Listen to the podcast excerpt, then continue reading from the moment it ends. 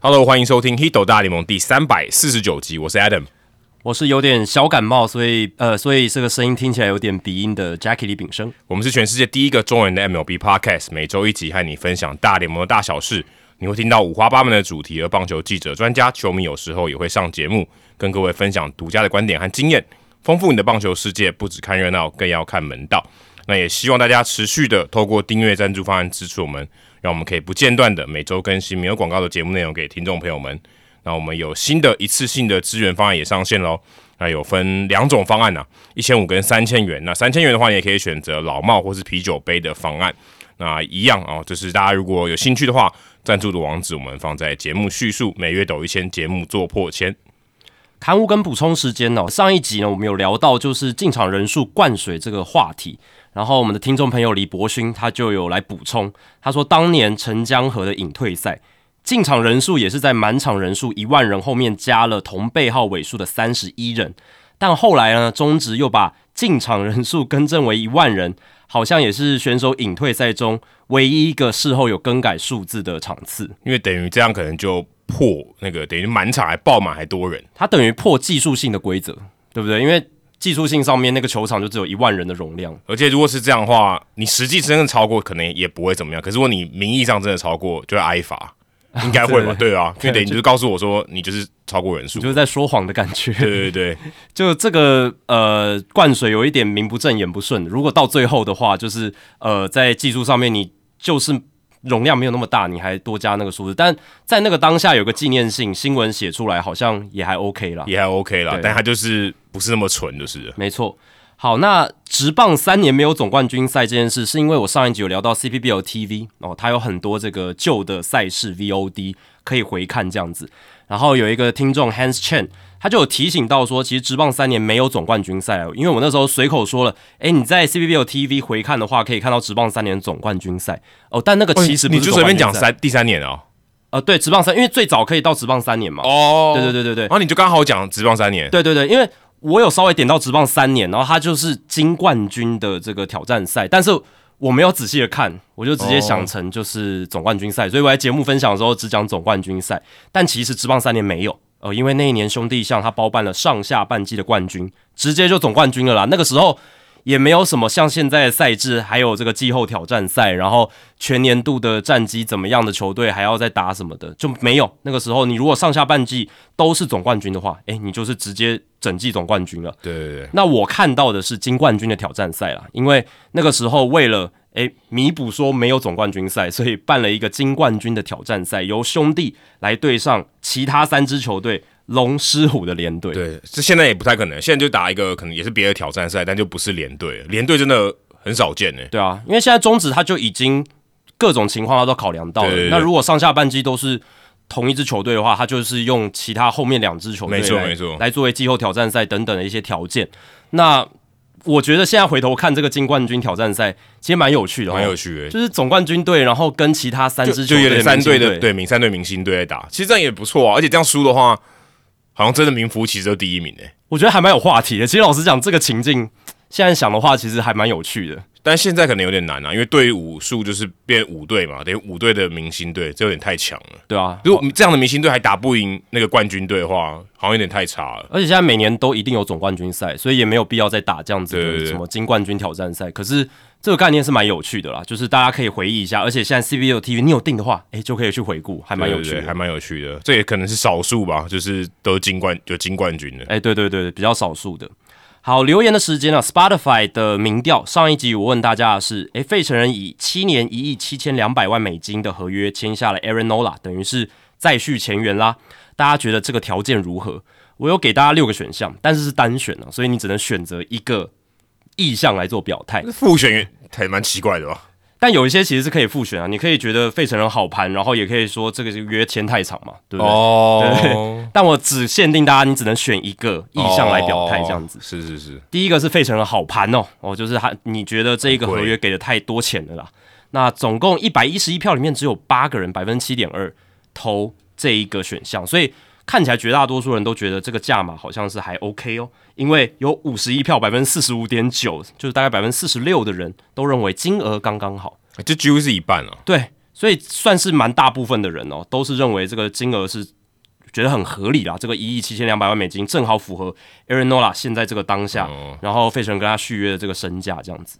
那我还有一个选项是 Nola 被坑了哦，就是说费城给的太少，但只有十一个人，大概百分之十的人这样觉得，所以算比较少数。那另外三个选项都是跟合约的长度有关。有一个选项是这个约签的实在太长了，你觉得七年太久的，诶，也有二十二票，大概五分之一的人觉得这个约有点签太久。我是选这个，对，因为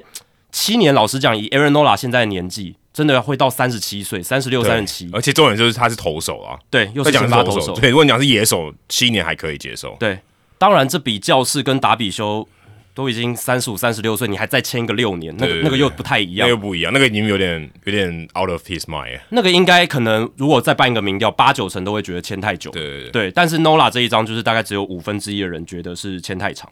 长度恰恰好十五票，百分之十三点五，然后七年不够啦，就是觉得七年太少的哦，也只有四票，百分之三点六，所以大部分人都是觉得，诶，金额总额是刚刚好，但是这个长度哦，费城人可能签的有点太长，哦对，，大概是这样子，可以得到这样的结论呢，对啊，其实还蛮有趣的。哦，对，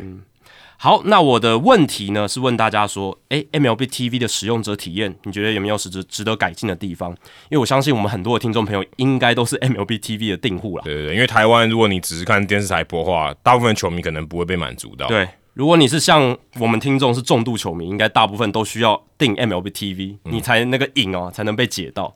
那大家认为有没有什么具体的新功能，或者是想要看到未来 MLB TV 可以加入这些新功能的这种这种方式呢？重贷一马界他说，期望 MLB 在中国大陆哦能在经营的 B 站就是哔哩哔哩的基础上，进一步开拓这个电视 TV 的荒地，MLB TV 的荒地了。他的意思就是说，MLB TV 在中国大陆没有 cover 到的地方还很多、嗯，他说吸引到更多逐渐拥有特定组队的球迷哦。他说：“我本人呢有合伙购买 MLB TV 的账户，价格优惠，除了对网络信号要求略高哦，当然就是众所周知的一些原因，但这不是很正常吗？如果你画质要好，你网速一定要快啊。没错，对你的频宽一定要够大嘛，而且你说真的，棒球比赛如果你这个画质很低，其实也不也不好看吧，很难看的，球就看不太到啦，对吧？？特别是现在我们打开电视，全部都高画质，对甚至你用网络影片，你荧幕够好，还有四 K，对对对 对不对？那你如果是比较低的频宽，只能三百六十 P，对不对？这现对，在你可能就真的没办法球也看不太清楚啦。真的，而且我现在已经就是被有点惯坏。哦我现在如果你真的给我看那五百四、三百六十 P 的，哇，真真的是我看不下去。哦那你看那些回顾影片就是这样啊，对啊，对啊，对啊，所以但回回顾，你知道你只有最高就那个画质对，对啊吧、那你你只能去屈就。他说体验还是不错啦，从而想到官方它其实可以推出类似团购套餐，降低门槛。降低谁的门槛？他们购买的门槛。对对对，就是使用者的门槛嘛，你大家一起来团购，那每个人的资费或者是订阅费可以减低。那人数已经够少，他应该不会这样做啊。对，应该比较难。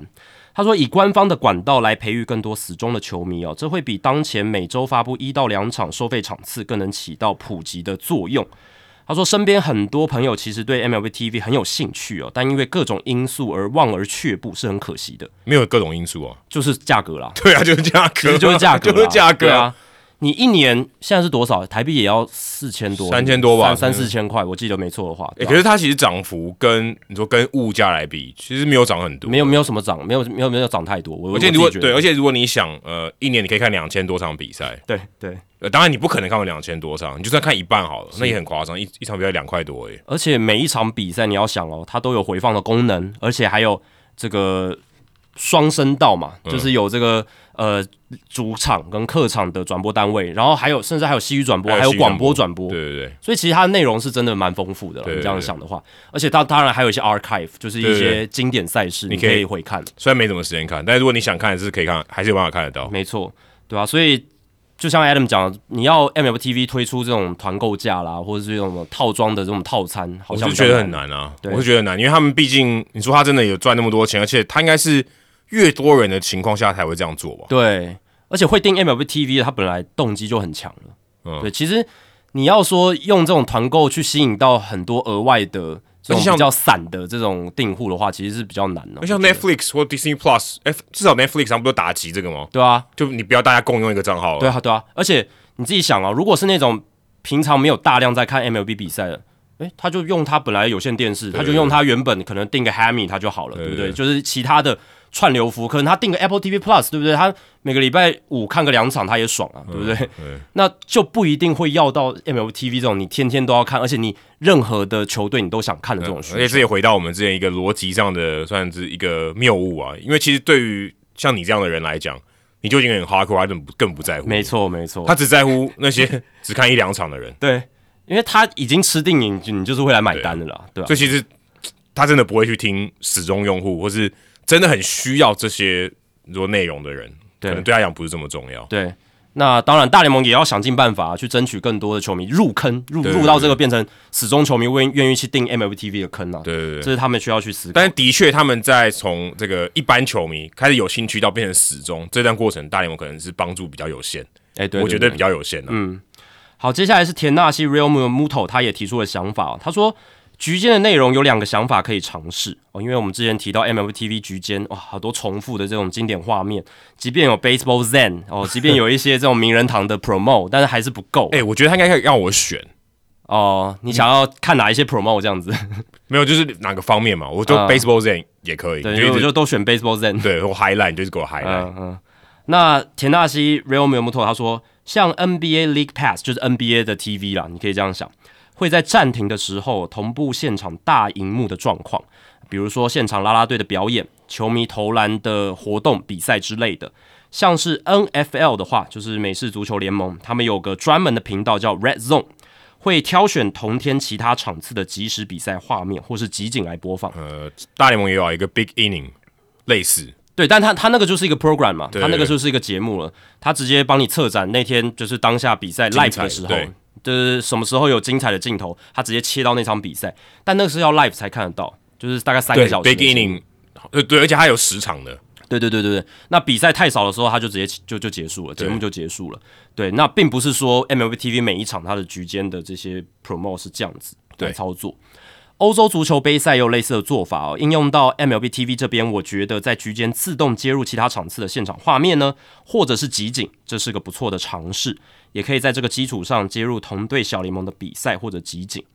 对我觉得是，我觉得其实如果能够把其他场次的一些精彩 highlight 镜头串串到这个局间，我觉得是还 OK 的，还不错同一天的，对同一天的，这样这样才有趣嘛，对吧、不然你原本的 highlight 它其实就是一些近期的 highlight，它有一些是近期的 highlight 了，对吧、那如果你能够串接当天其他场次的精彩镜头，因为他们一直都在剪 highlight 嘛，对那马上就会有产出，那你直接呃串到你的这个 promo 的 reels 里面，它也是一个不断连播的东西嘛。那我觉得这个是可以来应用一下。这个好像可以，这跟 big inning 有点类似啊，但是 big inning 是有比赛，对啊比对较啊不是对啊精华，对啊，对啊，所以我是觉得田纳西 Real Muto 这个想法，如果大联盟有听到的话，也可以来做做看，因为、嗯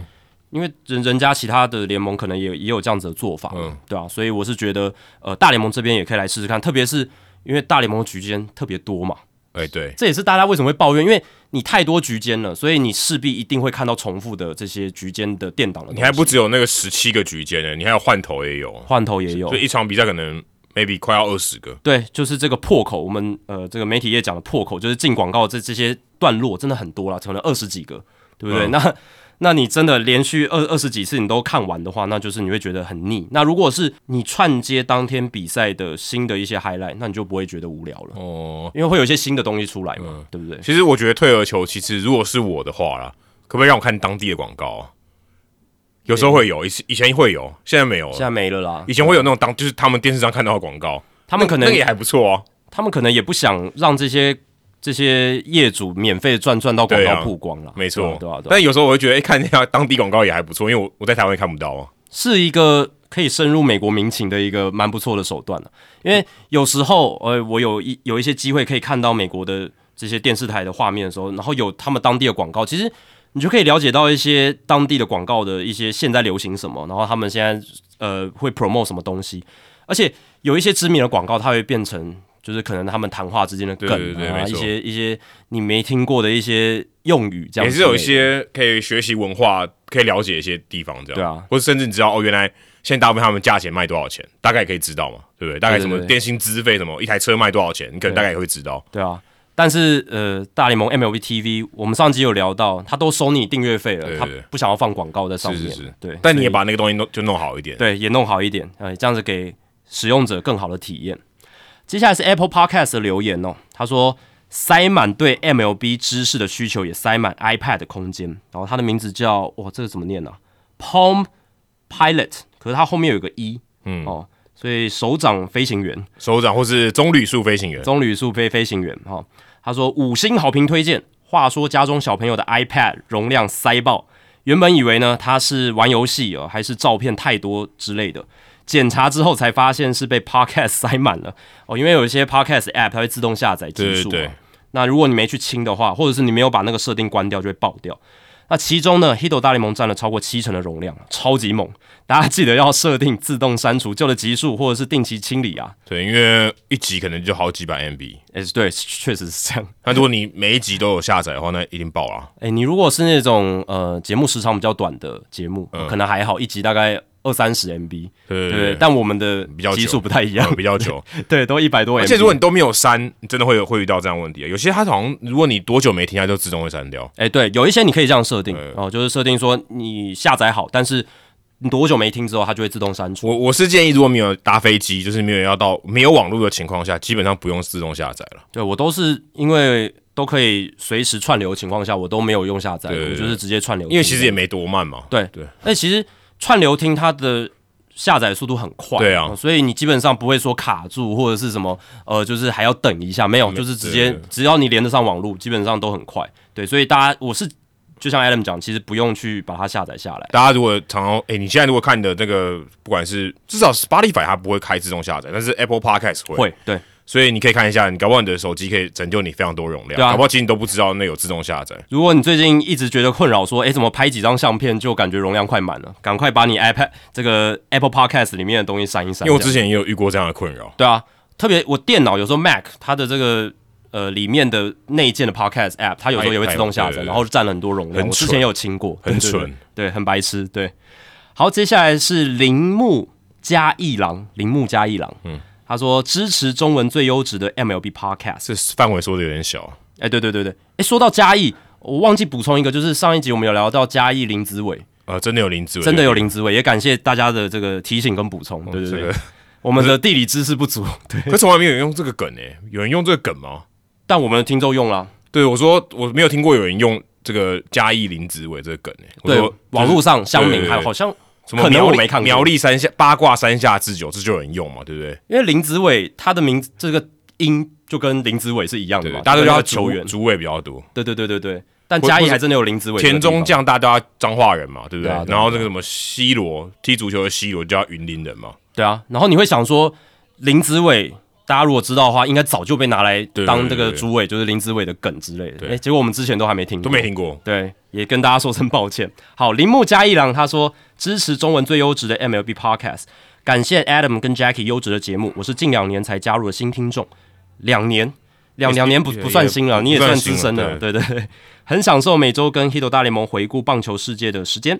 回应大谷纪录片的内容哦，以影像从业者的角度哦，他是影像从业哦者所以，他可能也是拍影片的，没错，他说观点的选择确实很怪很窄，对啊就是就跟大我大谷纪录片就，是我跟你讲，他就只针对梦想这件事情。没错，根本上的问题是他四不像，我、这个批评蛮严厉的哦。我觉得会讲到四不像，就代表他一定是妥协过后的结果了。啊是，而且铃木加一郎他应该也有很深刻的去看完之后来提出他的想法、哦。一来是没有人物的深度，我们无法透过本片更了解大谷，因为我们有聊过嘛，他其实没有太多什么私下的一些呃记录啦。嗯，呃对主。但主如果你本来就不认识大谷，其实可能还有一点点帮助了。对对，除非你是完全不知道他的，这这样的世界上的人还是多数啊还，是多啦，对，嗯二来其实球场的画面呈现很少，用的也很差，没有张力。嗯，然后第三，这是个平铺直叙的故事，故事中理应有很多挣扎，很多痛苦，有这些 drama 嘛，就是这种戏剧性的感觉。但这些故事驱动力都在受访者的褒奖跟客套之下荡然无存。哦，这句话写写得很酣畅淋漓，但是也是一个很强烈的批评啊。对，甚至我会不会觉得他非常平铺直叙的故事？他其实基本上我觉得没什么故事性，嗯，我觉得相对低啊。因为故事我们通常讲要有起承转合对对嘛对，你要有中间的那个转，就是铃木加一郎讲到的，你要有一些挣扎跟痛苦。甚至嗯，因为我们看很多 Netflix 他们拍的纪录片，他们有一点有一点剧情片，因为他会有人演嘛，嗯，因为很多时候过去那一段时间他们有没有任何影像嘛，所以要透过演员来演，那个就会比较有抓嘛。对对对对对，但这个都没有嘛，其实你也是可以演啊，只是没有没有没有这些抓嘛。变成好像比较多是在歌功颂德这样子，当然也呃不是不行，但是缺乏了一些挣扎跟痛苦。他怎么克服逆境？他一定有他的逆境，他我们并就不可能我们讲是他全人，开 TJ 的时候，就这么轻描淡写就过了欸。对啊吧？ TJ 应该算他，我觉得所有投手如果有经历过 TJ，应该是非常重要的，可能一段时间吧。对啊，因为他也不是完人嘛。而且 Adam 上一集也有提到，就是 Jeff Passan 当年批评他是高中生这件事情，其实也没有被拿出来。这个嗯这这这这部纪个录可片以里讲面个五分钟十分钟吧。对啊，对啊。然后其实他在来美国之前，他就已经有这种受伤的疑虑，对大家当时也对他质疑啊。对哎、这个这就些也没有被这个都一定弄进去都有，我相信都有影片的，就对啊，是一定有啊。他们可能在就像一些讨论的节目、podcast 可能都有提到，对他这些都他没有把它收进去，很可惜，但也的确啦，就我觉得就是有点像比较多褒奖啊，比较多客套的东西，没错啊，特别是找了一些嗯跟他关系没有那么密切的受访者呃，是非常不密切。 C C Sabathia，对不对？那对他他除了褒奖还能干嘛呢？你说对不对呃，Mike Socia 跟 Joe Madden，我觉得哦完全 OK，立山监督也 OK，对，因为他们共事过嘛。对对对对对。可是 CC Sabathia、Pedro Mart、Pedro Martinez，我觉得还可以，因为至少他偶像，对不可对？是虽然是偶像，可是跟他没有太大的一对些亲密互可动。是他讲很太多话，对吧？ 我对说，他也是旁白的旁述者，他可以对嗯出来讲，你说，哎，对我很谢谢你欣赏我，这样 OK，对不对对？对对。可是你太多这个 Martinez 跟 Sabathia 的对他的看法，我就觉得嘖说服力不是很够。所以其实也建议大家，如果你的这个日文不错的话，也可以去看一下 NHK NHK 拍的大谷的纪录片，哦，他们好像每年都有哦，就是好像每、每年都有，对，这么这么这么大家可以去找一下。虽然我不知道台湾有没有合法的收看管道，哦是但是我知道 NHK 他们是有的，而且我最近有听一些访谈，然后他们有谈到说，其实大谷私底下很亲密的人是他高中的队友，对，一定的啊，对一定的，这一定的。所以。如果真的是想要看到大谷真的比较私底下一面，那真的厉害的纪录片应该是找到那些队友，对然后来谈一下他，诶，真正的大谷长什么样子？因为甚至大谷很多私人事情我们都不知道，像他接受这个得知他得 MVP 的通知的时候，他抱着他一只狗，对那个是大家第一次知道说，哦，原来他家里有养狗，对，而且呃，对，而且你还就狗子也没亮相过，对，而且连大谷的那种铁粉哦都不知道这件事，都不知道说哦，原来他有养狗，所以又揭开了大谷的另一个面纱。但这其实超普通的。我说这种这种事情就是揭露也无伤大雅，没错，但是大谷他就是那么神秘的人嘛，嗯因为他平常很少受访，而且他私底下一面也很少被人家知对道。对对，而且他在日本的时候，连日本那些很厉害的狗仔也很难一窥他的一些私下生活，因为哦，他他的狗仔就在他旁 边，哦，对他他自己养狗， 对对对。那那些记者，他其实其实日本的那些记者很厉害，有跟拍什么的。但是他们在这几年的跟拍下来，发现唯一会进出他公寓或者他住处的女子是谁？是他妈妈。对吗？很对合理啊。没有没有其他任何人，所以也找不到任何什么八卦啦、绯闻啊，可能连都找不到 Uber Eats 送餐的都不是女的，哎、真的 都都是男的之类的。好，所以铃木加一郎他最后说，所以本片呢既不像球星或球团的宣传片，也不够严谨，像专题新闻、遑论有议题的纪录片。可惜了大谷的这些受访时间。我还觉得还是有帮助啦。第一个就像刚才 Jacky 讲的嘛，他很少受访嘛，对对对你还是有一些东西是他亲口讲出来，我是觉得还蛮有价值，因为他真的太少了。对，你可以得到一些 confirmation，一些确认，至少是他嘴巴里讲出来的。这些东西本来就已经很少，所以至少这个纪录片，我觉得还是给大家一些东西。而且上一集我们有聊到说这部纪录片比较 juicy 一点的内容嘛，对，不还是有，还是有一有些，还是我有一不些能说完全没有，我觉得这样有点太过了，对对对对对，还是有，因没为他错真的这些资料真的真的太在世界上真的太稀有了，而且我们也有谈到说，他在选手在役期间要拍这个纪录片，本来就有难度，本来就有难度。你太多挚爱难行的你可以想象阻碍，他的经纪人对啊，会怎么，就算他可能已经拍好，真的有一部我们可能以现在的观点来看还不错的纪录片，他一定删，审核再审核，，对，一定有，一定有这些东西。金山再金山啊，因为因为有一些东西可能什么一些 quotes 他觉得不行的就删掉了，对，甚至你看，我们讲说他东西啊那些东西，他他甚至可以来直接出来回应嘛，他也没有回应，他就说我是直觉，对不对？对啊，他没有他没有太多再去呃针对大家的疑虑去回答，他也没有。可能也有分享一些比较 juicy 的内容，但是在 Nas Balelo 的这个监督底下，可能也被删掉了、对之对类对，的。不只有立山监督哦，对他的经纪人 Balelo 也也要大力监督啊、 对啊，毕竟他在意啦，所以有比较多困难的地方。对接下来是新店 Norma Garcia Para，我们老听众了。他说在 CPBL TV 找到二十四年前的自己，哦，还蛮有诗意的一个标题。身为一个会去点开 CPBL TV 历史经典赛事的使用者，哦，你一定是非常少数的使呃用真者，的非常少。可能你去看那个后台，他可能一一天可能没有超过一百个人点了。也代表 Garcia Para 你是非常的呃这个 hardcore 啦。在今年台湾大赛开赛之前呢，我回顾了职棒十年何信金跟魏全龙的冠军赛，哦点开经典的 Game One，并随意的快转的时候，非常意外的在画面上看到当时在台北市立棒球场左外野看台上看球的自己，顿时有种回到过去的奇妙感觉，好像坐上了时光机啊！甚至呢，我根本不是这两队的球迷，只是有个比赛就会想进场看的人。如果印象没错，当年还是大学生的我是拿着学生证换票进去看球的。哇，总冠军赛你还可以换得到票，对，所以他说总冠军赛可以使用学生证换票，以现在的标准听起来是很不可思议的。非常认同要让历史赛事画面更好取得这件事情，而且呢，应该要放上比现在更多的资料，让更多人可以去接触、去了解。其实我看完他这个留言呢，我第一个想法是，现在如果大家在看这些 live 的那个导播取用的这些画面啊，其实真的多拍球迷就会有这种感觉。对，有时候一可能你看重播就看到你自己，呃，这当然是另外一件事情。那我最近滑那个呃，就是 reels，还听到我之前播那个中华职棒被林哲轩骗的，我滑到都我自己笑出来，因为想说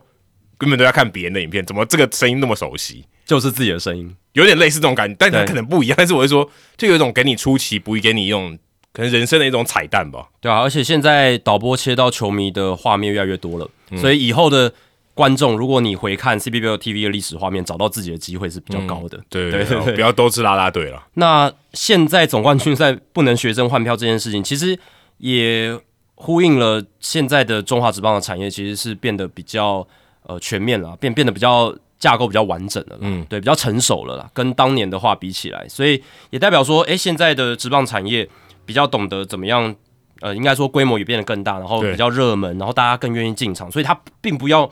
需要用这种学生证，你还可以呃吸引学生这样子的方式，这样子它不需要。不过学生如果要看的话，我觉得稍微便宜一点，也许还是可以了。可以啊，你对啊还是可以有学生票嘛对，还是但可以是你也不用贬低自己到说对哦，免让让你直接免对，因为费。免费还是不太不太理想。，对，如果你是用学生证免费或者是怎么样就可以免费的话，其实也是有损这个联盟的格调。对因为如果你是一个有品赛事有品质，对你自诩为一个赛事有品质，而且你办比赛也很认真，而嗯且都已经总冠军赛了，其你实没有怎么必要样都不能免费啊，一百块也是要钱嘛，对不对？那例行赛各队，如果你有一些自己的行销方案什么，那另当别论对。但是到了总冠军赛，我觉得真的就是，诶、大家花钱买票，特别是然后总看冠军赛，对有水准的这种总冠军赛，我觉得是非常 OK 的。对，因为毕竟呃，你能参与的人还是有限嘛，能啊现场参与的人还是有限。那你把这个价值提高，自然票价也应该要提高了没。错没错，因为那个比赛是有价值的，越来越有价值。好，接下来冷知识时间哦。最近因为我也在看这个 Aaron Judge 的书，所以我就看到 Aaron Judge 跟大谷翔平真的是两种很不一样的人。呃，当然，二零二二年他们两个都是 MVP 的角逐者嘛，就是两个人非常厉害，伯仲之间。但是我看到 Aaron Judge 他在书里面他就提到说，呃，他就是他虽然呃也不能算是非常资深的老将了，还打不到十年嘛，他五五年而已吧，五六年，那他就已经是球队这种 vocal leader 了哦，就是这个赛后呢，大家可以去问他的哦。当然，他是因为他是母英文是他的母语，那大谷翔平不是。可是以在球界或在球队的地位来讲，大谷应该是要跟大那个 Aaron Judge 做类似的事情。我觉得如果今天诶、球队怎么样怎么样，我们今天打得不错，或是今天这个 s h e y o t a n 有好的表现，他理当是要受访的。啊，你看，现在最近不是有爆出来说，他八月多以后就没有受访过了嘛？对啊，这个其实是非常呃非常非常罕见，而且也不太对于他跟那些日本记者来讲，我觉得是一个很我可以说是很不好的一种互动关系，因为那些日本记者跟着你，他就是要拿到你的 quote 嘛，就算你的 quote 再无聊再不 juicy，你还是有讲话，那还是很重要。可是如果你完全没有的话，我觉得对于他们这些媒体来讲是非常非常辛苦的。而且也很难成为球队里面真正的 leader 领导者的没错角色，当然，语言绝对不是，我觉得不是问题啊，语言对绝对不是问题。因为我们讲的是你有没有经常去接受媒体访问。你其实如果经常接受媒体访访问，像 Aaron Judge 那样，他已经变成洋基休息室里面一个代言人的角色了。那其实你变成说，你可以帮队友护航，或者是你可以去呃迎接很多，或者是面对很多媒体的质疑没错等等，去挡住很多子弹。那而且这个是队友很 appreciate 对，很没欣赏错，的队友在这方面他对你的这个看法就会对更不一样，他可没能错也许更像一个球队，对对对对更像一个球队，因为你打，如果每人把事情做好，没错。可是我为意愿意让你在投手球上的时候，我更拼命，对不对？我更专心，那嗯更好啊，对不对？更好。那我觉得大谷至少这一点是跟 Aaron Judge 是有一个蛮大的差别。那冷知识呢？我觉得这个真的是冷知识。不过后来我去查哦，好像有些节目也谈过，有些报道有谈过，但不晓得大家知不知道，Aaron Judge 小时候的偶像是谁？这是有一个，啊这个我不知道这是有一个名字的，对，对，这我不知道，是职棒球员吗？是职棒球员，也是大联盟球员？也是大联盟球员。诶，这我真的不知道诶，小时候，嗯，诶，他是住哪里啊？我来看一下，好，他直是啊接告诉你，他是住北加啦，北加。北加。那我猜北加的话，那巨人或运动家，巨人或运动家，然后九零年代，嗯，Barry Bonds 吗？ Barry Brown 绝对是百分之九十的人都会选的答案。对对对，因为但我你告这诉样你就，想的话但我告诉你就是不是。 ，OK，不是，对，因为如果棒子是的话，就不好玩了嘛。太嗯简单对了。，这它就不够冷嘛。嗯，这常理判断。 OK，那二十一世纪初期，Aaron Judge 十几岁的时候，嗯、米 m i g u e l Tejada 还是 Barry Zito 还是 Tim Hudson 这些运动家的名哦将之类的、魔球年代的 e r i c Chavez， Harry 哦 Chavez。我猜 Eric Chavez，好 Harry 了 Chavez OK OK，对对对哎对，那在他们上有共事过哎，哎对啊对啊洋，Chavez 有当过洋基队的教对练，对对有对共对事对过。好，不过你的方向我觉得算蛮正确的， OK，就是他出生的地方，然后对对对这对然后他的成长背景之但类的，搞不好有可能完全不是，呃，当然也也有可 能，对有可对对能是 Jeter 啊，对不对？欸有可能，因为你住在北加不一定就是要喜欢巨人或运动家嘛，喜欢 Jeter 的人很多，除了红袜迷以外，对对对对对，红袜不可能喜欢 g i l e r 对吧、因为 Judge 他是其实他虽然年纪比较大才上大联盟，对对对对，他二零一六年才上大联盟，二零一七年才站稳，对吧、然后一九九二年出生，所以我是因为我们之前有聊过嘛，其实很多的球迷他真的圈粉，或者说他爱上某个球员的年纪大概就是十岁左右，哎，九岁、十岁、十一、十二这个这个区间，所以以后那些行销团队十岁的小朋友直接免费入场，这个我觉得可以哎、但我们刚才不是叫叫大家不要免费例，行赛啦，例对哦行例行赛赛，对某一些特殊的节日，或者是哦特或是殊你的主题十日岁，生日绝对免费，可是刚好碰到球有球赛有点困难，或是儿童主题日嘛，对不哦对对？你办个儿童主题日，让让这些十岁，你九岁到十二岁，哎，你都可以免费进场之类的，嗯对嗯对啊，我觉得这个就是圈粉的好时机啊礼。拜五啦，这样隔天不用上学。哎，对对对对，好，那我们在主节目之后呢，来公布答案呢、大家就不要爆雷了。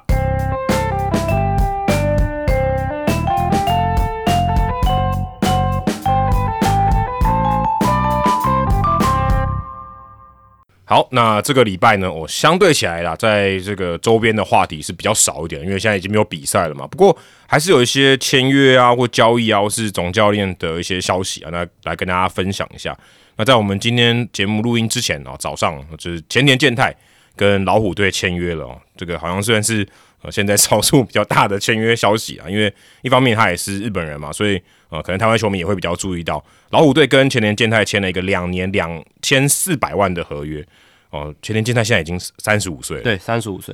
我其实没有注意到他那么老哎诶，对，其实默默的就也走完了他跟道奇最早签的那张八年合约，八年好很久诶，一其实转眼就过去。因为其实我对前田签那张合约还记忆犹新，那个时候新闻很大，因为八年两千五百万美金的保证薪资而已，而且那时候看想说，呃，前田健太是傻了嘛？对，就是很不合理的一个条件哦，感觉上面。现在如果这个拿去给三本优势，他连看都不看。当然不 可能。当然，前田那个时候是因为有伤病的疑虑，对对对，他在日本已经累积了很多的投球局数，而且呃，有可能随时会有受伤的这种评估上面了。啊但我觉得可能有这也样因为前面的日本投手的关系，对，多少大家会对日本投手的疑虑提高了。没错，因为田中将大在洋基虽然没有真的动 TJ，但他后来也有这个韧带的伤势然。后充满大幅，什么都其实都有一些。没错，那当年前田虽然签八年两千五，可是他有很多很多的这个激励条款。对，没错，那也是那张合约它特别的地方，所以前田不是真的那八年合约只有领两千五，他领的是比那个更比更多，因为他都有达到局数的标准，他真的蛮耐操的。但不管怎么样，他一年最多的激励条款再多就是加六百五十万美金而已，也、其实也不少啦。也不少了。可是他并不是每年都有达到是嘛。是是，他到后来，你看他在二零二二年整年缺阵，对就是因为他动了这个手肘的这个内部支架手术，哎虽然是不是 TJ，对我还看到还回去查，我查今天的报道，还有人写是 TJ 的，我其实有点怀疑到底是哪一个、是支架，是对支对架，对因为后来看别的报道也有写支架的，对，是应该是支架没错。然后今年他又因为三头肌的伤势也有缺阵两个月，对，所以其实他到后面就是离开道奇之后受伤比较多。诶，他在道奇其实还 OK，还算。然后对方，然后道奇队还把他当后援投手在那边用，对对对，所以他有一些激励条款是没有达成的，因为他有很多是什么，你要一百一十局、一百二十局、一百三十局，你完才全完全合理啊，这就是考量到他出赛的场次啊。对。但虽然呃没有像两千五百万那么低，但是也没有大家想象中那么高。但总而言之，就是底特律老虎这张两年两千四，基本上已经接近当年那张八年保证的薪资两千五百万，已经很接近了所以。其实如果你按照一些我们合理性来讲的话，他最好那八年，他领的比他最可能最差那两年还要还要少，嗯，有可能嘛？假设就但应该不会太好了，对对对应对，该不会比他巅峰的时候好了，错这应该可以大胆推估，除非他越投越好，是 喝了什么还魂药，嗯，但至少他最他可能相对起来比较差了两年，就他领的还比之前前面八年精华还要多，对啊，也可以代表说，其实前田他在这八年没有白投了，他也没有就把白投自己的身哦身价堆高了。有对对对，而且对加上通膨啦，啊没错，没错。那大联盟就是 MLB Trade Rumors 这个网站，它其实在推测的时候是把前田健太列在他们五十大自由球员里面第二十五名，哇，然后很前面呢、其实算前前段班的哦。然后他预测应该可以拿到两年三千六百万美金的合约，所以其实前田的这个价码是比他们预测比较低的，呃，低很多，低很多，低很三多，分之一啊，对，低很多，对啊，那他们认为的原因是前田他比较早就接受这个条条件了，因为其实现在在自由球员开始还没有到很久，还没到十二嗯月。那他们认为是前田想要赶快找到下一个落脚处行动这样，嗯所以比较快的接受，加上他这两年的伤病疑虑确实大一点，嗯哦，，他所以筹码比较少嘛，筹码比较少一点，所以最后接受的这个价码就比他们推估的低了不少。如果他再等久一点，或者是等市场上，诶，因为先发投手其实也是稀有才嘛，那如果等一些大咖都被签了之后，那有些球队还有需求，也许他可以把自己的身价再拉高一点，也说不定，因为他他并不算贵嘛，你就算拉高到不算三千多万也不算多太贵，所以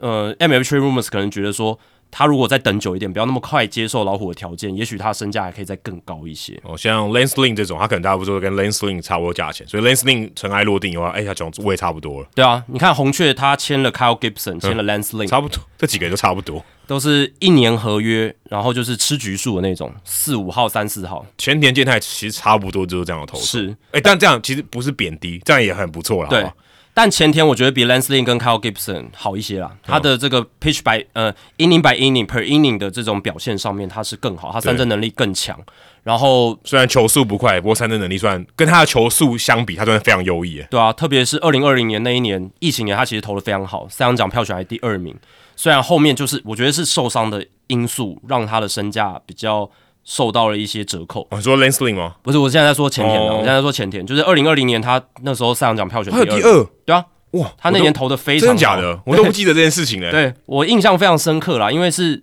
日本球员嘛，嗯，对啊，而且那一年他的防御率二点七，十一场先发六胜一败，哦，六十六点二局，K 九值十点八，BB 九一点四。那其实他最近两个有出赛的赛季，他的 K 九值也都是十上下，对然后 BB 九大概二点多，球速大概就才九，了了不起快九十二而已耶，其实很慢的。，对，所以这两年他的形态是，诶，他的三振保送，他自己能控制的东西，他投的还不错。但是他因为球速的球位下滑，所以他的整个压制力没有那么好，嗯他的被安打率、被打击率是比较高。呃，二零二一年被打击两成五八，那今年是两成三九，其实都算以他这种等级的投手来讲是比较高一点。嗯，对，所以才会让他要去接受这个两千四百万美金的条件。当然，也因为年纪到了，三十五岁，你要说服一支球队给他复数年合约都不容易了。那老虎队愿意给，那他也就接受了。而且老虎队感觉也不是要争冠的球队啊。他也不会说嗯自砍价嘛，想要加入一个非常有季后赛希望的球队，但老虎队算是在往上的球队，是往上没对错，，但好像也没有那么快有竞争力。但是你必须说，老虎队他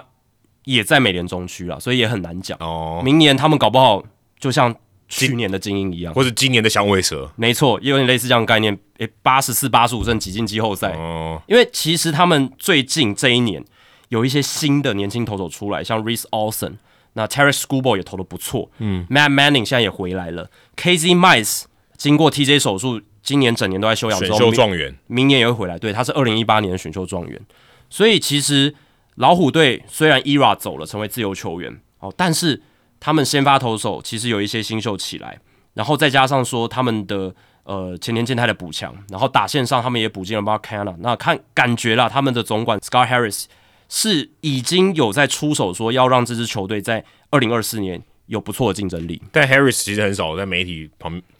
很少在媒体面前放话说他们要签什么签什么，没有感觉很就少比较低调在补强的，没有什么风声。对，你说康纳的交易或者是前田健太的签约都没有风声呢、欸没有什么风，他好像也不，他签的这两个，但 Canna 是交易来的，对但就是交易大家好像不是很特别关注这些标的，对啊，其实当然这也不是什么交易市场上或自由球员市场上的大咖，并不是真的 A 咖，媒体关注度比较低。可是他对老虎队的战力有没有帮助？有其一实定是蛮蛮有帮助他的。如果健康的话是很很有用的。对啊，因为卡纳年纪虽然大，但他就是上垒能力好嘛，嗯然后也是万磁王的球员，很会吸引到出生球。那前田虽然年纪大，那他局数可能没有那么多，但他其实就局数品质，他也当个三号、四号是没有问题。可以的，对，而且因为老虎队的这些先发轮值的投手都很年轻啊，嗯哦都还是没有什么经验的。我那看一下，他没有超过三十岁的，哎，对没有超过二七岁的对， ，Schoolboy 才二七岁，刚满二十七而已啊， 所以前田一个快三十六岁已经算老人了， 在这个先发轮值里面。差距有点，其实有点大哎、对啊其实差距有点大，对，那老虎队其实二零二四年的推估团队薪资现在也才八千五百万美金左右，绝对还有继续补强的空嗯搞不好间，补大股甚至三本都有可能哦。也有可能。因为他们也在山本的竞逐行列里面，因为山本在十一月二十号一被 posting，就是一被放到入闸制度里面，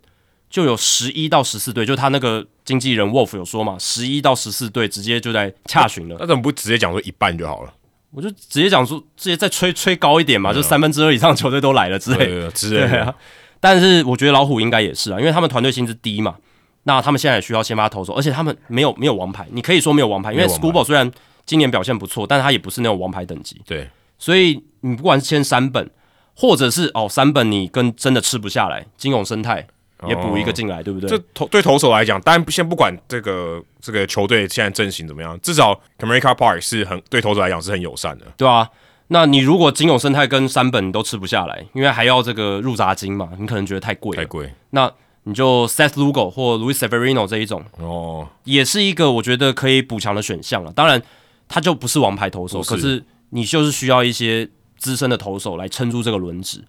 不然你 ERA 走掉，其实对你的这个先发轮值的伤害也是蛮大的。那你如果二零二四年想要有一定的竞争力，或许不到九十胜级的球队，但你如果想要诶，也许擦边外卡挤得进去的话，因为你在美联中区嘛，什么都很难这讲么。多对，对，那搞不好你是分区冠军进去，但是你还是要有足够的先发轮值去顶住这样子。对，至少前田健太如果健康，吃局数吃个一百五应该是没问题啊。呃，对他前提是要健康对，，健康但双城其实并没有对前田开出合格报价，嗯所以这其实也说明了一些事情，就是双城他们也不觉得前田值得一年两千万美金的对身价啊，，两千万。刚才讲是两年三千六嘛，那是 MLB 对 Trade Rumors 的推估所以，那也接近两千了。他那个其实跟那个 QO 其实比较接近，这个就离 QO 很远了。结果实际的价码是两年两千四，对，差很多啊。市价上面其实就像双城他们评估的一样，对，其实并没有到一年两千万的价值，对前田健太，甚至多给他可能两百万也没有，对也没有到这种什么一一年一千八。所以前田签约之后，双城也没有任何补偿，对因为他们没有对他开 QO，没有没错合格报价这样子。对，如果这样的话，这个前年应该会答应啊，因哦为对相对起来，对啊，一年好，我就比赌一你一年嘛，对不对？对啊，对啊，如果开一年两千万的合格报价给前田，我觉得他应该是会选择留下来在双城这样子。那另外刚刚有提到响尾蛇嘛，响尾蛇队哦，这个现在是国联冠军球队。最近呢，呃，大家也在讨论说这个三垒的位置，因为 Longoria 应该是不会继续留在响尾蛇，所以、呃、他们看起来是呃看 Emmanuel Rivera 要不要接，或是找其他人来接。那最近呢，他们跟水手队达成一个交易，E h e n i o Suarez 啊、被交易到了响尾蛇，因为 Suarez 在呃在水手队其实打的还不算太差啦，是没有到非常好，但至少呢还可以提供一些长城炮火，当然跟他过往的这个长打的能力来比起来算是差很多，但是至少他在水手队里面还是相对起来还可以打个可能四五棒这样子，还算是有一定的长打能力。那水手队拿到了这个 Carlos Fargas 跟 Sebi Zavala，Zavala 我记得以前在白袜队嘛，现在替补捕手，对，那这个基本上从对方 DFA 从白袜 DFA 捡来，所以呃，对于响尾蛇队来讲，几乎是只有 Vargas 交易 Suarez 啊，所以呃，水手队这边拿到一个火球男，然哦后但控球非常非常不准哈、那目前看起来啊，响尾蛇队算是补了一个还蛮明显的一个需求的一个洞了。那 Suarez 如果呃在 Chase Field 可以打更多全垒打，或许这个交易还算不错，因为最近他的防守守三垒其实也还 OK 嘛，还算平均，算稳健的算算稳定的。对所以他打击跟他在红人队可能一年有四十九支全垒打，这个呃可能这个好日子已经不在了，但是至少看起来、呃他现在的合约也不算太贵嘛，大概才一千多万而已。他之前跟红人队签，二零一八年是七年六千六百万，所以一年才一千多万而已，其实很便宜耶。一千一百多万。对，其实很便宜。那对当然，他明年球季结束以后，他就变成自由球员，所以他等于小鬼蛇队之后只用一年。但如果他有一个 buy out 的话，他可能就是哦，如果不要 Suarez，再多付他两百万。那如果要的话，付一千五百万就可以啊、有一个球队的选择权，可以再留 Suarez 一年。其实如果以一千五百万，他打一个 average 的三垒手，稍微贵一点啊，但还可以接受。其实 Suarez 现年三十二岁，过去两季在水手，他打的我觉得算不错欸诶、因为对，你看他的三振数是很夸张，两年就四百一十次三振，三振率百分之三十一，是真的偏高。但是他因为保送率有百分之十以上，而且他平均击球出速都在九十迈以上，所以他最后产出的全垒打数在这两年下来也有五十三支，没错，他就是给有全垒打能力。对，然后他两年下来 OPS Plus 一百一十四，当然今年是比较差，没错，但是二零二二年他打的是非常好，嗯，所以两年下来 OPS Plus 一百一十四，OPS 点七五一也是很不错了。比起响尾蛇他们今年在三垒的产出是好上非常多的哦。大家要知道，响尾蛇今年在三垒的产出是非常差的，打击率两成三四，长打率点三四零，上垒率只有三成零三，所以今年响尾蛇三垒就是一个洞，哦一个洞。 Longoria 打不好啊，Emmanuel Rivera 也就是普普，他打击也不太行，对，所以变成说他们三垒在 Longoria 走了之后，就是一个非常需要补强的洞，所以换来 Suarez 等于是吃掉比较高薪的球员，但是他们也需要这个补强也，需要这个补强。所以等于是某种程度上用一个年轻的火球男投手，加上一些钱，你换到了一个三垒手，二零二四年还可以打一年。那那个球队选择权要不要执行，就看他二零二四年打的怎么样。啊，至少攻防两端都获得了一个不错的三垒手，这样子。我看到他的这个 ISO 这个纯长打率，今年只有点一五九啊，过往他最好是有到点三呢。嗯，我、其实差非常多，他至少在长打方面衰退蛮多的，哦，但是二零一九年那一年有一个蛋叔是那一年就是全垒打年嘛，就全垒打就很多人全垒打都非常多，所以呃，我是觉得他的长城炮火大概就是三十支上下。今年是比较不及格，二十二支。可是如果他正常发挥，一年三十支没有问题，嗯三十支，我觉得这就 OK。三十支如果才一千多万，我觉得很便宜耶，因为四十九轰那个就是受到弹力球的影响。加上球场也有点帮助。正常情况下大概就是三十支，以 Suarez 的长城炮火。当然，他如果三振率还是维持在百分之三十以上，就会有点 unsustainable，就是有可能没办法把好成绩延续下去，这是他需要注意的部分。但我觉得 Suarez 已经经验那么丰富了，那也算是。呃，已经有打出时机很多年的球员，所以我觉得响尾蛇这个操作，这个补强是合理，而且也算是我觉得能够有实质对球队有帮助，对吧、那水手这边他们就是 smart managing 嘛，就是还是呃比较聪明，然后省一点钱，而且也补到一个未来天花板蛮高的一个选手，就是 Carlos Vargas。那这个操作呢，跟他们几年前换来 Andres Munoz 有点像，因为水手队在二零二零年从教室换来 Munoz 的时候，Munoz 也是一个还没有在大联盟层级证明自己有很大控球问题的火球男。对，那 Vargas 现在的情况就是有点像当年的 Munoz，因为 Vargas 他今年在三 A 的保送率百分之十五点一，非常可怕，防御率七点零二啊，三振率只有百分之十七。你会想说，哇，这种成绩你竟然还愿意去把它换来，是不是吃大亏了？但大家要知道，他才二十四岁，他的四缝线球的均速九十九点四迈，深卡球均速九十八点八迈，哦非常的狂。那深卡球在三 A 制造的滚地球率高达百分之五十九，这个超高。很高很高，所以感觉啦，他有点像是这个年轻版的 Miguel Castro，、诶其实也是响尾蛇的后援想投手，对，对，就是球威超强，但是控球上面有很大的问题。那这种投手其实，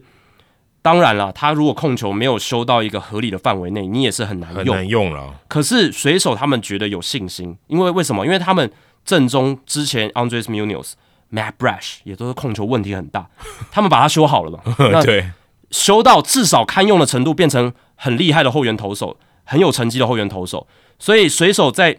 对于自己改造牛棚投手上面有信心，这时候换来 Vargas，他们应该觉得他们能够找到下一个便宜、有控制权，然后又有球速的这种牛棚战力，哎我看了一下，Vargas 以前也在这个印第安人系统，对啊，印第安人系统也是出了名会挑投手的嘛。对，也是还蛮厉害的，也也是他跟响尾蛇队去交易的，但是这样想的话呢，也是有一个疑虑，就是他已经也被两支球队转手换掉了，也对，这是潜在的一个忧虑点啊。对，所以想说，可能响尾蛇队也修不好他，哦对就就算了。那守护者跟这个响尾蛇，他们其实都算是也算是对投手蛮有一套的啦，就是我、嗯相对起对来啊，我我觉得还算不错，这种投手养成的团队。所以他们都没办法修好。那现在就看水手他们是不是技高一筹，对不对？如果他们 Vargas 也修好的话，那他们其实既省了钱，然后又能够有这个牛棚的战力，因为他们这个球季他们才损失掉 Posey 我嘛，嗯，那少了一个牛棚而大将且而且就是叫小伟蛇去，哎、对啊，对啊，就就是交易到就小这伟么手刚好，没错。所以你看，他们二零二一年损失掉 Kendall Graveman，可是这两年他们有 Matt Brash 跟有这个 Munoz，、其嗯实牛棚战力还是很好。穆尼奥斯当时到水手队的时候更年轻，我才二十二一而已吧，啊超超年轻。对啊，那 v a r a 现在二十四岁，当然年纪比较长一点，可是我觉得还是一个璞玉啊，还、还是可以去雕琢看看。那这两这几年其实水手他们就是这样嘛，就是呃省一些钱，然后去换一些年轻的选手，或者是透过交易来补强一些集战力。因为当年其实他们把 Suarez 换来，其实主要是想要补进 J.C. Winker。结果 Winker 完全被放弃，反而苏亚雷斯在水手队还混得比较好。哎、对对对对，对因为他们当年呢，其实有种程度上，某种程度上是要吸收 Suarez 剩余合约的薪资，对对对因为那时候 Suarez 打的并不是那么好，我记得他这时候还想要把他弄到游击嘛，那时候在红人的时候就打得很烂。对啊，对啊，打得很烂。那水手在二零二二年年初换来的时候，某种程度上要是吸收 Suarez 的合约，然后换来 Winker 这个打击的集战力，也、结果 Winker 受伤，然后打击又落赛，现在到酿酒人还打得很烂，对啊，等于是被放弃掉，反而是 Suarez 带给水手额外的价嗯值，这样子、还换来一个不错的火球男的投手，对吧、所以世事难料啦，你有时候觉得在交易发生当下应该要怎么样的，后来不一定是这样子发展。所以现在看起来，感觉响尾蛇集战力上面是获得比较大的益处，但谁知道 Vargas 之后几年会不会成为联盟里面强力的这个顶尖的终结者？啊有可能对。吧、对，这个很难讲啊。那如果水手队现在看起来，他们也把这个 Luis Urias 原本红袜队的这个二垒手，也可能拿来守三垒嘛，也有对可能拿去补这个三垒的，算是现在一个空缺啊，但不一定，因为也有可能在自由球员市场上。啊，水手队也可能去挑其他三垒手，但目前看起来，Urias 有可能去守三垒这样子，因为最近他也跟红袜队做一个交易嘛，那红袜队就是放弃了 Urias，才打了不到半季的时间，对啊所以呃一来一往啊，水手队也是有补强啦啊，也不是只有放掉 Suarez，因为 Urias 二零二三年陷入低潮嘛，但其实他在前面两季打的是非常好，OPS Plus 都在联盟平均以上哦。但是水手队这边选项就多了，除了 Luis Urias 以外，从响尾蛇换来的 Josh Rojas 也有可能去守三那也垒。有可能他是工具，算是工具人了。，对，然后自由球员市场上，Matt Chapman 可能太顶级了，Gio Urshela 或 Justin Turner 也是可以考量。也是可以考量，对，但 Turner 他可能没办法 daily 的三垒了，就是他不是你呃可以一直仰赖的三垒手，他也许就三垒一垒 DH。没错，没错。那交易市场上还有 Willie Adamas、Jonathan India、Jorge Polanco、Kyle Farmer、Brandon Donovan 这些可以守三垒的，那也许水手队都可以去考量。但水手队现在哦，Jerry Depoto 他在总管会议的时候有说，他们如果换进野手或者补强野手，他们现在考虑的就是要增加这个击球率啦，因为他们在今年的团队三振率百分之二十五点九，全联盟第二高，有点太多了。 应该去跟这个守护者队换一下，天然天壤之别的球队，对对对对，真真的是这样，因为守护者很多这种 high contact，一堆没有三振的，但是都打都没有长打的，对，那现在水手队天平有点失衡了嘛，嗯就是今年太多的这种呃挥空，当然长长城炮火产出不错，Cal Rally 啦，Taylor Scott Hernandez 这一嗯种、Suarez 这种很多全垒打，但三振也多。可是他们现在休赛季，Hernandez 成为自由球员了嘛、s u a r e z 也被交易掉，所以他们真的是在往这个方向呃，嗯走，你只要找一个相相对平均的，这个三振率都会下降。会下降蛮多的。所以可以预期明年水手队的三振率不会再像二零二三年那么这两个夸人张。贡献太多了，对对，这两个换掉，其实基本上你的三振率一定会下而降。且重点是因为他们就是 everyday player，所以他那个占的占比例太高了。对啊，他们两个人都超过两百 K，对，很非常可怕，很夸不张是啊投手，是打两手百。K 单季两百 K，但对以前可能更夸张，现在两百 K 听起来好像还好，但也是很多了。也是很多啦，都是三振率以大概前两百 K 30%单季可能上下是大家会这个瞠目结舌，欸百分之三十以上，或者单季两百 K 就是那种很难有有点难生存的，除非你像 Adam Dunn 可以挥对啊四十支以上的全垒但打，是你要像那种人，在以前的年代也没有这样的人非常非常少，欸对啊，啊也不多啦，你你能累积到两百 K，代表你真的上场也很多哎。因为以前你三振太多的话，教练那个年代的风气不想要让你上场，代表你可能真的实力就没到那边啊，那就不会让你上了啊，你就被下放了啊。但那个时候有可能就是觉得三振太严重，他哦对于这个数据的评价有对，点太失衡，你可能就没办法上场了。他太不注重长打的价值。呃是，而只注重说啊，你是因为三振而出局。那其实三振的出局跟一个 pop fly 跟一个内野滚地球是一样的效果，是一样的效果但是教练那个是以前的年代，大概二三十年前，他认为三就会觉得说，振更严重啊。嗯对你有打进场内还比较好一点，他们会这样想，但其实是一样。那你用挥空牺牲一些挥空去换取更多的长打，可能是更好嗯这对，样。现在的思维比较像是这对样，对啊。那另外呢，呃，教士队哦，最后一张这个总教练的位置，大风吹，音乐停了，好，Mike 嗯 Show，他其实就在位置旁边呐、啊，嗯，他就算是最容易坐上位置那个人嘛，他跟 Flaherty 嘛，两个人都在位置旁边等嘛，嗯所以音乐一停哦，Mike Show 现在坐上这个位置，那也不会太意外嘛，至少跟这个 Craig Council 去小熊队比，呃，这个意外的程度低很多，至少前面报道已经有 对报道出来他是候选人之一啊。 这个不是 out of 对 nowhere，至少对对还合理一点。所以目前看起来，David Ross、Buck Showalter、Phil Nevin 跟 Gab Kapler，呃，今年二零二三年还是总教练这些人，明年就没有总教练工作了。对啊，可能顶多就是某个教练团的成员，对，就没有总教练的这个位置呃，或者是 MLB Network 的分析师，对啊，或到 ESPN 之类的都对对有可对能。对对那至少哦 m y s h i e l 现在看起来有一个算一个 redemption 的机会哈、哦，嗯，因为他离开这个红雀队，其实好像闹得不太愉快嘛，就是有点莫名其妙，因为他连续三年都打进季后赛，在球季结束之后，啊，突然被 fire，了而且是被 fire 了。而且二零二一年那个时候是很戏剧性的，因为他在例行赛的后半段带领红雀打出一个逆逆转的战绩，气势正好，对不对十？七连胜那一年，虽然在外卡赛就这样输掉了，但是他们那个时候其实算是你会觉得是有点像教练的功劳嘛，因为那个时候可能球队在季中的时候气势很低迷什么的，然后他们克服了这个逆境啦，然后最后是逆转，然后最后挤进了季后赛，这种就是那种呃记者很喜欢去包装的故事线，甚至就是有点像是 Moneyball，但是红色的版本对。 Moneyball 那个电影里面不就这样吗？对啊一开始就输得一塌糊涂嘛，对啊后来连胜嘛，有点类似这种剧情。虽然不一定跟总教练有关系，但是通常媒体会包装的好像，哎，这个跟 leadership 一定有一些关联嘛，领导力等等。那总教练一定是扮演关键角色之类的。哎，结果说时迟那时快，就马上被 John Mozilla 开除了。那那个时候 Mozilla 的说法就是说，诶，意见、呃、这个哲学思维上面的不合啦，嗯，philos philosophical differences，哦，很很很很很悬的很悬的用法。对对对对其实就是理念不合，理念不合，然后就是可能。我觉得不只是理念不合，有可能是有吵架，或者是一定有啊些一定有嗯个性上面的处不来，对不对？沟通上面有一些问题，因为正常情况下，如果你理念不合，你根本不会害他， 啊，对啊，对吧？你一定是中间因为发生什么事情，你觉得开理念不合了。对啊，就是相处久了之后会有一些摩擦，而且会说有一真的，些理念不合，我不觉满的地得方他做的好的话，其实还是可以接受吧。对啊，因为呃相处久、哦，你一定会有一些多少一定会有摩擦嘛，但有些摩擦它是诶，过了一阵子之后它会被抚平，没那那么但严是重，有一些摩擦是它会越磨越那个窟窿越来越大的那种，那久了之后那个窟窿你没办法忽视的时候，就可能要换人了。对，那那才三年而已，他们能能有多少？从二零一八到二零二一四年，四个球季，当然二零一八他是第二任啊，他是接手 Mike Matheny 所嘛以算三年多。三年半左右，对吧、但是呃，这段时间也是蛮长的。那你可以说，就是真的是这段时时间磨磨久了，磨出一个窟窿之类的。那 Mozilla 也在二零二一年球季结束之后忍不住这样子，感觉就是不管那一年他们有没有进季后赛，都是要开除他了。对，所以这个应该是有一些真的蛮严重的一些冲突，对啊，对不啊，管是言语上的，但是因为原本他的合约还有一年呢、对啊，对啊，对啊，对啊就，代表他不是说我就不续约好，就是嗯好，反正我们合约到我们就好聚好散，也没有到这种程度哎、那现在总教练好多都是合约还没到期就直接，所以这样其实被请走好，了这样其实合约的意义好像也没有到很大哦。对啊，顶多就但。我相信球队还是要把剩余的薪水付完嘛哎，是是是对是，对还是要付，可能就是给总教练薪资的一个保障，就但是一个遣散费。对，但你能做多久，这个真的不好说。对嗯啊，你你签三年四年，其实那个意义不太大。信任感感觉现在越来越低、欸，我觉得我是觉得信任感越来越低。而且你看 David Ross，他没做错什么事，而且嗯今年小熊还差一点打进季后赛，对不对？然后，诶，老板总管也投了信任票，结果最后还是被炒鱿鱼。就是看到别的更好的，对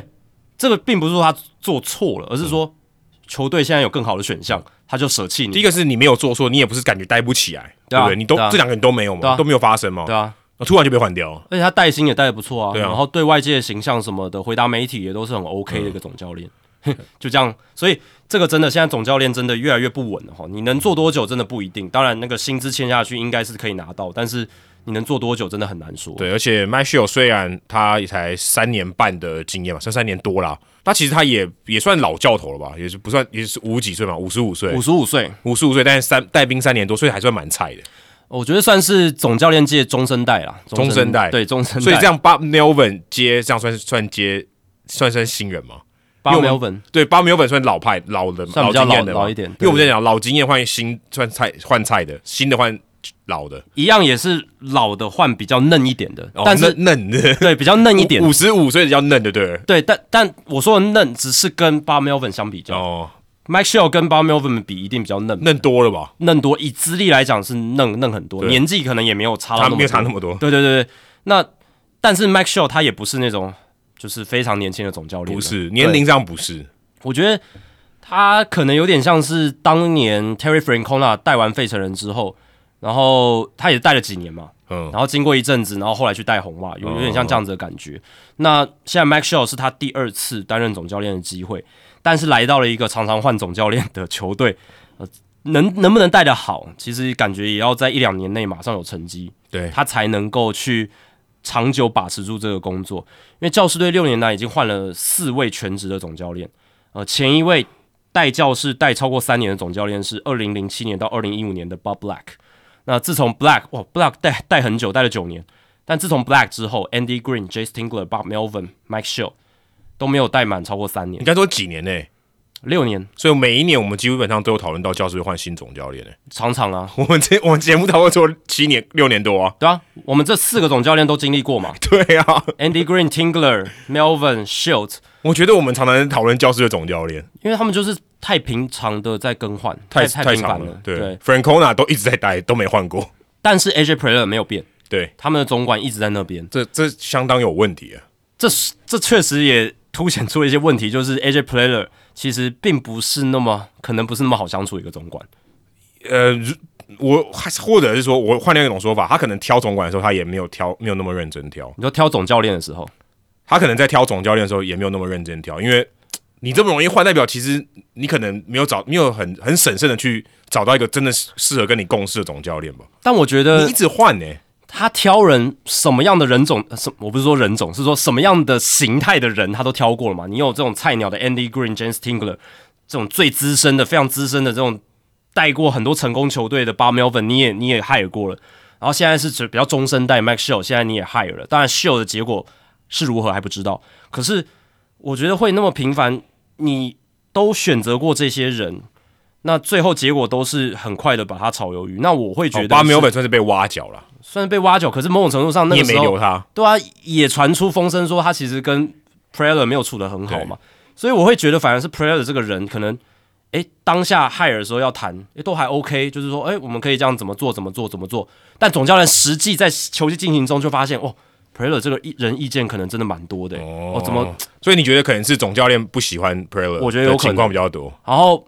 就有一点反目嘛，哦或者是就沟通上出现一些摩擦，然后摩擦摩擦摩擦变成窟窿，然后就造成沟通上的问题，最后就被 fire，或者是他选择自己离开等等。所以我会觉得是 Preller 的问题比较大。从这样子的判断来看，就是因为有不同的形态的总教练、不同资历的总教练都愿意接受教师队的 offer，那代表说在面试的时候谈的还算愉快吧，对不对？不然你也不会加入嘛，对不对？当然，教师队有一些其他的利多条件，包含老板愿意投资，然后有一些呃，尤其这三年来，嗯明星球员很多等等对。，而且这个生活环境很好，对，然后又是一个很棒的 baseball town，嗯对，所以我会觉得是相处之后形成的问题，而不只是当初选人的问题，对，所以我会觉得 Preller 的可能问题比较大一点，所以 Preller 怎么样也选不到他要的人，目前看起来是这样，对不对？对啊怎，么样选都选不到。因为我觉得这其实也是总管的功力之一嘛。你看 Chris Young，当然，呃，Bruce Bochy 他回国带兵第一年就拿下总冠军，这多少有一些运气。可是你不得不佩服说，他其实诶刚上任总管，找到总教练好像就是蛮适合的一个人选。嗯，对啊。那 Andy Green 当时接任教师总教练的时候，其实带的就没有很好。对，那他并不是那种很优异的这种年轻那种明星级的总教练，他并不不像有哦这种人吗？ Alex Cora 刚出来的时候就就就很厉害啊，对不对？这样讲也没错、哦、，Cora 算明星级哦。对啊，有一些总教练刚出来的时候，你就觉得像像 Steven Vogt。他，哦我觉得他但还算明星但级还的没菜带，鸟，对他还没带，可是大家已经觉得他很厉害了嘛。对啊，你还没 你还没有执教过任何一场比赛，大家觉得你可以了。对对对对对，或者是像 David Ross，我觉得也是类似这一种。哦但 Ross 没有像 Alex Cora 当年接总教练的时候那么深深望那么 Aaron 高 Boone 哎也算吗？ Aaron Boone 我觉得没有到 Cora 那种程度，但他代理他也做了很久嘞、其实也算不错。虽然杨基米骂的要死，对，但其实他他至少坐在那位置上，然后成绩也还 OK 啦，对对啊，除了经验以外， 对。所以我的意思是说，Andy Green 并不是那种当时很年轻，然后有那种明哦明星的感觉、光环那种感觉 Kepler 也算算呃对半、半明星，半明星半明。其实他当年接费城人的时候，大家是很看好他的，对因为他之前当过农场主管嘛，然后又懂 sabermetrics 赛博计量学，然后什么科学化棒球，他都很懂。虽然证明了说那些不一定是真的代表带兵的功力，因为一开始在费城人 Kepler 也是带的跌跌撞撞，对，可是我会觉得。对，像 Kepler、像 Cora，就是那种年轻、哦有名气、有名本身就有名气、有一些光环的就这是人家样子的就总教练。就是人家你还没有去当总教练，人家就觉得你可以啊。对，那 Green 就不是那样，然后哦后来换了 Jace Tingler 也也带的普普通通，对，那 b a l Melvin 算是比较有声望，然后有那种哇把他海尔过来，把他聘雇过来，有那种造势的感觉，诶，结果其实一年也打得不错了嘛，也也有闯闯进到季后赛，对不对？只是说隔年呃差强人意，但我觉得真正的关键还是在于处不处得来这件事情，对啊，总管管理部门跟总教练一些沟通，因为看起来最后真的跟 Preller 还有 Melvin 之间的嫌隙有关系，才会造成他们分道扬镳。就看 My Show 如果对到红雀队的时候会用力打。嗯，如果我是媒体，我会用力炒这个话题。对啊因为他就是这其实也不常见啊，坦白说不常见。嗯，这个没有好聚好散的总教练，然后如果对上他的前东家，因为这个同一个联盟嘛，一定会对到的，至少对个六场比赛，这应该会蛮好看。他内心应该会想要还以颜色，我觉得啦，那三场比赛，那六场比赛，我超级认真打。因为当初他真的，我觉得没有人比他更错愕，就是他被 fire 掉的那时候，没有人比他更错愕，没有人比 Shield 更错愕。现在 David Ross 就没有这种机会了，对不对？他如果找一个球队刚好对到小熊队，他就有机会一雪前耻。至少二零二四可能没机会，但是以后难嗯说啊，搞不好 Ross 还有继续带兵的机会嘛，对吧、但 Shield 的话，我觉得他是真的蛮想血耻的哦，而且他以前跟红雀的关系那么深厚，他是从红雀小联盟一路爬上来对的，啊结果被前东家这样的对待，那他现在有机会再带兵，他绝对想要在教师队证明自己，然后也等于是打脸红雀说，你看你们当年怎么不看好我？然后现在阿里马莫其实今年带兵也出了一些状况嘛，其实蛮快的，对啊，对啊，对啊！你们信任一个不到四十岁的年轻人，对不对？不相信我这种，比 Albert p u o l 才年轻的。对啊，然后不相信我这种从小联盟熬上来的，像 Brian Sneaker 这种，对对,、哦这这种比较有资资历的这种教练， 就算什么从呃最小的小兵一路干到将军的那种，对没有那些大部分都直接空降了。是有一些空降的人，对啊。那秀，我想他想要证明这一点，所以就看他明年带教师，二零二四年带的怎么样。这个蛮有话题，哦对我觉得蛮有希望话赶题快性去打叫，赶快去打红雀队，好不好？是拜是嗯托是啊，这个话题应该会吵得蛮凶的。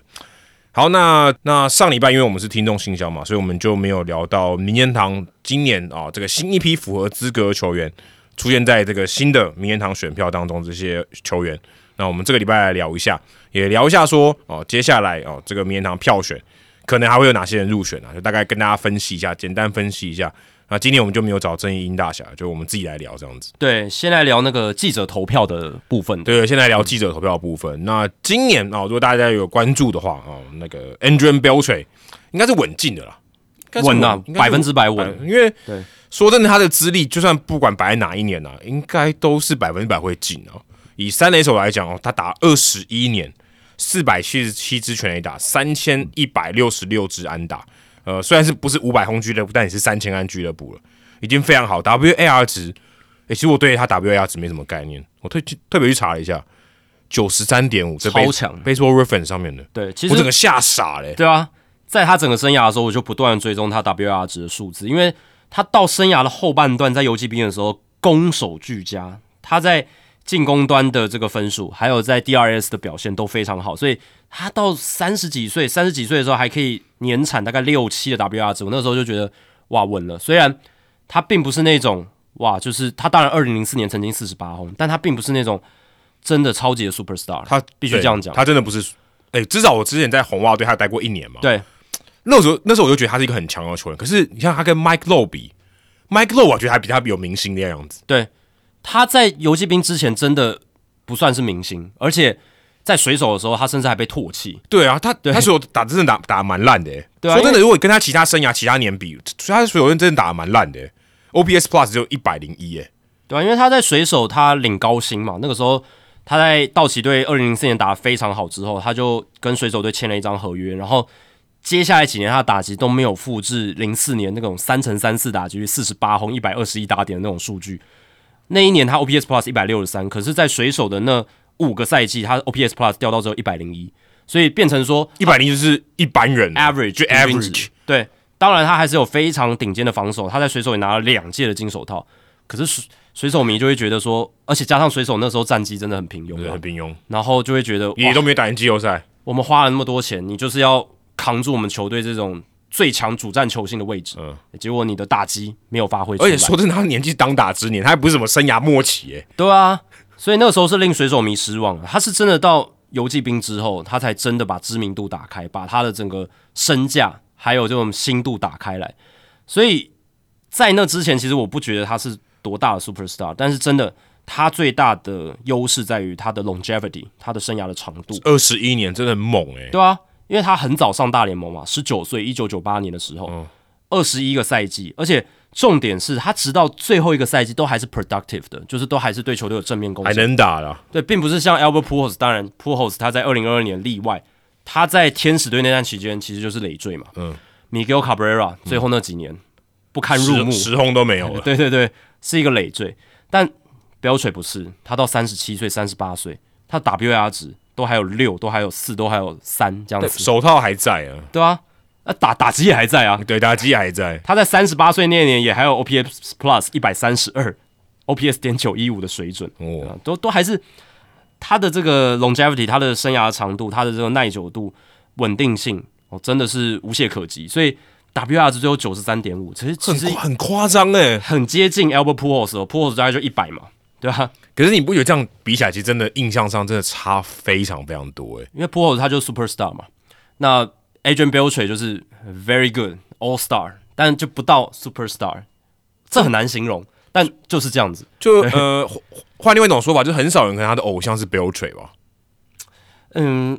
对啦我，觉得他不会是这种哎，他是一个很讨喜的球员，但是很少人会把他奉为就是我的 idol，我的偶像这样他。好强这样子对。对对对对，就像对啊，我的偶像是 ERA，对，即便 ERA 他生涯中后段打的有点落赛，或者是没有像他生涯前期那么好，诶，但是他就是他绝对是 superstar，他绝对是 Superstar superstar。有话题，长得又帅，对不对？当然不是说 Adrian Beltre 颜值不够高，但我的意思就是他在生涯前期那一段就是没有那么有话题性没。有那么有话题性，真的，他算是比较默默打出好成绩的球员，而且他入选明星赛的次数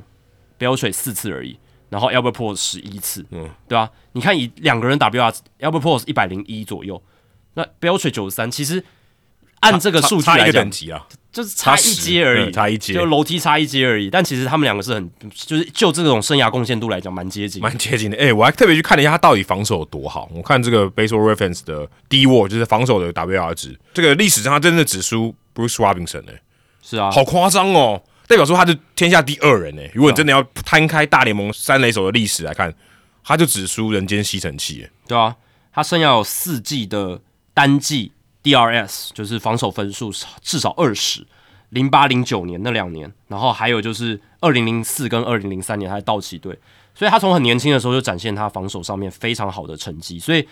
以他这样子的一个贡献，攻守两端的全面性，然后生涯的长度，他就是一个 Hall- First Ballot Hall of Famer，就是首年候选就会入选的球员，毫无疑问。真的好无缘。这个其实在我看他打球那几年，我是真的没有那种感觉，他就默默的多打了好几年。对，然后当他其实超过三千安的那个时候，就已经定调他就是 First Ballot 对，因 Hall 为 of Famer，五百轰跟三千安，你只要过一个，基本上就是就是名人堂对准啊名人堂球员了。而且他有三千一百六十六安、六百三十六支二垒安打、四百七十几支全垒打。其实我那时候一直希望他再多打几年，看能不能突破五百轰啦。然后一千七百零七分打点，一百二十一道，他年轻的时候还有一点速度，两成八六的打击率，然后点八一九的 OPS，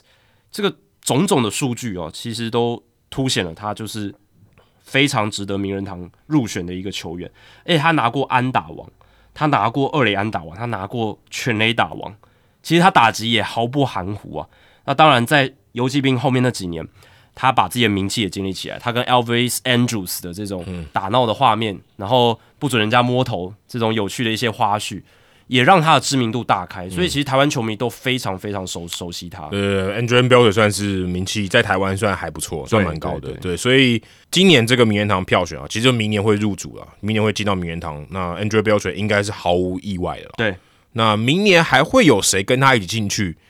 目前看起来哦，应该就是他 Hilton 了、嗯，他 Hilton 去年啊，这个他的得票率是百分之七十二点二，所以呃，今年看起来应该是蛮有机会他会入选的。对他也才第六个候选年，所以就算今年就是二零二四年这个梯次没有，他后续应该还是会进，但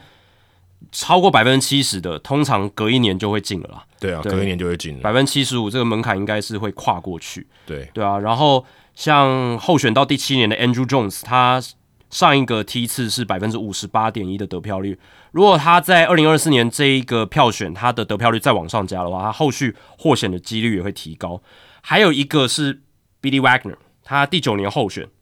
他上一届得票率百分之六十八点一，有点危险。在边缘，也许还要再一年哦，但是他也有可能跟 Helton、Beltray 一起入选。有可能，因对为有可能今年相对跟他竞争的人，我觉得比较少，因为大家还是要知道，名人堂票选一个记者他就最多只能投十票，所以还是有点排挤效应的。对对对对对，他不一定要填满十票对，他不一样，最但是最多，他如果想填对十二个人，他就没办法嘛。没错，最多就只有十个空格可以选这样子。那今年首度候选的还有几个值得关注的，像是 Joe Mauer 跟 Chase Utley，嗯，这两个是有可能在未来的票选入选。那第一年应该是没有办法，应该没有办法，还没有到像 Beltray 这么压倒性的这个 WR 值。因为阿里他的 WR 值很高，六十四点五，嗯，可是他在传统数据上比较劣势，为什么呢？因为他的安打数连两千安都没有，对， 对，就是他进阶数据真的很好，因为他的保送选的非常多，他生涯只有一千八百八十五支安打，可是他选了七百二十四个保送，他如果受伤少一点，可能就有了。呃，对，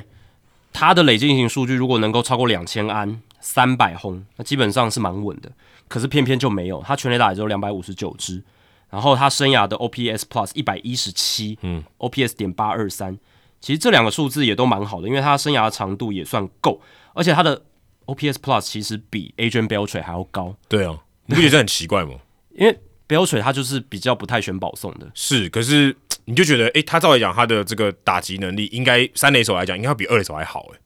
对不对？对，但其实没有但阿里他在巅峰期其实打得更好，更好。对，然后奥里他巅峰期，他二垒的防守更夸张。他曾经在二零零八年单季的 DRS 防守分数三十一耶，哦，三十一这是天文数字的等级。所以二零零八年那一年他的 WR 值是九，哦，就是这种天文数字的单季 WR 值。就是费城队拿冠军那一年，没错，二零零八年。而且其实 WR 值九已经接近这种大谷翔平等级 r a n 对 o 是啊，是 Acuna 啊等，级的对，是啊， 就是打出一个准 MVP 的年度。所以这个就是给大家一个概念说，奥里他巅峰期的时候，他的贡献是很大很大的哇，那年 MVP 还第十四名而已，欸对啊，因为他传统数据就看起来很弱嘛，两成九二打击率，OK 不错，OPS 点九一五，也也也很很好，好了啊吧？对，也很好，三十三轰一百零四分打点，可是他的价值反映出他在防守进阶数据，还有 OPS Plus，然后这些进阶数据的运运算上面，我那一年是 Albert Pujols 赢了，对啊，哇，压倒性胜利。压倒性胜利啊！那一年他拿到十八张第一名选票，而且阿里他还有一个因素是，那个时候他同期的队友 Ryan Howard 太抢眼了。哦、h o w a r d 他就是都是比较 splashy 的 stats 嘛，就是全垒打打点哦，最亮、最最直接、最亮眼，观众最直观 的。我现在看这个当年的这个 MVP 票选，我整个傻嘞、r a n Howard 那年 WR 值一点八，对啊，太猛了吧？四十八轰，一百四十六分打点，OPS 点八八一，其实比 Chase Ali 还要低，他的 OPS 比 Chase Ali 还要低，可是他全垒打打点够多嘛？一百四十六分打脸很夸张，这个是很少见的。对啊，因为他要打第四棒嘛。对，对但是一百四十六分打脸还是很猛哎、很猛啦，很猛哦。但是他其实三振多，然后上垒率那时候已经开始有一些下滑，他 OPS 比阿里还低，可是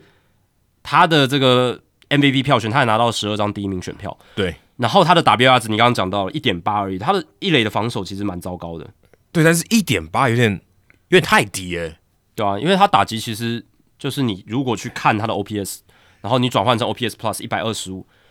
跟阿里差蛮多的。差很多， 这个有点夸张哎。阿里那一年是一百三十六的 OPS Plus，然后 Ryan Howard 他那一年是一百二十五，所以也差了十一个百分点左右，对吧、所以你看，如果从我们现在对于进阶数据比较仰赖，或者说比较会用更客观的角度去看这些表现的话，你就会觉得那一年 Ryan Howard 他真的是靠全垒打跟打点这两个数字，就把自己的 MVP 的声望冲得比较高。虽然没有拿奖，可是也拿到第二名，也拿到第二名，跟阿里非常大的差距。而且他也把阿里的锋芒某种程度是压了下去一些。没，错，对阿里 WR 值九，对跟他差十几名。对啊。那 Joe Mauer 的话，其实同一年他也在美联有第四名 MVP 要选第四名，那一年他拿下美联打击王三乘二八，隔年他拿下 MVP 嘛，二零零九三乘六五打击率，OPS Plus 一百七十一。那 Mauer 我相信一定是我们的好朋友陈强大，呃，就是他最喜欢的球员之一嘛。哎，我在这边跟陈家大家呼吁啊，如果猫儿最后应该是会入选名人堂啊，应该是现在看起来应该是会，我觉得。因为他他陈强大也应该希望他能入选、啊对，，我相信那天你如果没有到 Cooperstown 的话，我真的对你非常失望。是就是要一辈子朝圣一次，就那个时候去是最哎对，适合不管花多少钱，你都应该去。对啊，因为 Joe Mauer 应该应该是会入选吧，但是可能要花几年的时间啦。但他的 WR 值五十五点二，就在比较边缘的地带，但是他就是有那种非常独特的这种选手选手的光环，因为第一个他是当年的选秀状元嘛，然后他又有这种打击王，他曾经打击的巅峰是全联盟非常 top 高的打者，虽然他生涯后半段 power 不见了哦，但是他还是维持了稳定的高打击率、高上垒率。那在防守端，虽然他后面呃有一半的生涯都是以一垒手为主，，嗯，但是他就是后面至少还有堆积一些就是累积型的数据，生涯也有超过两千支安打，两千一百二十三支，当然一百四十三轰看起来很少，可是他捕手生涯前半段是捕手，OPS Plus 一百二十四，其实是非常好，以捕手来讲，真的非常好啊。而且他捕手的时候也拿过三座的金手套，嗯，然后后续也有得到这个五座的银棒奖，六次入选明星赛，有一次 MVP，三次打击王，所以嘖他的 case 我是觉得，我个人是没有到那么的那么的笃定，但我个人是觉得他最后会入选啦，啊有机会啦，也许可能第六年以后吧。对吧、那我看了一下名人堂捕手的平均 WR 值五十三点二，他其实是超过这个数字的。然后他生涯七年的巅峰期的 WR 值三十九，也是比名人堂捕手生涯七年巅峰期的 WR 值三十四点七来的高。所以其实按照 JOS 的标准，就是看这些不同的指标的话，其实 Mauer 还是有不错的这种入选可能性，没错，没错，特别是刚才讲巅峰七年，对，巅峰七年他真的算蛮巅 峰的，真的很巅峰、啊。嗯，投打这个打手两边都很好啊，而且名气上他也有当过这个 MLB 的 Show 这个电玩的封面而，且还有一个更难得的吧，在近代你现在要这种几乎是名人堂等级的球员从一而终太少了，双城队。真的太这太难了，二十一世纪的双城先生啊，可以这么讲，嗯，对啊。那其他的球员就是有很多是 Hall of Very Good 啊，就是应该是不会入选名人堂，但是生涯表现很好，像 David Wright 啦、Bartolo Colon 啦、Matt Holiday、Adrian Gonzalez、Jose 嗯 Bautista，、这些都是会在二零二四这个梯次首年候选，但对应该都不会入选名人堂。这些人的等级大概可以在队史，可能甚至有一座雕像，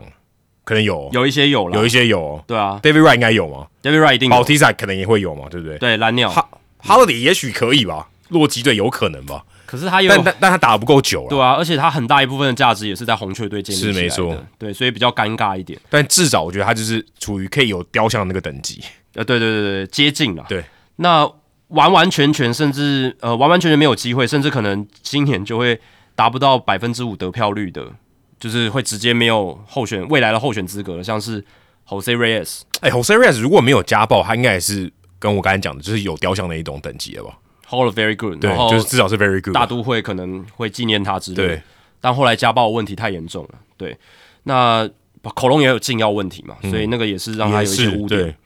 对， Victor Martinez，他虽然是个打击不错的选手，可是他后面就是 DH 为主，然后呃，他捕手其实守的蛮糟糕的。嗯，James Shields 就是不错的投手，先发投手很会 James 吃局数。 James Shields 应该跟巴托洛空一起进到名人堂，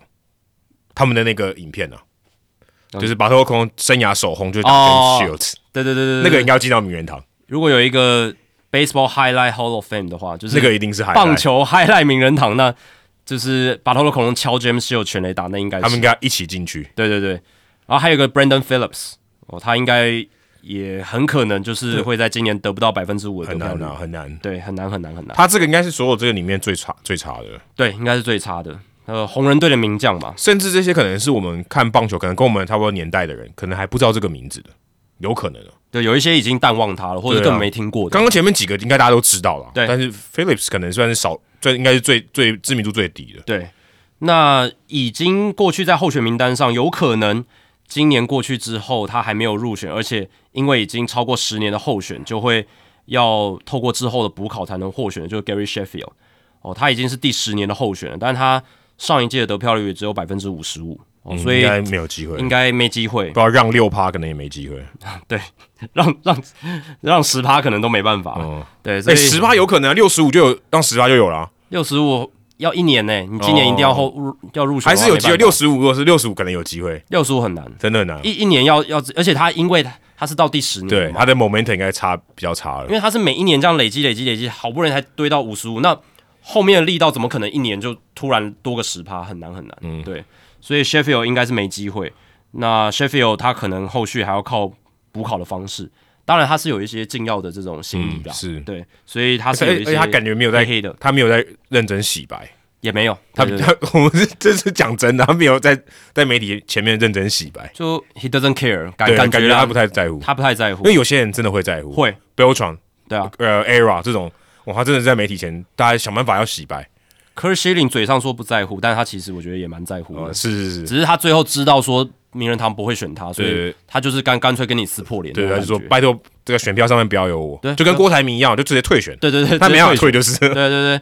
他想说我主动退选，比比你用选票否定我，我比较有面子。给他一个台阶下，对啊，但是名人堂没有说你退选就退选这 种对规对则，对，而且 更而且说真的他根本不用管他好不好？对啊，不会管他，对啊，所以呃，今年感觉就是 Beltray 啦，他的 Helton、Billy Wagner 有机会，Billy Wagner 在边缘，那就是 Helton 跟 Beltray 感觉是有可能会同一届入选名人堂这样。 Billy Wagner 会不会是这个大联盟历史上最后一个入选名人堂的后援投手？我觉得不会耶，因为未来我觉得名人堂的投票记者他在后援投手的筛选上面，或者是给票上面标准也会有所改变，对哦，所以我觉得。当 a r o d i s Chapman 他得到候选资格的时候，就是一个试金石，就是看看说那个时候，因为投票记者的破，他的这个投票人组成也一直在改变嗯嘛，一些很久没有当记者的，他一直被在被汰换掉。那一些新世代的记者，他们在投票的时候，他们想法会不会有所改变，对不对？哦，那后援投手他已经有一些人入选了，那以后的后援投手你都因为 WR 值，因为他的局数不够多，或你是他都的后援救援成功次数不够多？对啊，你就不给票，我觉得这样也不太合理，因为毕竟他是一个工作条件独特的一个位置。是我们之前有聊到嘛，因为他就是出赛时间不固定，而且他又是通常是在高张力的情境下上场，嗯是，那这个其实是我觉得跟其他的位置又有独特要求的一个位置啊，所所以以他的标准要跟大家对更不一样。标标准要不太一样，我我自己是这样觉得。那这样 Kimbro 跟 Kelly Jensen 应该也很有机会啊。我觉得都会被考虑。对，投局数这么多，对不对？出赛数算是很多了。特别是 k i m b r o 嗯啦，因为 k i m b r o 我觉得也是开启一个不同后援投手的时代，就是那种真的就是三振你，然后没有其他解决你方式的那种真的嗯投手， 对，很很强，而且球也很强，而且他最特别的是，他一开始是终结者，对几，呃也不是说一开始啊，不是第一场，但他生涯非常初期的时候就已经是终结者了。对近几年的一些后援投手或者终结者，他其实比起早年相比，很多真的大比例都是你一上大联盟的时候就定位在后援投手、终结者的角色。嗯对，那你如果说九零年代或者是二十一世纪初期，那个时候很多的后援投手还是中继投手当不成的，先发投手当不成，被汰换下来 Rivera。Rivera 就是最好的例子。对啊，对啊，对啊。所以这二十一世纪的新世代的后援投，尤其是二零一零年以后这种新世代火球男 k i m b r o Chapman、Diaz 这一种，我觉得哦一下只要先维持健康啊，对，但是他一些单一年份真的有嗯这种名人堂水准。如果看巅峰年份的话，我是觉得未来也有被这种考虑的可能性是啊。，所以你觉得标准会会会调我整？觉得会有一些调整，对嗯啊，会有一些调整。那我们刚刚有聊到 Beltray 今年应呃应该说明年啦就会入选名人堂了。那这个话题最近大家不知道有没有看新闻呢？应该有看到 Beltray 的身影，因为他最近有公开亮相嘛。因为在杜拜的这嗯个 Baseball United，、呃目前中文还没有一个很好的翻译啊，就嗯叫 Baseball United 好了。呃棒球联合会之类的嗯哦，因为 Baseball United 在杜拜最近啊、哦，这上一个周末啦，有一个 showcase，应该算算表演赛了，应该算表演对赛明星表演赛，明星哎表演赛。打了两场，打两场，在他们这个 Dubai International Stadium 板球场啊、而且甚至他也没有改哦，他就是严格来讲算有改一点，但圈是出来了。啊圈出来，但是这个观众席还是用原本的观众席，没有这种移动式的，跟呃在奥克兰那种是比较不一样。但打两场比赛这样子，那 Andrew Beltre 因为是这个君王队的 CEO，啊所以他也有出现在现场啊，跟这个球迷打招呼。然后像呃我有一个朋友王威如哦，也是我们听众啊，也是我球队的队友，他刚好去杜拜出差，他要跟 Andrew Beltre 合照。他有在社团分享对他嘛，在社团对分对对享对对，我们有听众真的在杜拜的现场看到了这个明星对抗赛哦，对对对，所以还蛮特别。那那我看到他那个现场看起来真的超不像棒球场，就是一个很大很大对，大型，有点像大型的足球场或者田径场这种，然后中间弄出一个棒球场地这样子。因为板球它需要的空间就是比棒球对场大再很大多一些，对。那大家也知道说，在中东地区或在南亚地区，其实大部分呃还是以板球为主嘛。那个什么百万金币，我就讲板很多板球的选手在那边，在印度。特别是印度啦、巴基斯坦这些地方啊，对，那其实 Baseball United 这个新闻或者算这个联盟呢，其实我们一直都有注意到。那最近呃在十月多的时候，他们也有选秀嘛，甚至还有选到莱福利嘛，对不对？嗯，对，嗯莱福利也是其中一个球员。但呃，我我最近就是我在做功课的时候，我特别去查了一下，我一直查不到说 Baseball United 到底开打了没有、欸？还没，还没开打，明所以年秋季才开打它，所以他的例行赛是没有开打。对，还没，还没，还没，对，因为我我有查到说他在十一月的时候有开打，因为看到有 schedule，可是后来看没有笔数啊，什么也都没有，所以应该是没有开打。没有，他们预计就是明年秋季开打，对，可是我看到前面有新闻写说十一月十号要开打，就后来其实这个是这个 schedule 是没有的，对，所没以我有，对，所以我就觉得有点有点有点微妙了。所以他们现在这个四队其实都还没有正式的打过比赛，还没有例行赛啦。对啊，对啊，对啊，现在就是一些表演赛，然后一些这种 showcase 哦，让你知道说，哎，我们是认真的，然后我们有一些呃球员过来，然后在我们这个地方打球，那未来它就会成为一个棒球职业联赛的地方，他们有点像这样子这种造势的场合，对，所以现在好像比较像造势，就是对因为我们讲说明星赛应该是呃已经打了一阵子，还在有明星赛嘛，所以而它且是而且是先有明星赛，它是 All Star Showcase，对啊它 Showcase 它它还是一个表演赛的一个成分。那目的就是要宣传啦，宣传就是要让大家知道说，认识到说，哎、现在有 Baseball United 这个新的职棒联盟。那他们目前这个联盟现在有四队啊，虽然现在没有打例行赛，但是他就是有四队。对有孟买眼镜蛇，孟买是在印度，对，杜拜狼队啊、还有这个阿布达比老鹰队，还有克拉什君王队。那克拉什是在这个巴基斯坦对的，所以这其实蛮特别，等于说它南亚也有，中东也有。那介绍一下，大概介绍一下说这个球队哦，他们的这个 CEO 就这样总管了，我们就讲总管，还有他们的总教练哦，其实都是都是大有来头的。嗯，呃，眼镜蛇队的 CEO 是 Barry Larkin 哦，这个算是够厉害了吧？对，他也是这个联盟的投资也人，是主这要个投资对人，嗯主要投。资人。然后他的 manager 这个总教练是 Chris Sable，就是以前戴个眼镜仔，好、多大家有看这个七八零年代的棒球应该知道，红人队有个三垒手戴眼镜。对，是前大联盟球员。对，然后杜拜狼队他的 CEO 的呃总管就是这个 Felix Hernandez King Felix，然后他们的总教练是 John McLaren 啊、以前也是这个中国 WBC 队的总教练啊。那阿布达比老鹰队头他们的，我看他这个很特别，他是 Honorary GM，就是荣誉总管 Nick Swisher 啊、所以他可能不知道荣誉总管的意思是说就他不太管事，他不太管是挂名的对队。对，挂名然后打个知名度这样子。对，然后他们的这个总教练叫 Dennis Cook 啊，也是过去好像我看了一下他的资历是在瑞典队啊，棒球瑞典队有当过总教练。那克拉什君王队他的 CEO 就是我们刚才讲到的 Andrew Beltre，那总教练是 Mikhail t e h a d a 等于就是多米尼加阵线啊啊，算他们在巴基斯坦的克拉什君王队啊，所以有这四队，但目前他们都还没有打过这个例行赛。呃，我就想到说，这种棒球沙漠真的是、呃真的是棒球沙漠，是啊，在沙漠里面打棒球。因为他们其实你看刚才这些 CEO 总教练组成，还有投资人是 Mariano Rivera，还有 Barry Larkin，当然一定有这个来自阿拉伯联合大公国的钱，就对是一定 Baseball 有 United 是在这个地方，杜拜就是然杜后他拜，他们也没有什么主场，就全部都在这个地方打。杜拜就是在这个地方，然后 Baseball United 就是把这个地方当做发基地，然后他们的总部也都在这个地方，对，所以你看到你刚刚听到这些呃总管啦，或者是总裁啦，或者是投资人啊啦，你就知道这其实是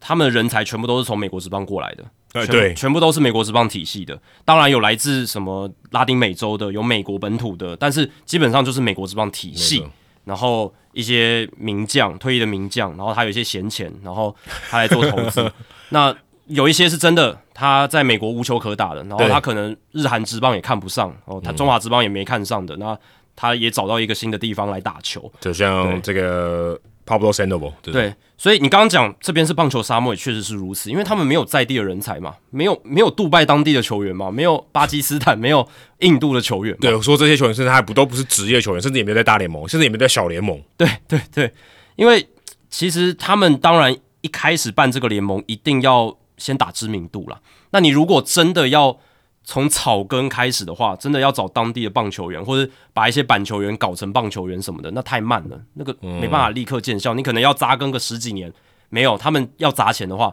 我们有钱，我们怕什么？我们就是直接把人家的人才挖过来就好了嘛。这个就是 Baseball United 他们的做法。等于就直接把美国味道的棒球直接搬到杜拜了。对，那他们因为也还没有办直棒的经验，嗯、哦，所以他们当然最快想要去仿效，或者是最快可以移植一些成功因素的，就是直接从美国那边学。那要怎么样学？就是直接让那边的人才，你用钱、用利诱的方式，当然讲这样太难听，但是就是资本主义嘛，我用钱让他们过来，然后。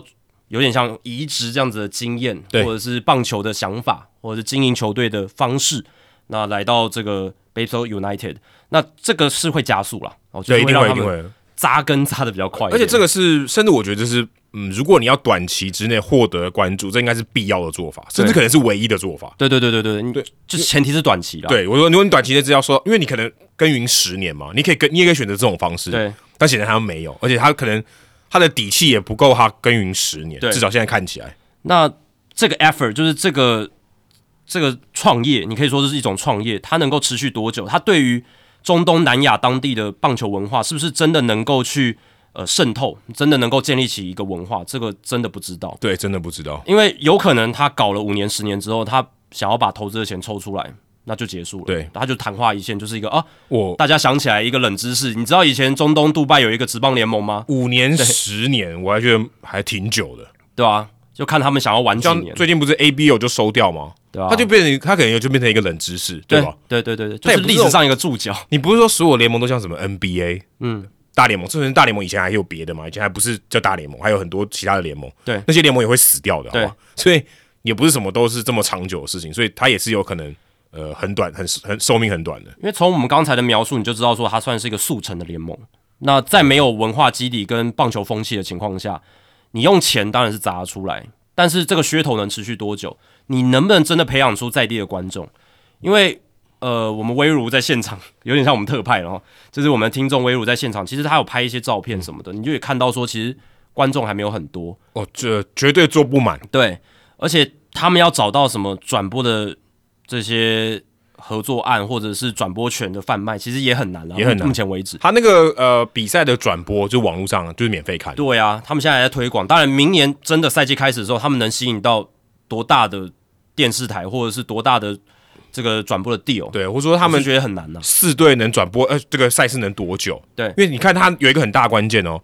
他现在是几今年现在十一月嘛，对，他基本上只能打北半球的冬季，耶，嗯，他打夏季大家都受不了，热死了，因为他也不是室内的啊，嗯，那打棒球大家都受不了，所以他的比赛可能真的就是像冬季联盟这样，对啊，因为他他说明年的秋季嘛，二零二四年秋季，嗯所以他可能就是定位在比较真的年尾才进行的这个联对盟赛事这样子，哎、会不会明年搞不好有台湾的选手去打、哎搞不好啊，台湾其实可以去打，这没有什么障碍嘛，当然啊、你只要愿意去打都可以啊，只要你愿意接受他们的合约的价码什么的，然后去杜拜住住个几个月也不错，打工一下，对不对？对啊，也是可以吧？我说台湾如果球员想去，是应该是做得到，全世界的职棒球员都可以，对你只要愿意，有被他们看中，然后他们也愿意开开价码给你，经纪人有加接洽上的话，而且台湾球员可能还有优势啊一点，他至少多样性会更好一点呢、对啊我如果是我是这个联盟的人，我多希望有台湾人来啊，这样我会受到台湾球迷的关注啊，嗯，对不对？对多好，我就我什么事都不用做，自然就推广了。而且现在杜拜本来就是非常多侨民的一个国家，哎，是是是，来自印度、巴基斯坦，在当地就超过四百万人，所以其实他们超多自己当地阿拉伯人是比较少的，对对对对啊，很多都是外地来的。那其实就是一个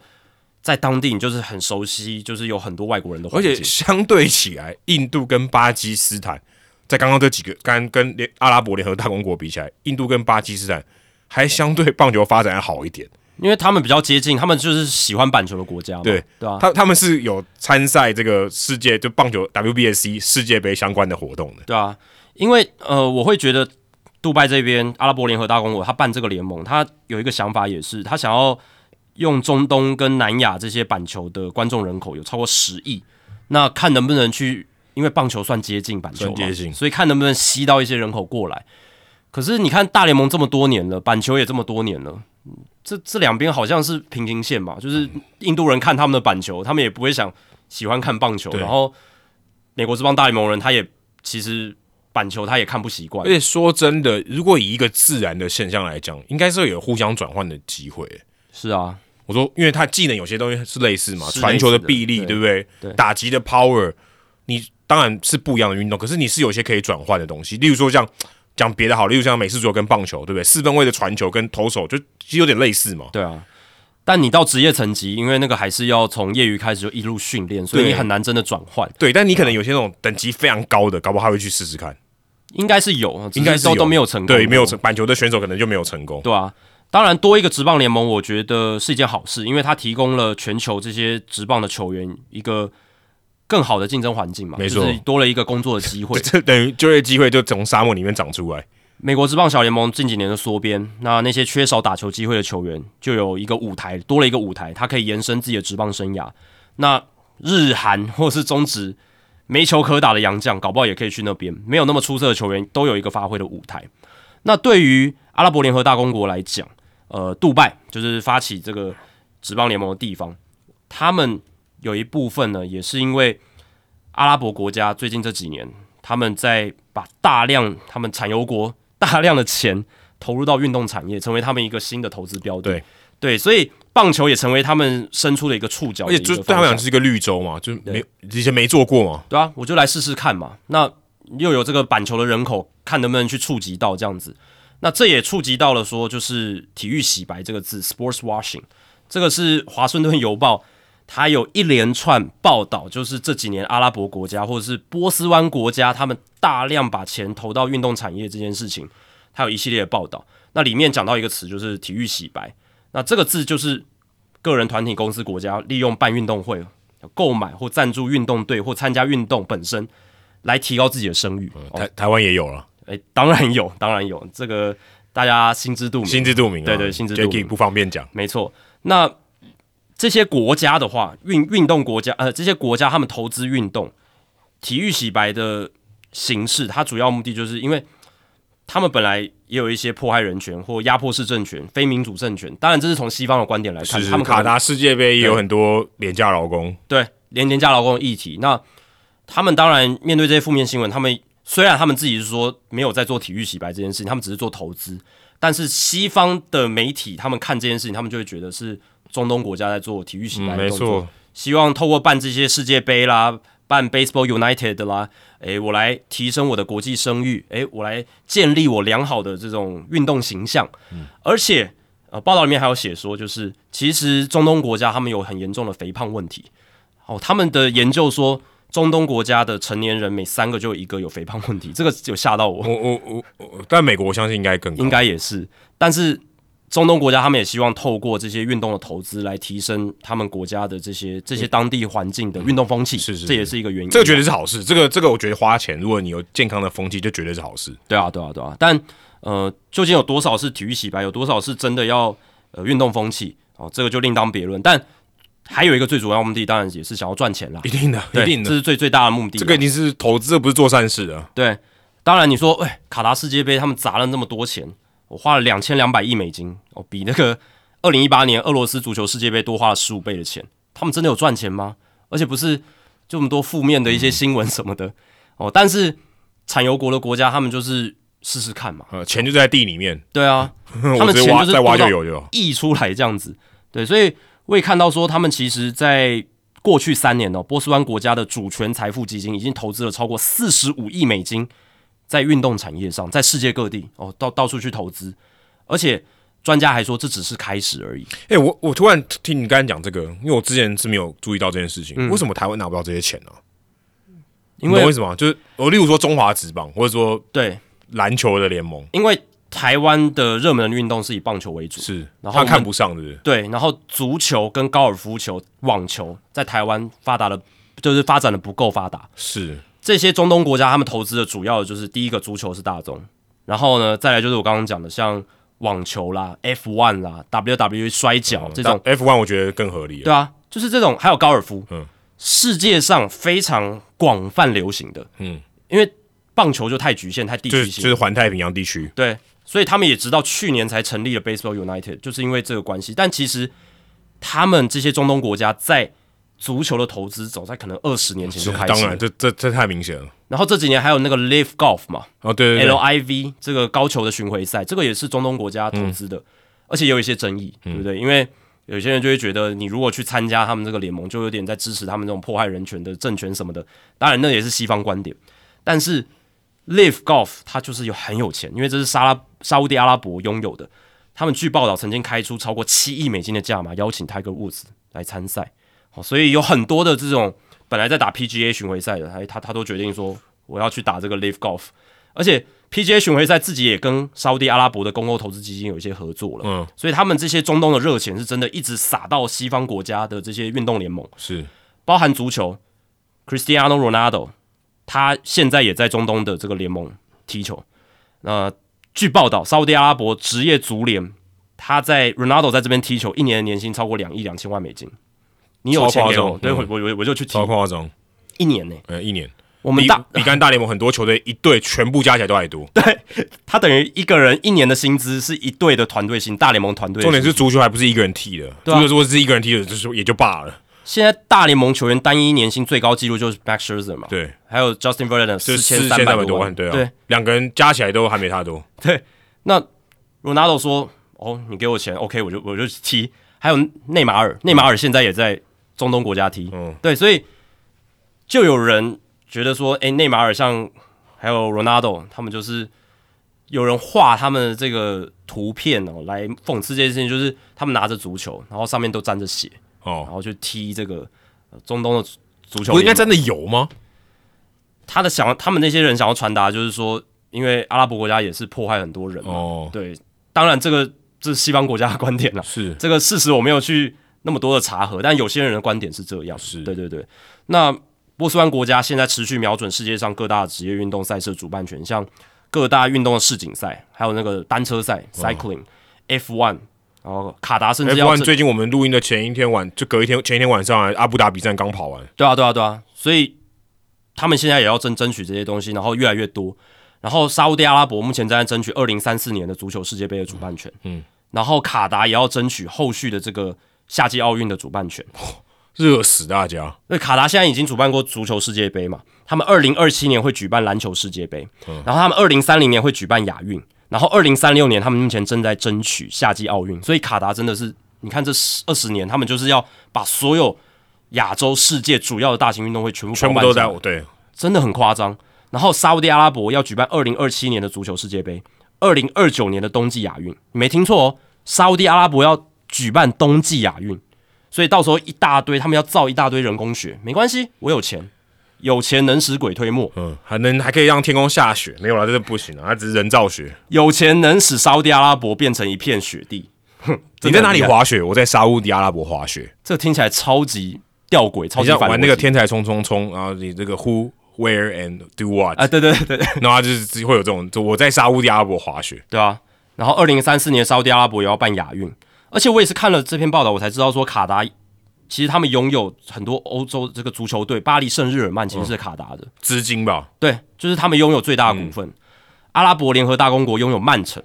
所以它队名叫曼城，可是它其实是 属于阿拉伯联合这大个公嗯我国。觉得也其实蛮合理的啊。你说之间这些球队，他的钱一定是那个当地的，也不一定，不一定是那国的企业对都有可能不是啊。呃但是有一些运动联盟它是禁止主权财富基金的投资，像 NFL、哦对对对 NFL 呃美式足球联盟，它是目前仍然是禁止，就是主权财富基金，就是国家你买这个球队的这个这个股份这样子，就跟 Plus League 也有在调查有些资金来源，没错，都会有一些限制，有些联盟它有不同的限制，但是 NFL 现在也有点挡不住这一波前潮了，所以他们现在有在研议说看怎么修改规则，嗯，然后看可以让这些中东的热钱进来，呃，怎么怎么会有人拒钱于千里之外呢？对，好像都会为了五斗米折腰的感觉，可是我觉得总归一句，职业联盟还是为了赚钱。对啊，那那只你赚的是美金还是赚其他的币值对啊，的差别而已。只是现在这些中东的热钱进来，在美国就掀起了讨论嘛，就是有人说到底要接受多少程度的这些中东国家的投资，因为现在他们已经渗透了 NBA 跟 NHL，嗯，因为华盛顿地区的这个球队老板 Ted Leonis，他拥有巫师队嘛，然后拥有这个 Washington Capitals、首都队，那他还有拥有 WNBA 的这个 Washington Mystics，这些都是他的球队，哦但是他有接受了这个卡达的主权财富基金，卡达的这个投投资局的两亿美金的一个益助，这样子哦，所以呃，还还是华府的球队，还不是别的地方。没错，还是华府， 对，还是华府的球队。那现在大联盟当然还没有这些中东的资金挹注，但是我想再过不久应该也会有了。 这个这个东西，如果 Baseball United 如果弄得好，他们就会有兴趣啊。对他觉得哎、诶这个东西有搞头吗？对现在就是还还没办法要告诉你有搞头吗？而且其实他们会想要投资棒球，某种程度他们也是看到了大联盟球队不断的增值这件事情。一定的啊，我看到这个访谈里面有这样写，对啊，他就说他看到说，就是那个就是创立 Baseball United 的那个人，他说，棒球球队这几年就是一直不断的增值。那你可能营运上面有些球队有亏，有些有些有球队有赚，可是球队增值这件事情就是大家都一样，就是你如果换成股票，股票就涨了啊、对，都是一直在涨，所以这一定也是增加了这些波斯湾国家他们把想法动到棒球头上的这个意念。但是棒球相较于我刚刚讲的其他的那些运动，足球啦、F1、WWE E 啦、高尔夫、网球，都已经算是顺位很后面啊。顺位非常后面，错这也凸显出了棒球在他们心目中的地位啦。我觉得就是没搞，他觉得没搞头，因为他不知道嘛。对，当然，你说真的跟其他的比，如果跟 F1 跟高尔夫比，或许他成长，他投资的这个报酬率没那么高，但他至少还可能是一个赚钱的标的。他如果我现在标的都差不多了，对不对？我还想，我还有钱啊，我还有其他热钱，我就丢到棒球里面，这是有可能的。对啊，那现在在美国足球大联盟也有这些中东的投资。那如果 Ted Leonsis 他之后如果真的也入主华盛顿国民的话，哦，那就代表中东的钱也进入到大联盟了。哦，对，对，这个那就这个会是可能第一步，这可能大联盟老板会要先开会吧？对我不应该要开会，嗯应。该也会、对，应该也会有一些讨论，应该也会有一些想法，但我觉得挡不住，我觉得应该长挡不住期挡住，长期来看是挡不住。太多钱了，他们钱真的多到溢出来啊。那嗯而且我们一直在讲说，其实他们真的要有 cash flow，在现在大联盟，所以它估值变高。可是那前提是你要卖掉嘛，对，你没有 cash flow，你也是付不出钱来的、啊。因为中东这些国家，他们优势在于 cash flow，他的现金它流就是真真的太有强了它。是真的真金白银可以付给你的。对你刚刚讲那些估值，你没卖掉，钱都不是你的啊。对，而且他们真的也觉得，他们本来就在投资很多东西了。那运动现在成为他们一个多元化自己投资 portfolio 的一个方嗯式。是是是，对对对，然后还可以推广观光嘛？你看 Baseball United，它可以吸引一些棒球迷到杜拜来观光嘛、哦这个跟 Plus D 跟陈建州讲的是一样的。没错。那某种程度上，运动家搬到拉斯维加斯，他也是希望透过当地观光的人口来也是也是，刺激他们的观众人他数。们不是每一场都可以爆满吗？对，就他们是观光客要他们也是这样够，的想法观光客要够多。对，增进国家在国际舞台的形象，然后甚至政治影响力，这些都是这些波斯湾国家他们在布局运动投资背后的一些想哎法。我觉得真的蛮有趣的。可是真的，这个归根究底，他们认至少认为棒球是一个投资标的、欸。我觉得对啊，至少也被他们列入这个选项，我觉得对，是好事啊、就是换白话说，棒球是可以赚钱的，在台湾是，这条件是不，这条件是不成立的、是啊，对你啊，你懂吗？就是他们的思维，他们认为棒球会赚钱，他们是一个投资标的。在台湾，你这是你如果讲出这句话，会被人家笑死、欸。但我现在不知道台湾的球队的估值有没有增加。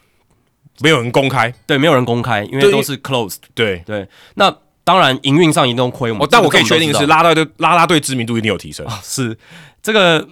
营运上是亏的，大家都知道嘛，就是各各队在营运上，但是估值搞不好是有在增加的。但是说真的，亏，你说亏多少，跟甚至有没有亏，其实这个也是可以操作的，对不对？是因为你赚到可能是品牌的形象啊，对啊那你怎么估呢？对，这个很你难完全估你说这是零，对你骗笑哎、怎么可能对不对？你品牌露出多好，知名度这怎么样一定有哦衡量，对不对啊对？你乐天买那个蓝米狗，这不是也不是笨蛋吗？是他为了要推乐天的东西吗？就是一定有帮助的，不可能是零啊，对不对？对品牌形象绝对不可能是零。对。你刚刚讲到啦啦队，我想分享一个有趣的现象，就是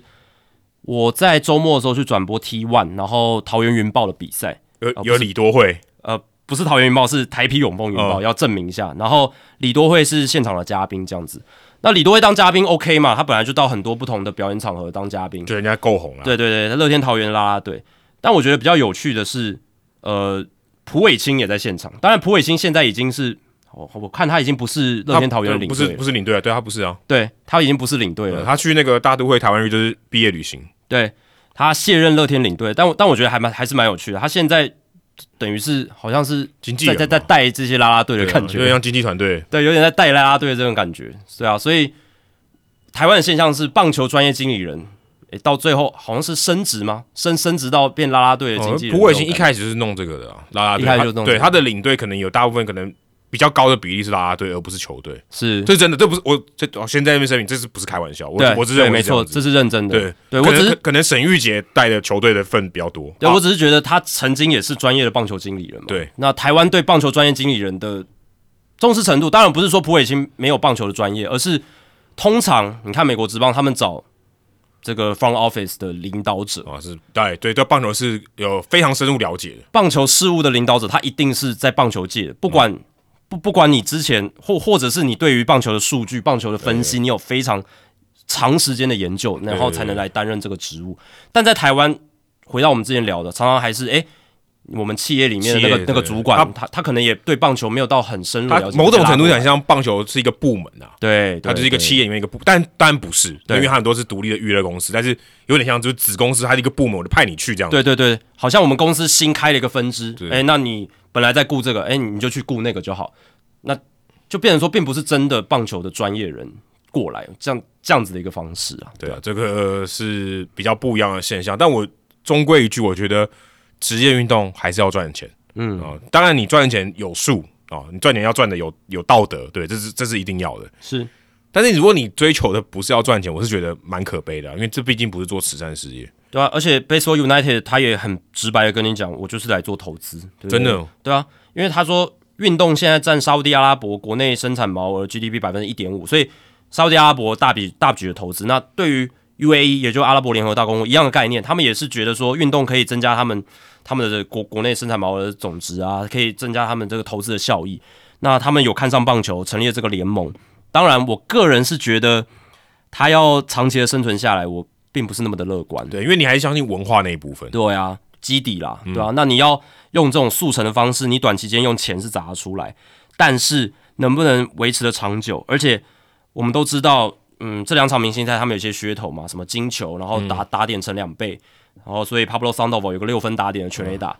呃，他们当然需要一些噱头，嗯然没后去错，这个刺激至少，都有上新闻，是有效果的。但是那都是短时间。嗯，你要一个礼拜后大家就忘了。对啊，甚至一年之后开打，对不对？那你如果还是这些球员，哦，巴特洛口隆很新奇，对不对？那他投了一个月之后，然后没有什么好的表现，被打得很惨，你也会忘嗯记这个件几率事情相当高。对，或者是他搞不好就只是这段期间他帮他们宣传来担任一个大使，对啊他明年根本没有要好投。像打选战一样，对对对对对，因为短时间他可以给他大量的钱嘛，你就你就来做一个大使的感觉。你就来度个假，然后打个球，大家表演一下这样。对啊，那到时候明年这个联盟竞争性有多高？他有多 legitimate？他他有多认真把这个棒球的本质经营好，没错然后让世界各地的选手认为他来这边打不是他生涯最后一步，而是说有些年轻选手他可以在透过 Baseball United，他可以得到更多后续的一些机会等呃等。，而且他这个也不是表演性质啊，不像 Banana Ball。对，他对如果今天像 Banana Ball，我觉得也可以，其实也是可以啦，我也觉得 OK。可是他也许他竞争性就没那么好，因为大家不会把他当生涯的一战嘛，他就变成表演了。他就变表演，他他就就变变比较艺人的感觉。对，他就有点像棒球舞台剧了对那啊种感觉。但是如果你今天要这个联盟是真的要来动真格，是真的要打，但程度不可能像大联盟那么好，或小联盟那么好。但你还是认真打的一个联盟嘛，那个你还是要有一些，至少你球员的这个来源是要足够的。对，如果你今天大家都不能打，那其实这个联盟一下就挂了。对啊，对啊，对啊。然后呃，竞争性还是要起来，那个一定哦比要赛才会好看呐、不然真的都是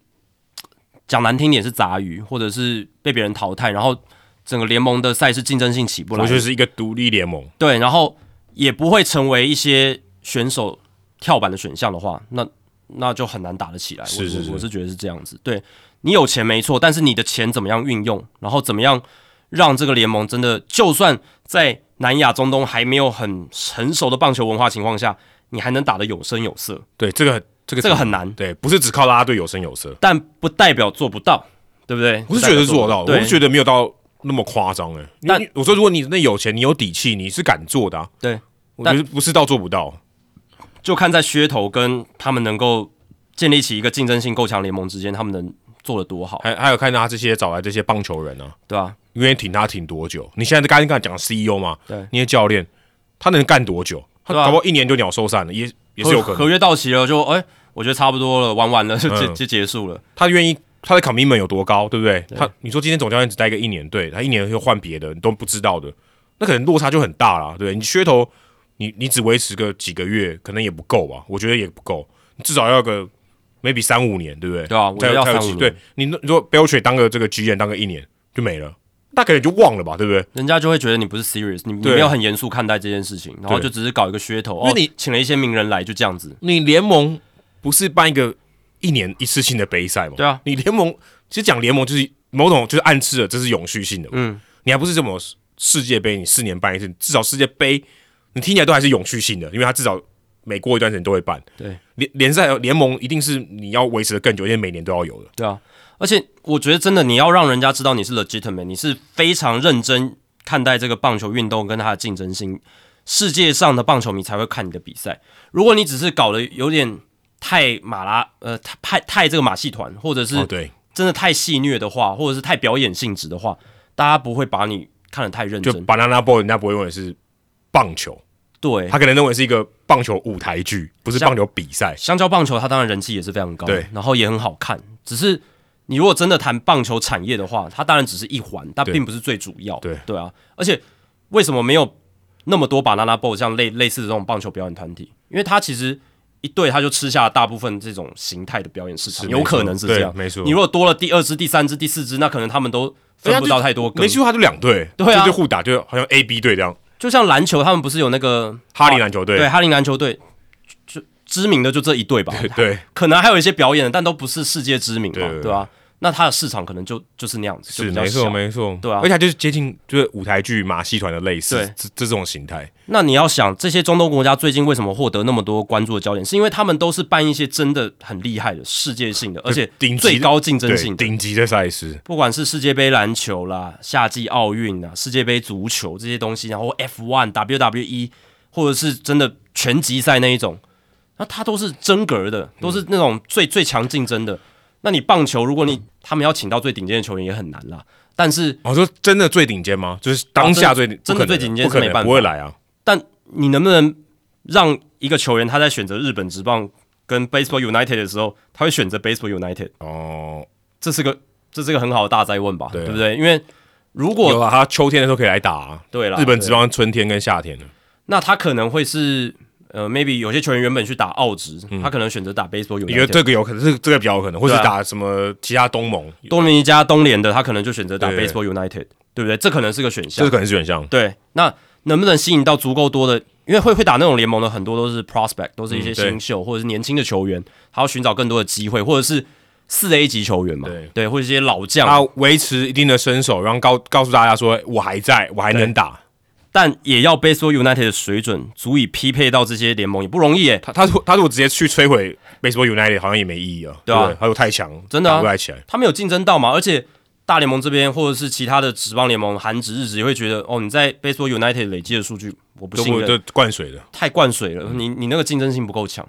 哎，你要拼过多明加东联或委内瑞拉那边的联盟，也不容易耶，也台不容易台啊哦台。湾那些区还不还不行哎，他们水准很高的，对吧、那些加勒比海联盟其实水准很高，嗯那些是洋将，他们的顶尖的人他会来台对湾投的耶，没但错也不一定要顶非常顶尖，可能中等以上就会来台湾了。对，所以我觉得这会是 Baseball United 他需要去竞争，跟他要去达到的一个目标。对，而且我自己在看他们的新闻，我今天花点时间研究，我发现他们没有 WBSC 的痕迹耶，完全没有。嗯，因为这个反而它比较偏大联盟这一块，比较因为我们刚才讲那些人嘛，我们刚才提到那些人名都是大联盟这边的，嗯，他反而在棒球推广上，我们讲这种世界推广性的这种情况下，他其实对世界棒垒总会感觉好像帮助不大，他就是投资啦，然后走美国体系那条路，对基本上就是这样子。所以我看到那个 WBSC 的官网这件事情完全没有。没有提到啊，这对件事情其实，在棒世界棒球来讲是一件大事，我个人就觉得是一件大事了。啊棒球迷，如果你真的有在关注棒球，嗯对你不太可能完全不知道这件事情，是但是你在官网看不到， 即便你没有到人现场采访，可是可能新闻稿啊或什么也可能有嘛，对不对？因为 WBSC 他也会报台湾的一些棒球新闻啊，呃，可能波哥写的，对，博客写的，但就是有嘛，对不对就？就是有，那中东成立新的职棒联盟，这算是大事啊。哦对，那个大巨蛋打第一场表演赛也也有都有了。对啊，对啊，对啊。那 Baseball United 在杜拜举办棒球表演赛啊我，嗯之前是世界大师，而且也有大联盟的球员呢、前大联盟球员等等，呃，名人堂等级的。对啊，都有在打嘛。那但但是，诶 w b s c 没有去关注到，显然是跟他们没有任何联系吧，没有任何关系，啊对，没有任何对关系，可能对啊对于他们来讲，这个不是使命是不一样的，使命不一样啊啦，因为 Baseball United 就是要投资，要赚钱，要赚钱。对，要赚钱，然后 WBSC 就是推广。推广棒球，推广运棒动球对，那我们刚刚讲到名人堂哦，再绕回来哦，其实这个话题一直摆在我们的这个算什么提纲里面，对，嗯很久了，一个月 了吧？一个可能有一个多月。 哎，但我觉得不错，刚好在这个礼拜讲，因为下礼拜就公布了，对，名人堂，对资深委 员会，资政委员时代委员会，对哦他们要公布这个二零二四年这个最后啊、呃入选的名单。那呃，我们之前在准备这个时候，其实就是候选名单刚公布的时候了。那这个里面有八个人啊、哦大家可能有些有听过，那如果你是更资深一点的球迷，可能全部都听过，对，诶也不一定哦。但也嗯，我觉得全部都听过有点难欸诶、有点难啦，有一些是真的比较冷门一点的，对，但也跟大家补充一下，因为这就是补考啦，这就是我们前面讲的补考。补考对，它是一个十六人的委员会，然后来选那些没有被美国棒球作家协会记者票选进入名人堂的遗珠之憾。对那有还有总教练哦，还有裁判，还有管理部门主管都会被考虑。对，就基本上都是业界优秀人士。然后他每一年的梯次，他有不同的考量人选，像今年二零二四年，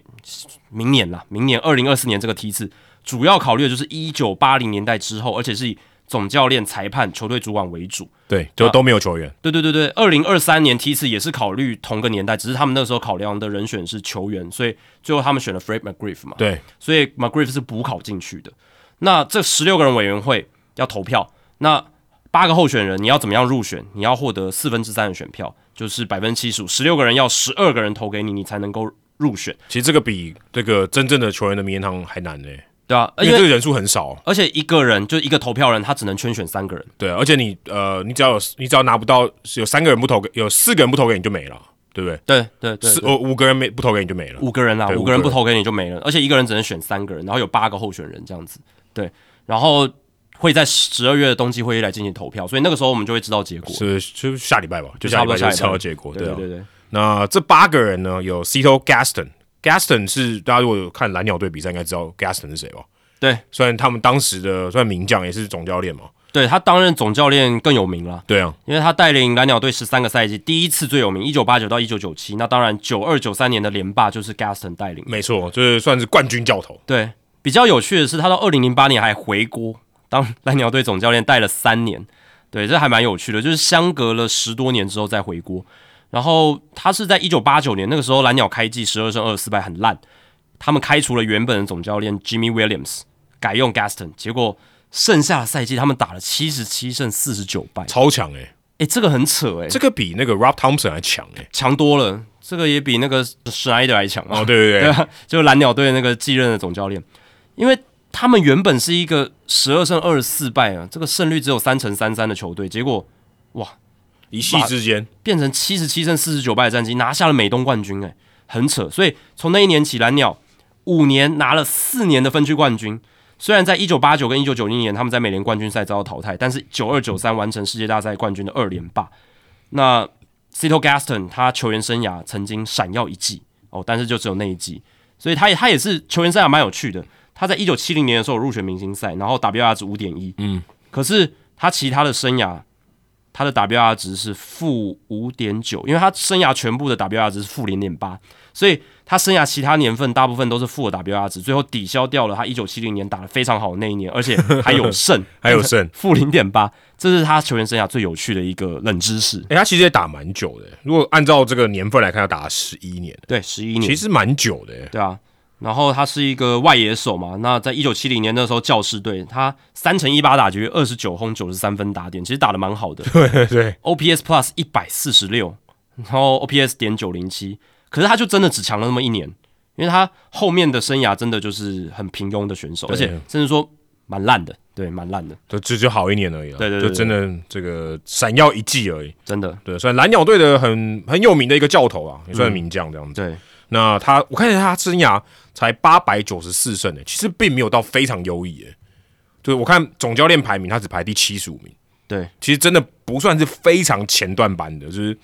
可能因为他黑人吧，我觉得这个有一点帮忙，就是他是少数的族裔，所以呃，可能在这上面有点加分这样子，所以呃，或许啊、他有可能会入选，但是你你带连霸就很难了，很难啊，对连霸就真的很对难，所以连霸加分很多。你如果以真的累积型，他的这个胜场数其实没有到非常优异，对，没有到非常优异，带的不够久。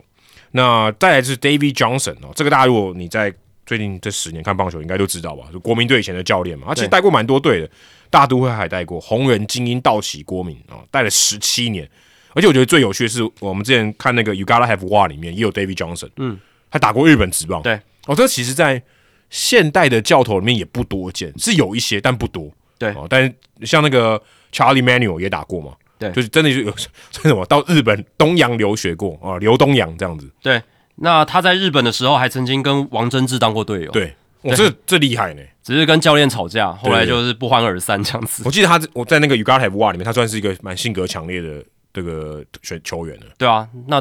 当时日本棒坛也是真的很保守嘛，对你跟一些日本的资深前辈。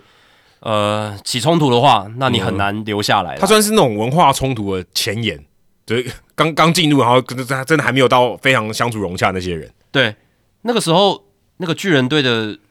那个教练是那个长岛茂雄对啊，然后他跟长岛茂雄闹不和， 所以最后就当然是被舍弃了。对啊怎么可能？巨人队一定是挺长岛茂雄的。啊没错，没错。那么这个杨助人还是呃，至少在这个地位上，嗯我觉得是在当时是低人一截了。那在一九八六年哦，大都会拿冠军，他当时是冠军教头，一百零八胜，嗯，对而啊嗯且那一年这就是红袜队最不想提起的那一年，没错对，所以我不太想再讲这一 段。 ，Behind the back，对对，这个就是过了 Mookie 那个 Mookie Wilson 对跟那个 Bill Buckner，对过了这个 Bill Buckner 的山洞这样子，但那一场不还不是最后一场，那第七站才是最后一场，那场就第六场。是对，那他带过五支球队，Johnson 有四支在他麾下的球队打进季后赛，只有一九九九到两千年的道奇没有打进季后赛而已。然后例行赛胜率五成六二，哦，相当不错。相当不错。对啊，然后他球员时期是明星二垒手，在一九六零年代晚期跟一九七零年代初期，而且他一九七三年在勇士队的时候狂敲四十三轰，很猛欸诶、然后生涯其他没有一季超过十八轰，这跟 Brady Anderson 蛮像的，他就是 Brady Anderson 的代表，他算是 Anderson 形态的前辈，对，比较早一点。只好那么一季，而且是好的非常好。而且就是全垒打了，就是全垒打打的特别多，而且他们都是这种内野手哦，你会觉得说，尤其二垒手啊，你会觉得 power 应该没有那么强没，有那么强，哎、他其实看起来瘦瘦的、诶对啊，诶，但是他日本的时候也有单季二十六红，其实也当然、啊，蛮这强这这个杨绛在那边不一样啊。那 Johnson 我印象很深刻的还有他国际赛带兵，他担任过荷兰队国家队总教练，哦，这这我个大家没可印象能不知诶、道，对，啊，率队拿下二零零三年欧洲杯冠军，也是荷兰队二零零四年雅典奥运的教练团成员。然后二零零五年他改带美国国家队，就 USA Baseball，带领他们拿下二零零七年的棒球世界杯冠军。然后那是美国第一次在世界杯的这个舞台上面金牌战中击败古巴国家队，所以也算是一个里程碑啦。然后零八年的北京奥运，David Johnson 是美国队的教练嗯。对，然后那一年美国队拿下铜牌这样子，对吧、那二零一七跟二零一九其实他都有接受这个时代委员会的票选，但是都落选，他的得票率都不到五票，很神奇诶、很低很低的他得的票率。这个胜场数跟比我们刚刚讲的 Gaston 其实高蛮多的、诶其实我觉得他跟 Gaston 比，Johnson 更值得入选，对啊，他有一千三百七十二胜，其实很多欸诶、对啊，而且也有重要的冠军啊，一九八六年然后哦他也大都会带过冠军嗯不同的队伍，还有国际赛带兵，对，所以其实他的意义性是更高的。对啊，我觉得，而且他球员生涯也打得蛮好的，不知道为什么，对，就是这个这个我们真的没，因为他没有这这个没有 WAR 值的，对吧？你很难用一个对量化的方法来判断这些事情。就是那十六个人来判断。对，就那十六个人决定怎样爽就好。就是退役的球员啦，一些退役的总管啦、资深记者这些人这样子。对你刚才讲到这个今年在美国队的教练 Jim Leland 也在这个名单内，我觉得 Jim Leland 这个对于美国队的这形象，我觉得更深，这个更印令人印象深刻。哎，诶、但但 Johnson 不是经典赛啦，哦他不是他经典赛他是奥运，哦是奥运对对 l i l a n 是经典赛更厉害一点。哦对所以我每次想到经典赛美国教头，我就想到 Leland，对对，这个印象太深刻了。我觉得带经典赛比带嗯奥运更强啦，因为经典赛才是世界最高水准的棒球联赛啊、哦我国际赛。所以你刚才讲的是奥运，对我刚刚讲的是奥运啊，我刚刚都讲奥运，哦对对对对，所以 l i l a n 在这一点我觉得是更值得佩服了。而且他带兵二十二年，更久。嗯哦，九十七年的马林鱼队冠军也他带的。嗯，这个很猛哎、欸。对然后老虎队教头大家印象比较深刻嘛，三度年度最佳总教练。对，他退休了，他就不想干了。我觉得他就跟那个什么 Darcy Baker 啊、Bruce Bochy 这些人不一样，见好就收。他真的不说不干就不干，对不对？哦对对 我记得好像今年赛也有请他出山嘛，哦也不要，对不对？所以是 Mark De Rosa 去接嘛，对，那他也不要，我就呃让你度个假，你带一个，就像你有带跟没带一样， 对对对不对？这些大咖明星你其实不用带，他们也打得很好。那 j u n l e l a n 哦，就算是一千七百六十九胜，我我说真的，如果跟这干这两个人比，他应该更值得入选吧？对啊，生涯胜率也超过五成，然后有三个联盟冠军跟一座世界大赛冠军，其实还蛮不容易的。而且他是带马林鱼夺冠，反而不是在老虎跟海盗这两个对大家可能印象更深刻，更深刻。对但马林鱼九七年夺冠很厉害，很厉害啊。很强哎、瞬间夺冠哦，这也是蛮蛮不容易的。而且例行赛那一年，马林鱼九十二胜拿下外卡，单季九十二胜也是马林鱼队史最佳的例行赛战绩，至今还没有被刷新。哦天哪，他们不打，他们后来打进季后赛过哎、有啊有啊，今年也有有吗？零三年还拿冠军啊，二零年也拿，要，但他那一年也是外卡，零三年也是外卡，但他们从来没有超过九十二胜。好猛哦！这支球队例行赛真的战绩很差，他们应该要找一个这个球员，以后王牌算九十三号，哦目标就是九十三胜，至少要九十三胜，超过九十三胜就是一个精神上的胜利，这样子。这至少是队史最佳战绩哦。对，例行赛最佳战绩对。啊，对啊，而且除了带过海盗、马林鱼、老虎以外，他还带过洛基，这个大家可能不知道哎。我真的没印象，在洛基待了一季，一九九九年七十二胜九十败，没什么建树，后来就被换掉哎，。我真的没有印象他带过洛基队对。啊，这个也是我查了之后才知道的，真的很短暂，然后也没有留下什么代表作。但是他在海盗的时候是有代表作，因为九零年到九二年他是连三年的分区冠军，而且他带海盗也长达十一年的时间。最令人印象深刻的就是跟 Barry Bonds 吵架，对，这很有名。对，那个是有被镜头捕嗯捉到的，所以是还蛮经典的一个画面。那个时候要有这种呃总教练跟球员的争执，要被拍到还不容易。因为现在有很多球员都有手机嘛，对对然后有一些什么呃限，Randy 动啊 Arroyo Arroyo 就有对对对对，就是直播，这种被捕捉到现在是比较容易，但那个年代是真的很难。很难很难。对对对，而且那个年代有镜头的时候，选手教练通常意识都很高，对对对因为很难得啦，很会有会有镜头出不太易。容易。对对对对对，然后零六年带带老虎嘛，然后第一年就带兵抢下美联冠军，在世界大赛被红雀击败，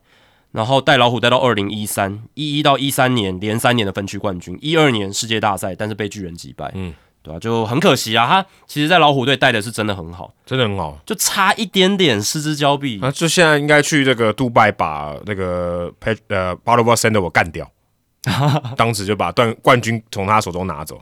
三响炮，三响炮打 Verlander，Verlander 对这个好像贡献两轰嘛， Verlander 一辈子忘不了，耻辱。也是 l i l a n 一辈子忘不了的比赛。对，应该应该忘不了，搞不好午夜梦回来会噩梦还惊醒。对然后那个 Galarraga 的没有完全的完全比赛，也是在 l i l a n 的麾下的时候，哦，对对对对啊对啊哎，可是那也是在那个时个候没有完全的完全比赛，反而变成记忆最深刻的大完全家比赛，永远记得的完全比赛。对其他完全比赛，搞不好印象没那么深 刻。它不是完全比赛，但是就是大家永远记得的那一场比赛。对，就是有缺陷的完全比赛。对对对，那刚刚提到说这些总教练，还有一个哦，这四个有四个总教练哦，在今年呃有入选资格。Lou Pinella 哦是这里面这个胜场数最多的，一千八百三十五胜，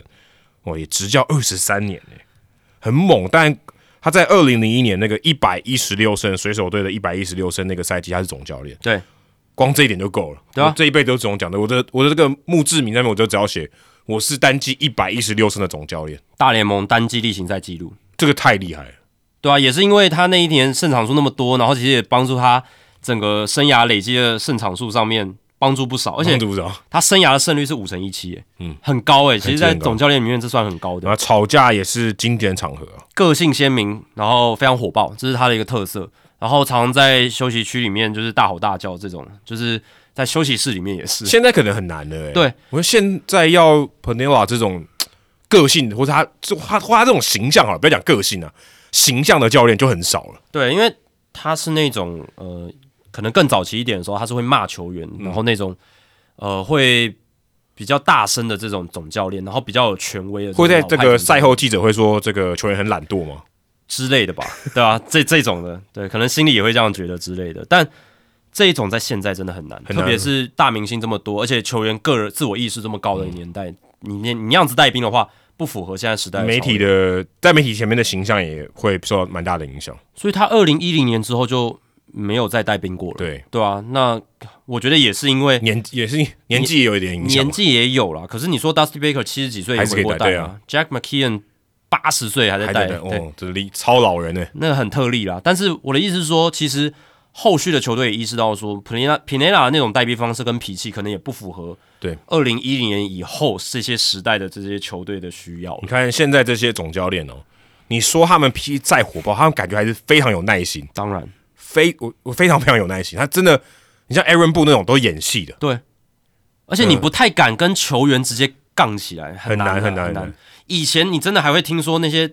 老派一点的总教练，他是真的可以跟球员杠起来，他不怕的，因为他在球队的地位，他知道自己位高嗯你权现重。我们刚上不聊到薪水嘛，你对啊薪水呢？你还少一个零哎、对啊，然后你球员可能就会讲你在大声什么之类，对啊 我不知道啊。有一些可能自我意识比较高的球员，但现在总教练真的地位上面，在休息室里面的权威性，我是说美国职棒大联盟是真的比较稍微低一点。那你说中华职棒或日本职棒还是很情况高还是还是不很一样高，那个文化棒球文化是不一还是样。不一样我觉得这也是日呃台日韩的棒球文化跟美国现在还差异很还大的还地方。很不一样的地方，就总教练的权威，真的这两个这这两个地方真的差太多了。真的差距非常大，对而这个且真文的化甚至是工作的这个分工上面也都很不一样，对对对对啊，对嗯所以呃，Lu Polena 算是那、可能以后要看到这种总教练也在很难美国不太容易，不太容易哦只要这么火爆的性格，然后个性那么鲜明，更厉害的是他单季拿到一百一十六胜，嗯这个可能。呜、短期之内也不容易有人超越他。那他会入选吗？我我我坦白说，我真的坦白说，我是不太知道他入选的标准是什么，对啊，他他其实没有标准啊，就对是个人喜好。那所以十六个人个人喜好，所以我是觉得我很难判断，很难判断但我觉得应该要入选吧。你你你你完成过单季最多胜呢、欸光这一点就我觉得就够了、欸我我觉得光这一点要让哎、他也带个二十三年，我觉得这很够了吧？但是他哦，他他也有一次冠军哦，他是一九九零年红人队冠军是他带出来的。所以其实这四个人，我觉得除了 Cito Gaston、Johnson、Leland 还有 Pinella，如果我来选，可能都会得票。可是这样我三票就用完了，剩下的哦人就没得选了。所以这也是诶、投票人没有没有难处哦。你如果要讲策略，这四个这个总教练嘛，你不可能三票都用在总教练了，应该不对啦会这样，应该不会。如果是我的话，我唯一这一票我会投给 Leland，我会投给 Leland。李人的更更老、更更值得这一票。因为有冠军嘛，然后他资历也最深，而且不知道哎、你你刚刚也说他有带过经典赛，他国际赛有经验，而且他真的是蛮受到敬重的，在球界里面嗯对啊蛮受到敬重的。呃，这个形象也算是这里面呃更我觉得更好一点的，对或更鲜明一点对没错的这样子。那再来就是这个裁判哦，Joe West，呃，这个应该会准入选吧？这个不需要多做介绍了。我甚至都怀疑说有人不投票是想说他一定当选，五千四百六十场史上纪录的执法的场次，很猛哎、一九七六年到二零二二年二月，嗯你你每一年都一百场，你要干五十年哎、对对对对对，这个是啊没有，非常还不五可十思四议，，应该讲五十四五十年欸，四年，对，很难呢、谁谁的职业生涯五十四年，不管做任何事情，他也干了四十六年，对四啊十六年，很不容易，很不容易，必须讲。Joe West，当然他判的好不好，呃其实当然各自论述啦，但是当然他受到的批评是比他受到的赞誉是多的，这个这个应该大家都裁知道。裁判很少人赞誉的吧？对，裁判这种工作，没有人会赞誉他，只有批评他。但是有一些他的名声是还不错的，哦，像季华文教练，呃，哦季华文季华文裁判，对不对？他受到很多国际赛的肯定，然后呃，执法上面也不会有说很多什么太离谱的判哦，决是是是，对，当然好球带那种事情呢，每个裁判都会被骂。但是我必须说，像季华文，他就是比较少那种哦，相对变比形较少，虫，或是、嗯对相对较少，或很离谱的。那 Joe West，他当然生涯的扁多于包，可是你光他生涯的长度，然后五千四百六十场史上第一的这个地位，我觉得就说明了一切了。这光敬业程度就不容易了吧？你要能干四十几年，很夸张哎。体力，对不啊对？你对这份工作的热爱，你没有提早退休，诶其实他早就可以退休了，他他早就可根本以不退啊需要这份工作了。 对啊，对啊，他在两千年的时候搞不好就可以退休，那时候国联美联合并的时候他就可以退休。对啊，，顺便退了吧，对啊，但是他没有，他多干了二十几年。很猛哎。对啊，那那如果名人堂里面没有你大联盟历史上执法场数最多的裁判，那不会就不有点会像不会不会不会很奇怪，因 为全垒打打最多的，安打打最多，三洋奖拿最多都不在名人堂里面。对，但 Joe West 没有吃禁药 嘛，就算他吃禁药也没关系嘛，对对对他搞不好吃壮阳药。对啊，因为棒球名人堂被诟病最多的就是你安打王、全垒打王，然后赛扬奖最多的得主。七次赛扬奖得主都不在里面，这是很荒谬、很离谱的事情，其实你真正这样讲，真的超荒谬。超荒谬的、啊。你棒球史上最重要的几个球员都不在你的名人堂里面，很好笑，对吧、这就是一些道德标准造成的结果。但 Joe West 我觉得应该要进去啊。对，另外还有一个，这个我就没有听过了。Edmond Tug，哎，My Hugh，我有特别去查他的发音。哦，真的 My Hugh，对，My Hugh，等一下，等一下，你这个名字怎么念呢？这应该是法文吧？真的哦，啊他是我不知道我 M M 还是 M O N T A G U E 哎，对我有去听那个声音，然哇后哦，对我没有像你做做过这个功课对，我就去查了一下，就打他的名字，然后去查 YouTube 影片，然后有人讲他的名字叫 Ed My Hugh， ，My Hugh 对，My Hugh 哇好特别哦，很特别啦，对对对对，他也有生涯有四千场以上的执法，也很夸张哎，一九七四到二零零九，他几乎是跟 Joe West 同期的，呃，他比 Joe West 早两年哦，但是他比 Joe West 早十三年退休哦，但是这个 这个生涯也是蛮长的，呃，但是他感觉好像也没有令人印象深刻的东西哦，没有，那代表说他犯的错也少，其实这个也是代表说是不是裁判上面他扮演的还不错，哦可不可以这样解读？你这样蛮像是思维误判的一种说法，对不对？裁判越有名越不好，有对有点像这样吧，对啊因为你越有名气，通常是贬多于多过于对啊高啦。你看，像我们记得的 Angel Hernandez，对不对啊啊， ，Joe West，就会哎哎，就很能应该是对裁判里面 trending 最多的然后还有我我还记得裁判像 Bob Davidson 这种，哦他也是，C B Buckner， C. Buckner，他们都是判决上就是常常会被骂，或者是球员意见很多会被点名的那一种，嗯，对，那就会被比较容易记得这样子。所以这样算是 My Hugh 算是厉害。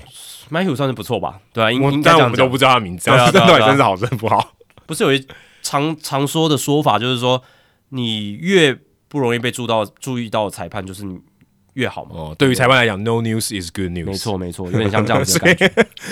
按照这个逻辑，如果我只能投一个，我是要投 Mayhew 的。呃，还是给 Joe West 吧，对因为啊，他有最多场这个记这录，这个个没一定办法。这个一定要入选。他对没有入选，我就觉得太奇怪了，对，但 Ed Mahew 他会在这个地方一定有他的一定有他的道理。对，一定有他的道理啊，不会不会随便就进到这个时代委员会。嗯，安慰奖。 对，所以你有入选的嘛，对不对？算安慰奖嘛。另外还有两个是这个管理阶层 Hank Peters，那他是这个八个里面呃唯一现在已经呃不在这个世界上的候选人了。他是建立了七零年代的运动家王朝，还有九零年代的印第安人王朝也是他建立的。对，这非常厉害。你能在你的有生之年建立两个不同球队的王朝，这是非常非常厉害的事情。他曾经担任过运动家、印第安人跟精英队的主管。那你刚刚有讲到嘛，一九七零年代运动家三连霸就是他打底的。精英队一九七九年拿下美联冠军，一九八三年拿下世界大赛冠军，也都跟 Peters 有关。然后一九八零年代带印第安人，然后他奠定了九零年代印第安人强盛的基础。当然后面还有其他的总管，然后像 John Hart 又把这个一波承接的很好嗯，但是 Hank Peters 开启了这一切了，所以你能在三支不同的球队都打出打造出成功的阵容，我觉得这是有功力的。这是厉害，这不是碰运气的。对，那有些可能真的是运气运气了。没错，对啊，另外，Bill White 他是国联的主席，一九八九年到九四年他是国联的主席，他也当过球员，也做过转播。啊，在一九九三年的扩编的时候，他也帮助了蛮大，所以呃，这可能以联盟的角度来讲哦，他是贡献蛮多的。Bill White 而且他有很多呃种族上面的意义，因为他是黑人，然后他但是虽然他姓 White，对他姓 White，很很就是吊诡，呃，Bob Black 是白人对啊，但美国有个姓叫 Apple White，然后我也看、 ，Apple White 对 Apple White，对也也有有这个名字姓对也也有也有这个姓，苹果白，对对对对对对对苹果白我听讲是手机的一种颜色的选择。对啊，就是有一些还蛮奇怪的姓，像 White Side，对不对、外赛对啊，白边也白也边是一个搞姓不，好会来台湾的。然后他也是黑人嘛，哦他也是黑人对对对那 Bill White 他是黑人嘛，然后他是史上第一位转播大联盟赛事的非裔美籍，哦，他是第一位，对，史上第一位就是电视转播、哦我是没有看到这个记录。对啊，然后他也是这个北美四大职业运动史上第一个大型联盟的黑人主席，因为他在一九八九年就担任到国联主席，八零年代这个是很不容易的事情。而且他很了不起的是，他其实球员也是职棒球员，他大联盟生涯曾经是入选明星赛一垒手，一九六四年国联 MVP 票选还排在第三位。那那一年呢，所属的红雀队也拿下世界大赛冠军，而且呢，Bill White 也是红雀队名人堂的成员，所以他其实已经累积了很多丰功伟业。然后还有七届一垒手金手套奖，然后他还打过黑人联盟，所以他是一个跨时代的人物、哦，他是从黑人联盟衔接到大联盟，然后甚至从球员干到国联主席，这个是很扯的事情，因为他是自从一九一八年的 John Tanner 以来第一个退役球员来担任国联主席，中间相隔了七十多年，所以他在很多的时代性的意义上面，他都扮演了重要角色。嗯，那退役之后，他也担任了这个球赛播报员，而且横跨了五个不同的十年。球员生涯结束之后，一九七一到一九八八年，他都担任洋基的播报团员之成员之一啦。那跟 Phil Rizzuto 跟 Frank Messer 是同事。呃讲出 Rizzuto 你就知道他的这嗯个很很久以很久以前，，对这个地位有多高了，对吧、所以他也成为史上第一个种族融合的大联盟转播团队的成员啦，对吧、所以我如果这两个总管 Bill White 跟 Hank Peters，如果这两个选一个，我会选 Bill White，他的这个意义更意重义大。大了，对就是相对起来，这个时代的意义是更大。更大更大，而且打破种族藩篱这件事情，我觉得是更难的，对啊，那 Gaston 这样也要有一票啊，那黑人总教练呢、这也不容易啦，也不不容容易哦。对啊，对，所以但的确这个场外的意义可能也蛮大的哦。对啊，对啊，对啊！我觉得 Bill White，我看完他的故事之后，也是觉得很了不起啊，这个真的这很哇厉害，啊这算是对于我们来讲，这算是非常冷门的球员呢、对啊，他这个如果你去那个 Immaculate Greets，应该都很低分呢、嗯，打出他的名字应该都很低分。然后刚刚待过费城，也待过红雀，如果对啊，还待过纽约巨人，对啊哇好猛、哦！纽约巨人呢、而且他还去从军过，哦对，哇，二十三岁去从军，一九五七年那个时候应该是打什么韩战吗？韩嗯战或越韩韩战吧，韩战应该是韩战，对对对对，所以哎、你看又打过仗，然后你又打过黑人联盟，然后你又是第一个大型就是美国之呃就是、哦越战越战，越战1957年是越战哦，是越战，一九五七年是越战，搞错。那一九五七年还打过越战，然后又是北美四大职业运动第一个大型联盟的黑人主席。光这一个，我觉得其实他就值得入选了，不知道为什么到现在还没入选。嗯，有点像那个呃棒球黑人版的《阿甘正传》对啊， 有点像嘛。重要事件他都经历过，也干过不同的角色。我觉得要就是那个跨出第一步的那个门槛，代表自己的这个黑人种族，要能够跨过去成为国联主席或美联，不管哪个联盟的主席，那个是最难的。呃，现在好像也还没有黑人的主席嘛，还没有吧，都白人吧？对，因为后来就是 b o s i l i c 然后接下来就 Rob Manfred，对啊，都没有，还没有黑人过，嗯之前都没有。对啊，之前都白人啊， ，Paul Giamatti，对啊，这些都是白人啊，对，都是白人。对啊，Uberoth 这些都是白人，啊呃，非 Vincent 也是白人啊。对啊，对啊，对啊，所以他真的是哎，那现在还没有独角兽过，搞不好以后会有，对不对？少数族裔的联盟主席。啊，但是我们不是就国联跟美联主席，我们不太清楚啦。哦，对啊，我说大联盟主席，大联盟主席合并以后对不对？大联盟主席还没有黑人对主席，还没有。还没有过，，对，你觉得会是谁？谁是第一个黑人的这太难了吧？大联盟主席？可以猜一下啊，对不对？不可，我觉得太难了。感觉这个世纪就会发生嘛。这个哦，这个世纪我们搞不好活不了这个世纪。对，你要我想有，我觉得有难了。哦，我如果随便猜啊，Curtis Granderson，嗯哦，他可能会是一个，但这个人呢，他就是要不管他有没有当过球员，就是他要持续的在棒球界有活动，对不对 Granderson 算有啊。算有，对，呃，Jeter，他也算黑人，对，算黑人。对，但要当大联盟主席，因为 Rob Manfred 他其实他过去也是担任这个律师呃的对工作，球员相对难一点，我觉得是以现在的形态来。对，现在来讲哦，我们怎么都把 Tony Clark 忘了，但 Tony Clark 也是球员工会的。对，但是现在，嗯，大联盟主席的工作好像也是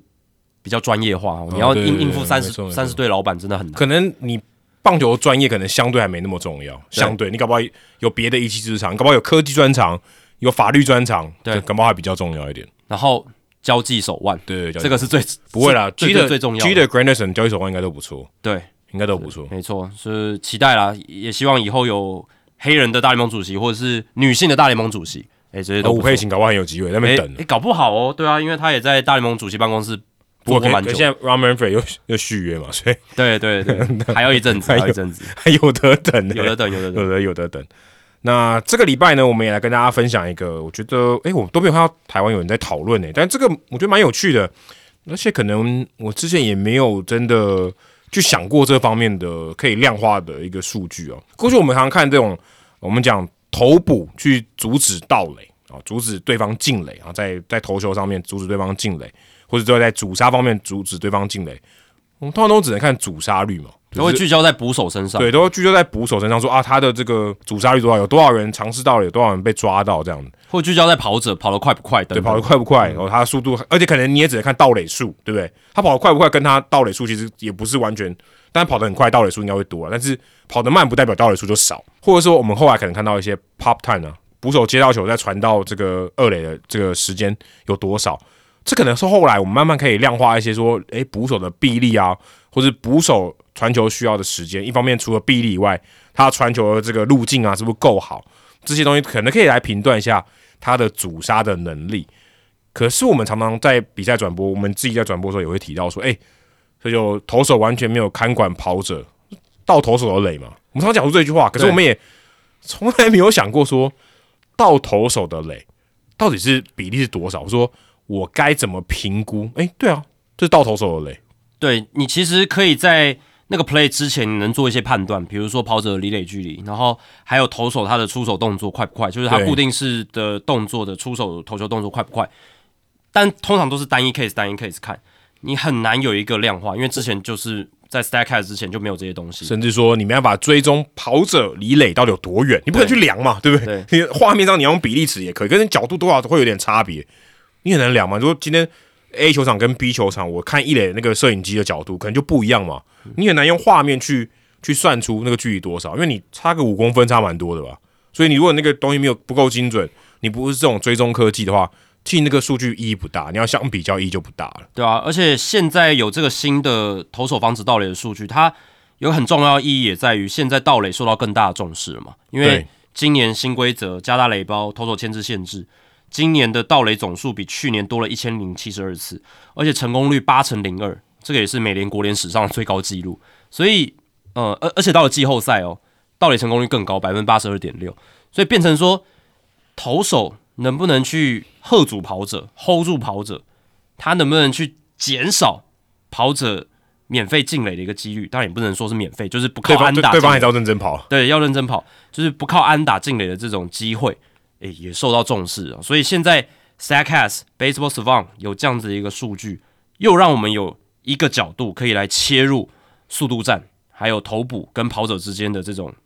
dynamics，就是对周旋的这所种以说动态的那种周旋。牵制的关系。对我们讲牵制不是 pick off 那个牵制，而是三方啊，跑者、投手、这个捕手，他们怎么样去做一些可能呃优势上啊？哎，你怎么看得出来谁比较有优势，或者谁比较劣势？对你可以用一些数据来判断。而且十年前 FanGraph 其实就有文章写说，投手的本身的动作对跑者盗垒成功的影响，其实比捕手的臂力来的更大。就是如果你把投手的动作、他的速度快不快，还有他 hold 跑者的能力，跟捕手的臂力这件事情摆在一起的话，其实对盗垒的影响，投手动作是更大的。十年前就有这样的研究，对吧、但十年之后，我们现在有量化的数据，然后也能够去佐证说，有一些投手他真的是很容易让对方盗垒。就算是跟压跌蒙尼亚配，你还是被倒爽爽的。对啊，那跟雅典莫莉娜有关吗？跟莫莉娜她的到底主杀能力有关吗？其实没有那么大。对那主要是投手的关系。对，所以这个蛮有趣的、哦，这些数据它可以可以看说，诶，你如果这个垒上的跑者他速度多快，这个你有知道了嘛？对不对？你都已经知道这个速度跑速多快了，这对这个 Stack 只有这些数据。再来就是你也知道他跑垒的频率，他上一垒以后他有多高的几率会跑二垒，对，这个你也知道，这个数据够多，你就知道说，诶，他诶上垒他以后大概有百分之三十的机会他会跑哦，那但大概知道说你可以有多少机会可以 hold 住他的这个他没有进垒的情况。再就是你的时间你也抓得够准，你现在有慢速的、高速的摄影机，你也知道说他出手那个 time stamp 那个时间点，跟你在启动的时间点中间差了多少秒，跑者移动了多少距离，对，这个你也都知道哦。这个以前其实说真的，我是觉得非常难啊。很难啦。你你那基个本上同，，你你你如果只看一般转播画面，你基本上做不到这件事因。为你同一个画面，你如果真的要计算出那个时间，你可能要看十几遍，然后还要拿着码表在那边记个老半天。对，你就非常，而且非常不准啊，只能说非常不准。对，因为投手从从启动投球动作到他真的出手那个 moment，跑者已经出去了几步，这个是很大的一个关键。没错，因为他那个 lead 多大，决定了他盗垒的成功率高不高，对吧、啊所以你讲的刚才那些因素综合起来，Baseball Savant 他就可以推估出一个这个盗垒的机会，它有多少的成功率。对，那以这个成功率就可以，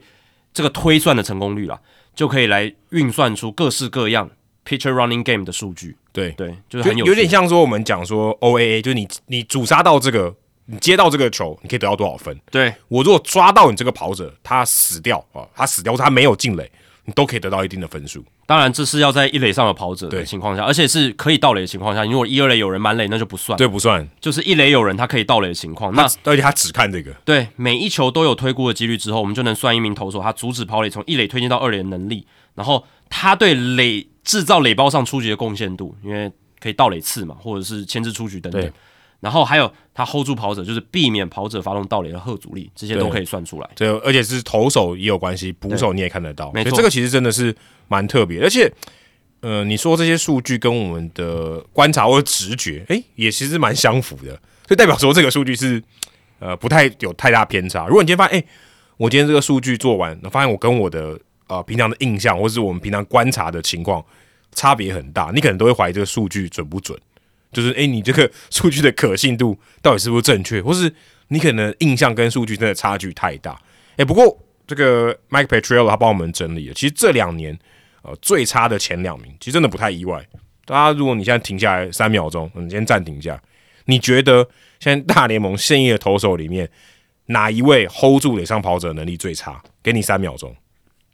一秒钟、两秒钟、三秒钟， ，Noah Syndergaard。如果你的答案跟我一样，代表你看的比赛也也蛮多的啦，对不对？Noah Syndergaard 真的就是没有在 hold 垒上跑者啊，所以大家也知道啊，一这个棒球界球队也都知道，所以当他在投手球上，然后你在一垒，我就尽量离垒嘛，你就不牵制嘛，对不对？你 hold 住垒包的能力就太差，所以你可能完全不管哦，那你被被盗的几率就很高。呃，他在这个排行榜上面他是最差的啊、这个最近这两年总计他是负二十六分，对，非常非常差。第二名 Adam Ottavino 负十八分，哦，Ottavino 也不意外嘛。我先不管他垒上 hold 不 hold 住跑者，你看他投球动作都知道，他可能比别人多两倍时间。对他头球拉到后面，然后再甩出去，对不对？那头动作超级大，垒上跑者要跑，他早就跑了。对他除了是他们这些投手啊，除了是会让对方的跑者一开始离垒距离就很大，再来就是他们从发动投球到出手中间花的时间也很长，对哦所以已经离垒很大了。他在出手的时候，他又跑出去很多，那那个时候他等到他球真的出手的时候，他就已经几乎快到二垒了嘛，嗯，所以今年就有发生 Noah s i n d e g a 他 pitch out，、已经 pitch out 要抓了，结果 Mookie Betts 还是倒上二垒。对那个捕手完全 Bonello 完全没办法，Bonello 传的很好了，没有用。嗯，Mookie Betts 因为他的 lead，他前面的领先，他他前面的这个距离已经太大了，离的距离对。那这个就是 pitcher base advances prevented 的数据很差，就是他很难去阻止对方的跑者进垒，嗯，这是他的能力很差。Syndergaard、Ottavino 都是对，对，所以他的分数就真的很低。Michael Kopech 第三名，负十六；Logan Webb 负十五。哦，这个我是没有太多印象。Logan Webb 不太能 hold 住跑者了，但是 Aaron Nola 也是负十五，Kevin Gausman 哦，Gausman 跟 Nola 动作都算蛮比较久的，对动作比较大的，没所以错呃，这个也不太意外。但是 s i n d e g a r 一个人是明显领先大家蛮多的啊，哦都是落后啦，就是他是最后一名嘛，负二十六分，所以代表说哦，可以有一个方式量化投手哦抑制跑垒进垒的一个能力，所以这个还是蛮有趣的。而且呃，在这上面他呃 Mike Petriello 的这个整理的数据里面也有提到说，他也有把这个呃出手前哦，你的这个投手啊、如果一垒上有跑者，平均的离垒距离跟出手后，就等于说出手前他启动跟他最后球出手，跑者跑离垒多远，他都有一个数据。我觉得这个也蛮有趣的。Adam o t a v i n o 在出手前啊、是最差的，这个大家离垒距离是最大，十点四英尺。对，出手后呢是十六点八英尺，也就是说他开始启动到球真的离开他的手，跑者已经跑了六尺多，嗯，就跑了大概两公尺了。对，哦，这个是那一一点八公尺，就其实已经非常远了，就代表说你等于是让了对方两，呃可能也没有让对方两公尺，因为别的投手也会嘛，可是你可能让让对方多跑了一公尺，那你这个捕手要抓到的几率就低很多了。对啊，所以 Ottavino 他就是第一时间启动的时候就已经让对方力量很大，然后呢，在第一时间启动到他球出手，他也是让对方移动最多距离的，嗯、所以这个就是比较难堪了。当然、呃也会让跑者面对他的时候有比较多的机会可以倒上二垒，这样对吧、那大家有没有发现，刚才就是讲二零二二到二零二三年在阻止对方盗垒进垒上面最差的这些选手，他们全部都是右投手。哦，这个也是毫无意外啊，就是后跑者上面右投手一定是比左投手劣势，对，而且你刚才讲就是一垒嘛，对啊，一一垒就是垒背对你的，一垒就是背对右投手。然后二零二二在二二零二到二零二三表现最好的，就是在阻止对方盗垒或进垒最好的，就是很多是左投手。那第一名是 David Peterson，这个大都会左投，他是正十四、Zach Greinke 正十，Patrick Sandoval 也是左投正十，Kyle Bradish 正九，他也是右投，他右投啊，当然也有一些右投了，像 Zach Gallen、Dylan Cease，这也是右投手，Cole Irvin 他是左投，对啊，所以左投明显就在这个数据里面表现比较好的，是比较多的，占占比比较高的，因为左投手他就真的比较能够 hold 住跑者，这个也是数据印证了我们原本传统棒球智慧一个很好的案例。对，Laster 可惜比较这个他的 cover 数据是比较少了，不过我看到他这里文章里面也有整理到说，呃，当他这个呃投球一垒上有人的时候，啊、如果他因为他都不牵制嘛，都不牵制一垒嘛，所以其实大家的离垒距离也非常远。刚刚 Otavino 是十点四英尺哦，他是十一点二英尺，嗯，就基本上就完全不管了，对不对？反正你不会，我赌你不会牵制嘛，我这个离垒超级远。因为他有一段时间就是基本上也都不牵制，然后有一点牵制失忆症啊，就是不知道怎么丢到一垒这样子。我记得好像有一次他丢一垒，还还上新闻呢、嗯，就签字上还还上新闻这样子。对，他在二零一六到二零二一年呢，他就是比平均值来讲啊，少阻止对方进垒二十九，呃，这个数字二十九非常多了。那换算成分数是负四分啦，哦，负四分就是二零一六到二零二一年啊，是这一段期间的第八差的。啊，当然你会想说，其实这么多年才负四分，对，其实真的还好，好像也还好，对，因为这也是为什么他其实觉得影响没有那么大，他还是继续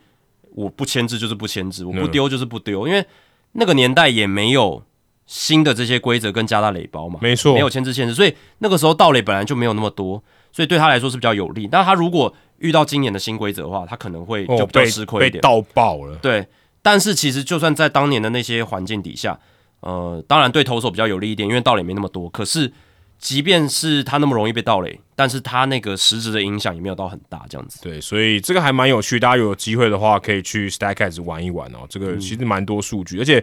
里面也提到说，诶、这个文章里面有提到，我觉得也蛮，他虽然不是一个非常重要的点，他说 Johnny Cueto 他不是在投手球上面摇来摇去嘛，嗯，他的这个 shimmy 就是摇来摇去，其实他对于贺主垒上跑垒是蛮有用的，以量化来看的话是蛮有用，因为他被盗垒的几率是蛮低的，所以呃，或许他可以扰乱这个跑者的节奏，那 Cueto 他呃是这个数据里面从二零一六年开始到现在，就是阻止对方进垒的呃数据最好的正三十，正三十换成这个分数的话有正八分，这个其实也是最高的，对吧、所以他算是各中高手，他虽然是右投手，但他很会 hold 跑者，因为他的这个投球动作真的会去吓阻跑者，因为跑者不知道他是真的是要丢还是怎么样，就是没办法做一个很好的启动。对，因为其实我们刚才讲到说他呃开始启动到他出手嘛，你这个时间太难抓，所以他不太敢跑。而且其实他花蛮长时间的，对好像理论上应该应该跑者可以跑比较远一点，对，理论上应该是他更好跑嘛，对不对？对因为他时间更长，因为他们摇来摇去你就跑了，对不对？对，不然他如果解开他就直接投有犯规了。对啊，所以呃，有这些量化数据之后，你就可以印证说一些本来好像是乡野传说或者只是口耳相传的事情，可以得到印证。而里面也有就是距离的数据嘛，就我们刚刚讲的对，投球动作第一启动时间，跑者距离最短的哦，都是左投手，像 Way Miley、黑叔叔 Zado、Brand Suter。然后哪些是投手在出手的时候，不是投球动作启动第一时间，是出手的时候让跑者的离垒距离最短，也有 Way Miley、Max Free。然后还有在有盗垒机会的情况下，谁在投球动作启动到出手之间让跑者移动距离最短？Bruce Raley 也是左投手，嗯，对，所以其实他这个数据超详细的，就是各个方面、各个细节都有考虑到。所以真的有很多可以玩的地方。然后他 Pac- Mike Pedrero 这篇文章里面也有讲到说，就是台湾 Walker 他是个牵制大师，对，他借由就是在在有盗垒，就对方有盗垒机会情况下，他用牵制制造出局数比他让出的进垒还要多，就是十八个牵制出局，然后只让对方进垒十七个垒包这样子。那这个也是蛮会牵制的啊。对啊，而且是一个右投手、欸，对啊，而且他有提到说，其实 Walker 他当年在还是新秀的时候，球探报告就会写他的牵制动作很快很好。那通常这个写在球探报告里面，在以前的年代就只是哦就这样看过去，然后你就觉得哦这个跟谁也很难比？量化对啊你跟很好，很快，跟谁比啊？到到底多快嘛？对，到底啊多快？到底多好嘛？那现在我们追踪的数据那么多，也就可以来量化。我发现他这方面是真的蛮厉害的，对吧、但是我也必须讲啦，这个其实你如果用宏观的角度来看，那个换算成分数价值，其实一年没有影响到很高。比较极端的案例，一年也就是正负一两分。对，其实就宏观的角度来看，它影响真的很小很小很你小。说针对于比赛本身的影响，应该说就是大样本底下例行赛，我觉得真的还好。所以为什么 Noah Syndergaard 即便从他从他上大联盟，大家就知道他 hold 不住跑者，是每年的被盗垒成功率都九成以上，为什么还是有球队要签他？甚至到他伤后已经不是以前的雷神了，还是有球队要签他，不会因为他 hold 不住跑者就不签他，就是因为这个影响其实很低。因为我刚刚讲 Creato 是不是大师了嘛？他自从二零一六年到现在八年，他的这个正向的分数也才正八分，嗯，那负分最差最差的 s i n d e r g a r 也才负八分，那一来回才年十六分，对啊来回才十而六分而且已，刚才是从二零一二年算到现在，对啊，这么久的一段时间了，所以诺瓦斯纽卡他再 hold 不住跑者，Otavino 更不受到影响，因为他是后援投手，嗯他根本不受到影响。反正我只要把你三振就好，我也不管你有没有进垒啊。对你有进垒没关系，你到二垒没关系，我三振下一个人就好。对我反正我就是不让你回来。就是像有时候 Kenny Jensen，他有时候二垒上有跑者，他故意吊球，对，上次就有那个啊，对啊就就有 John 这个 Boy 的发迹之，哎，不然成名之作，故意投手犯规，让二垒上的跑者推进到三垒，因为他不想要受到二垒上面跑者在他面就是他眼睛的范围里面那边跳跳跳对，或是影响他。啊就是他以为会有投暗号，对对对啊，虽然现在有 pitch com 也很难投，也也没办法投那种对投，但主要就是他觉得很烦呐、二垒上的跑者一直在那边干扰他对这样子，所以还故意是。 Kimbro 今年也有啊，对啊季后赛 Kimbrough 也也有有，但其实你也可以出凸显到说，其实这些跑者呢，就算进垒，对于这种三阵型的后援投手来说，意义不大。意义不大。那先发投手其实也是差不多，所以虽然有这些数据可以玩，但是大家要知道，例行赛大样本底下它影响不大。可是我想强调的是，季后赛 different story 不一样的故事，因为短期比赛一个垒包的推进或者一个跑者的抓到与否，都可能影响一个系列赛的胜负，一场比赛甚至一个系列赛的胜负。Dave Roberts 的道理，嗯，对不对？那未来的季后赛有可能嘛？某一个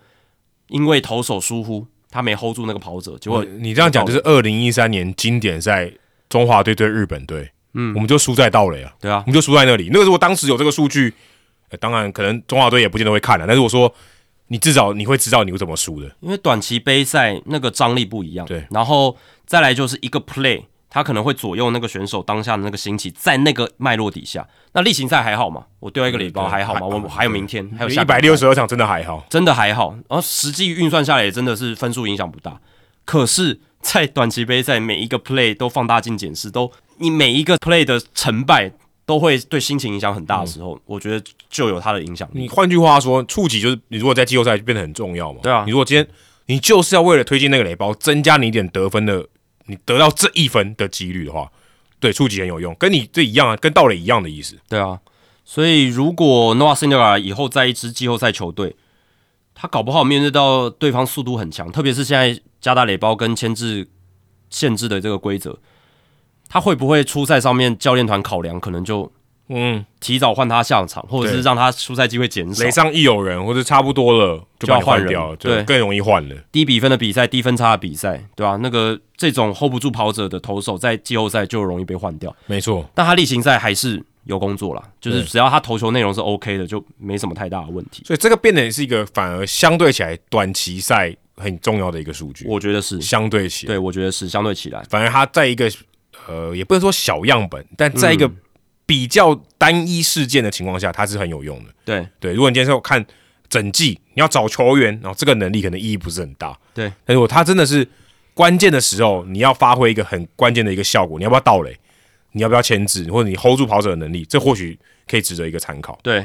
然后 p a t r i o 在这三篇文章最后有补充一些数据，我觉得很有趣，就是牵制限制的影响，在这个赛季带给我们的一些数据还有启示。对，因为他有写到说，其实大联盟今年有牵制限制，可是真的退板两次的情况真的很少很少，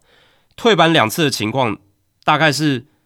没有退板的这个投球数只有百分之一而已，所以很少很少嗯就很是少。大家也不会，因为你真的退板两次，代表你不能再退板，对所以你就完蛋了，你就你不能再牵制了。对啊，就，你如果没有出局，他一定上二垒。所以他这个意思就是说，每一百球在没有退板的这个用球数，只有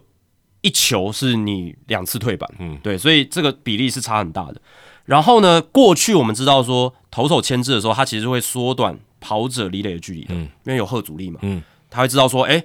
我有在注意你哦，我投手有在注意你哦，所以跑者也会知道，所以他会缩短他的离垒距离，不会那么猖狂。哦，但是有牵制限制的规则之后就不一样了，因为有牵制限制的规则，跑者就知道你退板一次，你牵制一次，没错你就只剩下一次免费牵制的机会对，。所以你的压力会变大。对，所以变成说每增加一次牵制，其实对方的盗垒意愿、离垒距离是变大的。所以这个其实有点反逻辑，对啊，反逻辑啊，因为它有一个限制在，所以逻辑整个倒过来了。对啊，以前是你牵制越多，跑者离垒距离越短，但现在是你越有牵制， 甚至到第二次的这个退板之后，对方离垒距离是最大的。它里面有提供数据嘛？没有退板的时候，对方的这个盗垒尝试大概是百分之一点四，然后离垒的距离大概是九点六英尺，然后呢，成功推进的几率是百分之七十七点七。但你一次退板之后，盗垒的这个尝试的几率百分之五点三，增加很多，离垒距离十点四英尺，也变多，然后盗垒成功率就是推进的成功率七成九四也变多，所以呃，当然这样逻辑不对，就是你反而你越退板，你越抓不到跑者，对啊但，其实这样是不对的。就我说这个说法是错的，是啊，但退板你其实也有去注意到跑者，啊对，但你两次退板之后，你真的退无可退的时候，诶，你真的也很难抓，也很难抓也。很难抓。那如果两次退板，对方的盗垒尝试的几率就百分之十点四，就很高了，每十次就有一次会盗垒。对，然后呃，这个离垒距离十一点一英尺也是最大，但是盗垒成功率或者是推进的成功率是百分之七十九，是比一次退板的时候还要来的低一点点。但可能因为样本真的蛮少的，对，因为就是只有那一年而已啊很。少很少，对对啊，所以这个也许有差，可是你说如果完全不看管，照理讲应该不至于啊。你你越看管它，它反而照理来讲啊，你越看管它应该是越少，嗯，成功率应该是越低。就现在反过来，嗯，对，但是也不代表说你就不该看管它，这当然逻辑是错的，对没对，错，所以不是代表说你签字一次以后你就不应该再签字了，对不对？对你你你你要签字，你还是该签字，是。然后当然两次退板的话，两次牵制之后，真的就会被逼到比较背水的情况。对，可这是这其实有点变有点有点赛局理论了，对啊所以它并不是说真的我们直接看说签字本身对于理解的影响。但是这个就是猫捉老鼠的游戏啦，就是大家互相会捉来捉去，但是也不是说对投手来讲就不能到二次退板，嗯，二次退板也不是绝境，嗯，那至少在第一年实施这个新规则，看起来是投手到二次退板的意愿是非常低的，哦，就是对这个在二次退板情况下的用球数是非常非常少的啊、那来看明年哦，在经过一年的调整适应之后，会不会有些变化？这边跟大家补充一下，因为我发现哦，其实要找到我们刚才讲的这个 leaderboard 有点难哦，就是在 baseball 手棒最右边看到 leaderboards 嘛，好，把这个选单打开，有一个 running game，你要选这个。它有标注 new 了，所对以它现标注在就 new 还算容易找到。所以如果你之后要找，其实有点不太好找，因为它跟我们刚才讲那个标题有点不太一样，他也不在 running 这个范围底下，对他在 pitching 啊，因为他确实是投手的数据为没错主啊。。但所以有点不太好找哦，不太直觉。但但就是告诉大家在这边这样子 running game 这个选项。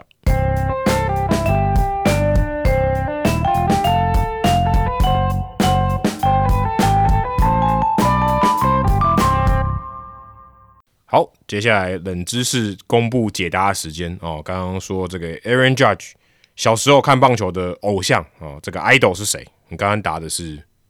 呃，我刚刚最后是选谁啊？ 我有点忘记了巨人队的吧？啊，巨人队不是 b a Barry r o n Bonds z 哦，还 Eric Chavez 啊， Eric 运动 Chavez，家队，对对哦对对运动家队对对，呃，但答案也算是一个三垒手。哦，也是三垒手，呃，他有时候三垒右手游击啊，不是塔哈达，不是德拉的啊，塔哈达也有守三垒跟右击，对，不是不是巨人队的，巨人队的哦，嗯三垒游击，Matt Williams，不是 Mel Williams。诶，是是谁啊？ Rich Oria，哦，Rich O'Reilly 啊，OK OK，也是跟棒子啊 Jeff Ken 同期对的，那我看到他的这个书里面介绍为什么他会喜欢 Oria，好冷门哦。对，为什么呢？这个道理完全没有任何道理，因为他爸爸 Wayne Judge 喜欢三十五号号码，他只喜欢这个号码。嗯那 Aurelia 他是三十五号，就这样，爱屋及乌，没有别的原因。 Orilla 他其实是一个防守见长的球员，但是他有一年打得特别好，就二零零一年，有点跟我们讲到的 Cito Gaston 啊、David Johnson 有点有像。点像，对啊，哇，那一年很厉害耶两百哦零六安国联最多，然后三十七轰九十七分打点。然后，OPS Plus 一百四十六，有入选明星赛，也有拿银棒奖，就那一年呢、对，就那年而已。所以我后来玩那个 MVP Baseball 的时候，其实有他，然后他的数据其实没有到很好，所以我就没有对他留下太大的印象。哦，但是 Aurelia 就是 Aaron Judge 的 idol，还是不是很冷门，太超冷门，太冷门了，这这个个够冷冷门。知识够冷。然后对大家如果听到的话，以后应该可以去问问大家，毕竟 Aaron Judge 这么这么这么有名，对不对？是。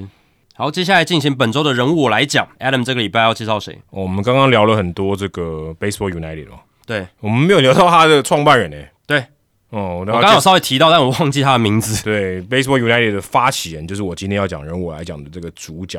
哦，他的这个名字 first name 很厉害哦，Cash 哦，K A S H Cash Shay 哦，但是他是一个巴基斯坦裔，所以他的这个姓氏 Shay 虽然念起来是 Shay，但是 S H A I K H 非常难念。 看起来就是很中东南亚的名字。对，他是巴基斯坦裔，然后他是美国人啊，美国德州休斯顿人。他今年哦，去听他的访谈，他是四十四岁，他他二零零二年大学毕业，就是大学毕业，他没有念研究所。那他当然哦，在这个对外的发言，他一定要说他是球迷啊，英棒球迷。对，从小就太空人队球迷，当然休斯顿人太空队的球迷很合理。他说呢，他最喜欢的球员是一个投手，叫做 Mike Scott 哦，非常厉害，在当年是很厉害。还有 Glenn Davis、Jose Cruz 这些太空人队的球迷。然后对一九八六年太空人队跟大都会哦的那个这个国联冠军赛印象非常深刻。我们今天都一直在讲一九八六年，哦，那他从小就是看棒球长大，这样当然他都是这样讲。那一直他也有打棒球，打到高中，后来在大学他打篮球打的比较多。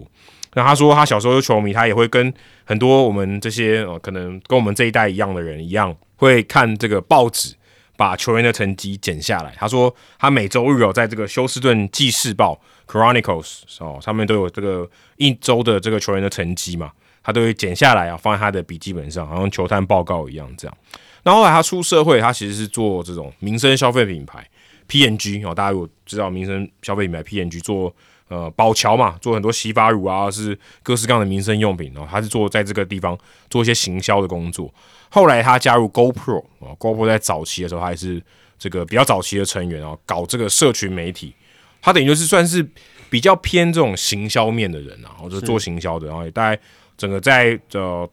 搞这些东西之前，他大概做快，他在企业里面大概做了快十年。那后来在二零一三年的时候，他自己呃白手起家出来创业，他也没有家里应该没有很有钱的，因为他没有提到这些事情。那他搞了一个应用程式，叫做 Be Somebody，就是 Be Somebody，Somebody 就是成为有名的人这样子。Be Somebody，他是一个什么？算我我我看了一下他的介绍啊，也看了呃他的影片，他是这种有点像线上学习技能配对的平台。你可以把它想象就是 Airbnb，但是它帮你找老师啊，有点像这样，就帮你找一个技能的配对这样，然后你可以去找一些人，然后配对，然后他负责抽成，这样就是一个这样的一个 App 的平台。后来他卖了卖给其他公司，然后也卖了一些钱，所以他有一些资金，但这个多少钱他是没有透露。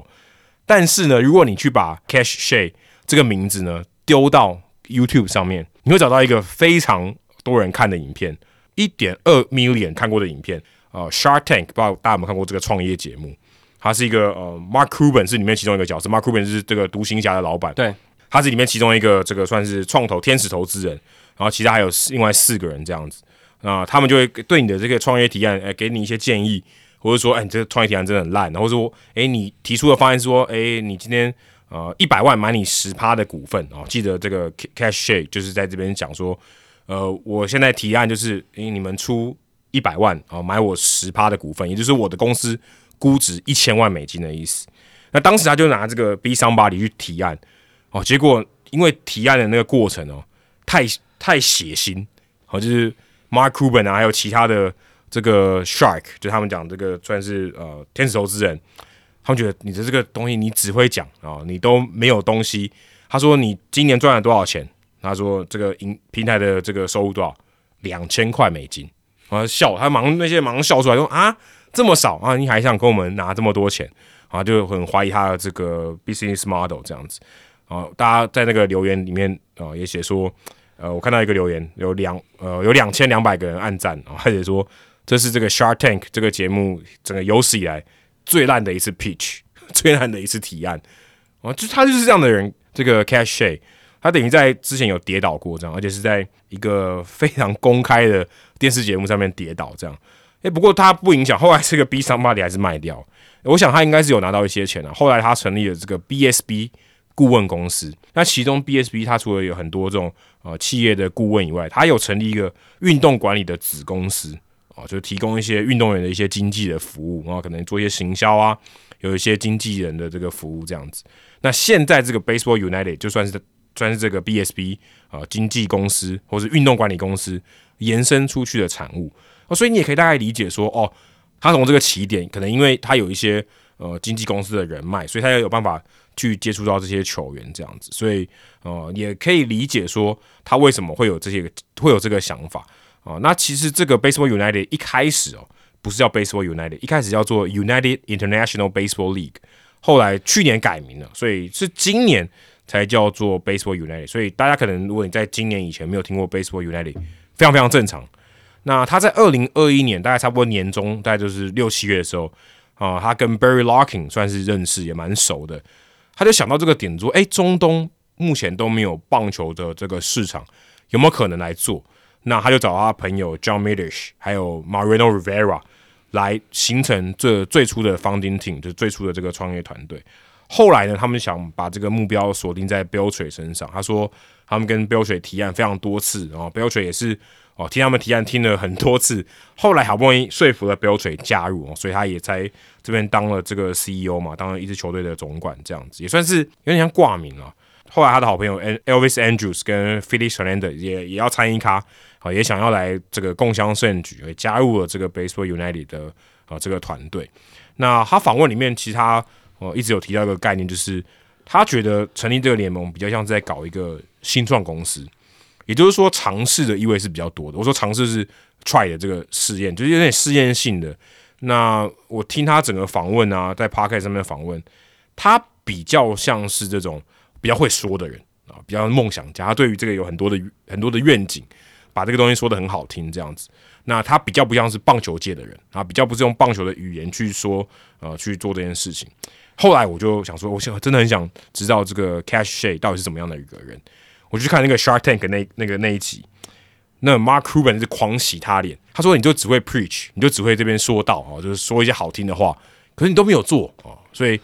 这个 Baseball United，呃，我觉得他能做到现在已经算是非常不错，至少都比赛是有打。但你也可以理解说，他应该花蛮多时间在去说服别人，去 preach，去呃跟大家讲说，去跟这些金主们讲说，哎、你把这个钱投在这个 Baseball United，你有可能是一个投资，有可能会赚钱。但目前看起来，Baseball United 其实你说，呃，明年的这个名单啊，或是说明年这个赛程，或是他说明年有可能有八队啊，都有可能是画大饼，然后大家都会。但目前看起来是这个长远的规划，可能就直到明年，然后说三年、五年的计划，看起来是呃，目前在媒体上面或者在官网上面是看不到。那我也想说，如果今天他这个资金没有办法持续拿到，因为他毕竟也不是富爸爸嘛，他没有富爸爸，也不是富二代，也没有说像 Mark Cuban 一样哦，他在这个这个达康之前，这个风潮之前，他赚了很多钱，他烧得住，对不对？他有够多钱可以烧，然后看起来他也是没有，所以他也是可能都要靠金主，靠他富爸爸就是阿拉伯联合大公国，对，他只，但是这些人可能会收手。对啊，我说会啊，会啊我，说他的富爸爸不是他真的爸爸，对，不是他真的亲爸爸了。不是他真的富爸爸，所以你说真的要一直投资他，也是有可能会很快就收手了。那他目前看起来，他在这个访谈里面有提到说，他们是跟大联盟有合作了。虽然我看大联盟也没有很积极去 promote 这件事情，但是我想他们应该是比较偏向大联盟，而不是 WBSC 这边啦。所以或许如果大联盟愿意再多多支持，有点像是大联盟可能会有时候 promote 澳职啊，也是会有嘛，对不对？有些合作关系，那可能会就会有一些合作。或许也许诶，说安排你在独立联盟在这边打也 OK 这样子，或是我做一些其他的合作案，有可能可以做到这些事情。对啊，就是像呃球员被释出之后，或者是一些球员消息的管道，大联盟这边可以跟他们有一个很好的这种消息的流通。对对那选选选手就美国这帮体系也比较容易到就是 Baseball United 去发展之类的。对，那他在访问里面还有他的新闻稿里面也都有提到说，他跟阿拉伯联合大公国哦政府啊、哦也有签下一个十五年的合约，好像备忘录啦。嗯，就说诶，我我们如果要发展这个计划，我们希望是更长期的。但你说这个东西也是有可能反悔嘛，对不对？有可能十哦五年不到啊，就就收手，可能三年没赚钱，他就就就就不要了啊，就就直接说 c o l l y Love 有可能这个合约就不算了，对啊就就毁约了。总教练合约都一大堆， 都提提早结束，对不对？那他可能也会觉得说，如果投资几年之后，长期看起来没有什么太大的效益，阿拉伯联合大公国抽银根，把把他的他们的投资拿走，那剩应该说剩下的钱哦，该给你也给你，那我后续我觉得没有前景，我不想要再继续就投不资你。对，就没有进一步的投资对啊对了啊对啊，所以呃，当然的确在这个棒球沙漠，就很像说你在非洲卖血嘛，这个预言大家都听过，说非洲人都不穿鞋，对不对？我卖血有搞头吗？对，有点像这样，但是正是因为他们不穿鞋，你可能更有卖血的机会嘛。对那这个就是看你怎么去思考这件事情，但这也不是很绝对。那刚刚我们有提到说有板球啊，有这些东西，他当然也知道说板球跟棒球很相近，那可是他能不能转换，或大家会不会对棒球有兴趣，在推广上面，我觉得是我觉得是一个蛮大的困难啦。那他有提到说，像小联盟缩编，有更多人才试出，等于说有更多人没有一个联盟可以，没有一个比赛可以打，那 Baseball 原来也是他们一个曝光的管道。对他们来讲，也许这个时间点是一个利多啦，所以呃，我看到这个 Cash Shay，他看起来是真的蛮有梦想的哦、那我是觉得有蛮多挑战等着他，而且呃，过去他的创业经历呃，看起来是没有非常成功哦，应该说看起来没有非常，当然有他的出场的经验，但他毕竟哦，你说他是一个呃，以这个主事者来讲，当然这样讲有点奇怪啦，他并不像像陈建州搞 Plus League 这样，我觉得他的利基点可能相对起来还比较差一点，就是他他可能棒球界的人脉很少嘛，他必须要可能靠像可能像看 b e l t r a 靠 p u h o s 哦，可能这些人站出来，他也许可以有机会有号召力。但你说他真的很有钱，或是他很会搞媒体公关，这个也许媒体公关可能是他的强项，但他不毕竟不是名人嘛，他这个呃吸纳这些一般球迷的效应可能没有那么好。你可能要让他看热闹，你可能真的还是要靠这些球员，你靠这个主事者，可能这个魅力是比较差的。对啊，其实呃，看完这一段介绍，听完这一段介绍，其实又对 Baseball United 好像信心只有下降了一点点。对，对因为我是觉得说他过去的创业经历并不是很有 credit，对所以我觉得这可能是一个，这可能是一个对他来讲比较不看好，但是你也很难说，对不对？搞不好他从中学到了，对不对？对啊，事事都有意料之外啊、对，你说今天连续创业家听起来也很好听，对不对？连续创业家就是他可能大部分都连续失败，失败很多次，对对对对，那连续都出场那很厉害，可是大部分讲连续创业家就是你失败很多，但你可能也从中学习到很多嘛。因为说真的，他要搞成现在 Baseball United 也是不简单，坦白说这是不简单啊。对啊，但是他们的球队呢，其实也是一队一队这样子慢慢成立，然后也不是说好像诶、他们都已经找好了，然后我我再说诶、我来宣布我们现在成立新联盟，然后有四支球队出来，他也是慢慢哦一个一个找到人，然后慢慢一个一个宣布，然后说还有四队明年会出现，真的还假的？嗯，是不是？到一半的时候，突然说：“哎、我们改成六队了、哦，因为有两支成立不起来什么的。那”那会对投资人信心造成很大的冲击啊，对吧、所以太多的不确定因素，然后现在都还在表演赛的阶段，造势或者是要摆出一些噱头的阶段。那实质到底有多有料，明年见真章喽。嗯，我是觉得台湾有些球员搞不好可以去尝试看看，不要的。可以啊，看他们条件给的怎么样。对啊，对啊因为其实说真的，他是要找到大咖球员，就是当打之年的球员，其实也不多，也很少哎、我觉得很难啦，尤其是那种目前正在追逐呃生涯要有更好发展的球员，会比较不敢冒这个险。对因为精华年份他还是要花在就是呃有历史脉络，而且有名气的强联度盟也比较足对够的联盟。你这样子那个履历才有意嗯义，然后你才能往更好的路去发展。所以年轻或者正在发迹，或者是他有一些前景的，我觉得应该都不会考嗯虑了。那主要就是那种他年轻，然后但是实力不到，没有什么发展机会。嗯他啊知道他天花板在哪里的，对，还有就是老的，或嗯者是已经在原本的顶尖联盟没办法打下去的，嗯他想要寻求一些打工的机会或什么的，第二春的机会。那 Baseball United 可能就会是一个考虑的选项，你有点像之前张泰山打澳职哦，对啊，有点像有这样点类似这种概念，对对啊，那我是觉得至少他有一个决定是对的哦，就是把 UIBL 改成 Baseball United，听起来好听很多。好念很多啦，对啊，嗯因为它而有且原本有四个字啊，很难念，而且也很难念。你你要念 UIBL，嗯我我觉得很不好难念对对啊。然后你要念全名更难，对不对嗯？United International，哇，光这两个字就绕口。Baseball League，所以 Baseball United 这个简洁有力，而且也能够让大家联想到阿拉伯联合大公国。那这样子我就觉得蛮 OK 的。对，至少我我我现在要肯定他的原因，我觉得他视觉做的还不错了。哦，对啊，还算蛮好看的，还 OK，那些对对 logo 球衣还算蛮好看的，对还算有点 sense 这样。对，但是十之多有料，这个我目前还看不到太多。对但我是希望他成功，当然啊我了、我内心是蛮希望他成功，虽然我没有非常看好。现在全世界的主要职棒联盟就集中在美洲跟亚洲而已啊，嗯，中东、欧洲这边完全搞不好非洲搞一不好片搞空不好以后有机会我们是在杜拜，对啊，搞不有好可能，被因为我们可能对啊，他要推广亚洲中文市场，对不对？对啊我们被我们被雇佣到请去杜拜杜去拜播球，对啊，对，有可能吧？有可能啊，这不会很离谱啊，虽然是很离谱没错，但没有到非常离谱。对啊，现在各个就是美洲的运动，或者是不同地区的运动，都在互相的触到其他他们没接触到的地方嘛。那足球已经全世界的，有些运动它本来就全世界的。那呃，像篮球，嗯，或者是篮球已经算很 global，篮球已了经算很 global 了，那 NFL 美式足球他们也在把触角伸到欧洲，欧洲那棒球现在也尝试在做这些事情哦。前几前几个礼拜我才看到那个新闻，就是他们的巴黎赛，大联盟巴黎赛已经被取消了，嗯，对啊对啊，没有钱，没有赞助商，对啊，找不到赞助商，没有人要赞助，哎，觉这个得好消息搞不好也到台湾来没。有赚头。可是这也是一个警讯嘛，就代表说法国这边对棒球的兴趣缺缺啊，嗯对，吧、那大联盟这几年其实更积极在欧洲这一块经营，对，看起来经营的嗯还好，对，还好，对，相较起来，对吧、所以这个都是棒球未来发展推广上面哦需要去考虑的。那呃，Baseball United 能不能成功，能不能在中东有一个落脚，这个真的很值得观察。嗯，我觉得可能最大关键是这个 Cash Shane，他能不能找到一个帮助他在棒球界拓展其他领域的人，对因为他毕竟是一个梦想家，是一个比较像是会说话这种说客类型的，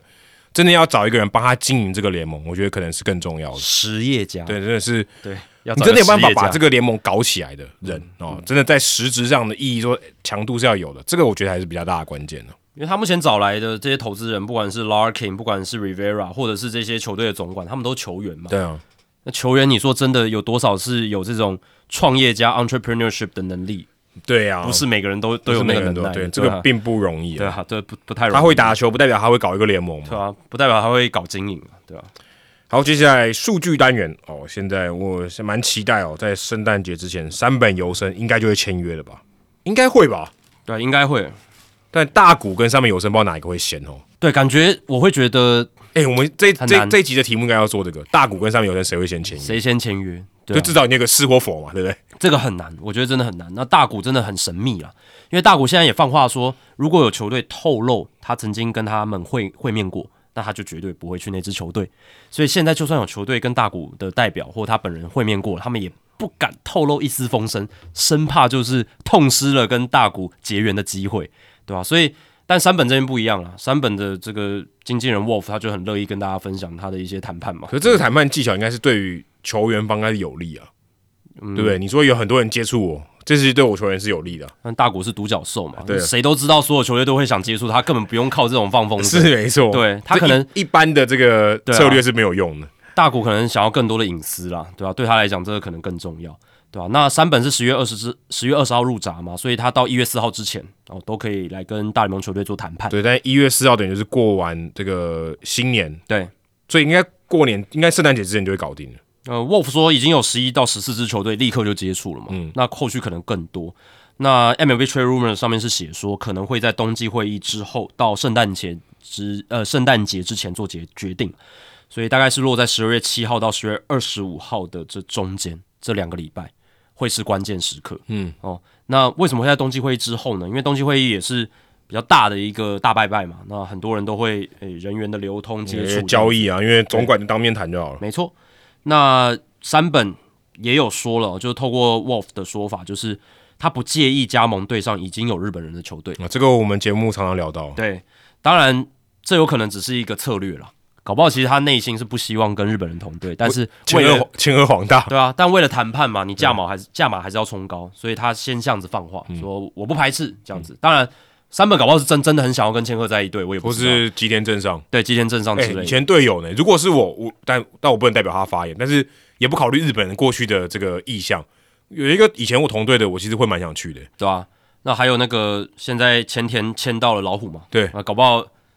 这可能是个利多嘛，但有我可们不能知道对，有对可啊能。对啊。好，那大联盟官网的 David Aller 他最近有写一篇文章，我觉得很有趣哦。那也因为山本最近的这个自由球员的话题，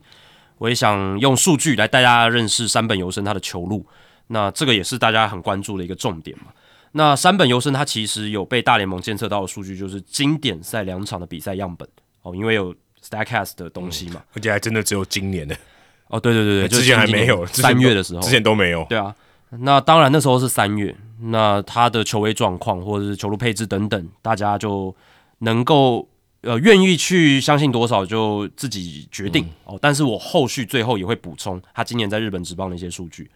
那大联盟官网的 David Eller 他就写一篇文章，写了就是山本由生从 Statcast 看他的球路数据，主要就是两场嘛，面对澳洲跟墨西哥。那面对澳洲的先发，他用了六十球，投了四局，有四十二颗好球，只被打一支安打，没有掉分，八 K 没有保送，彻底的主宰。然后日本七比一获胜。啊，面对墨西哥，他是中继，也是投了超过三局哦，三点一局被打三支安打，掉两分，四 K 两个保送，用了五十二球，三十五球好球。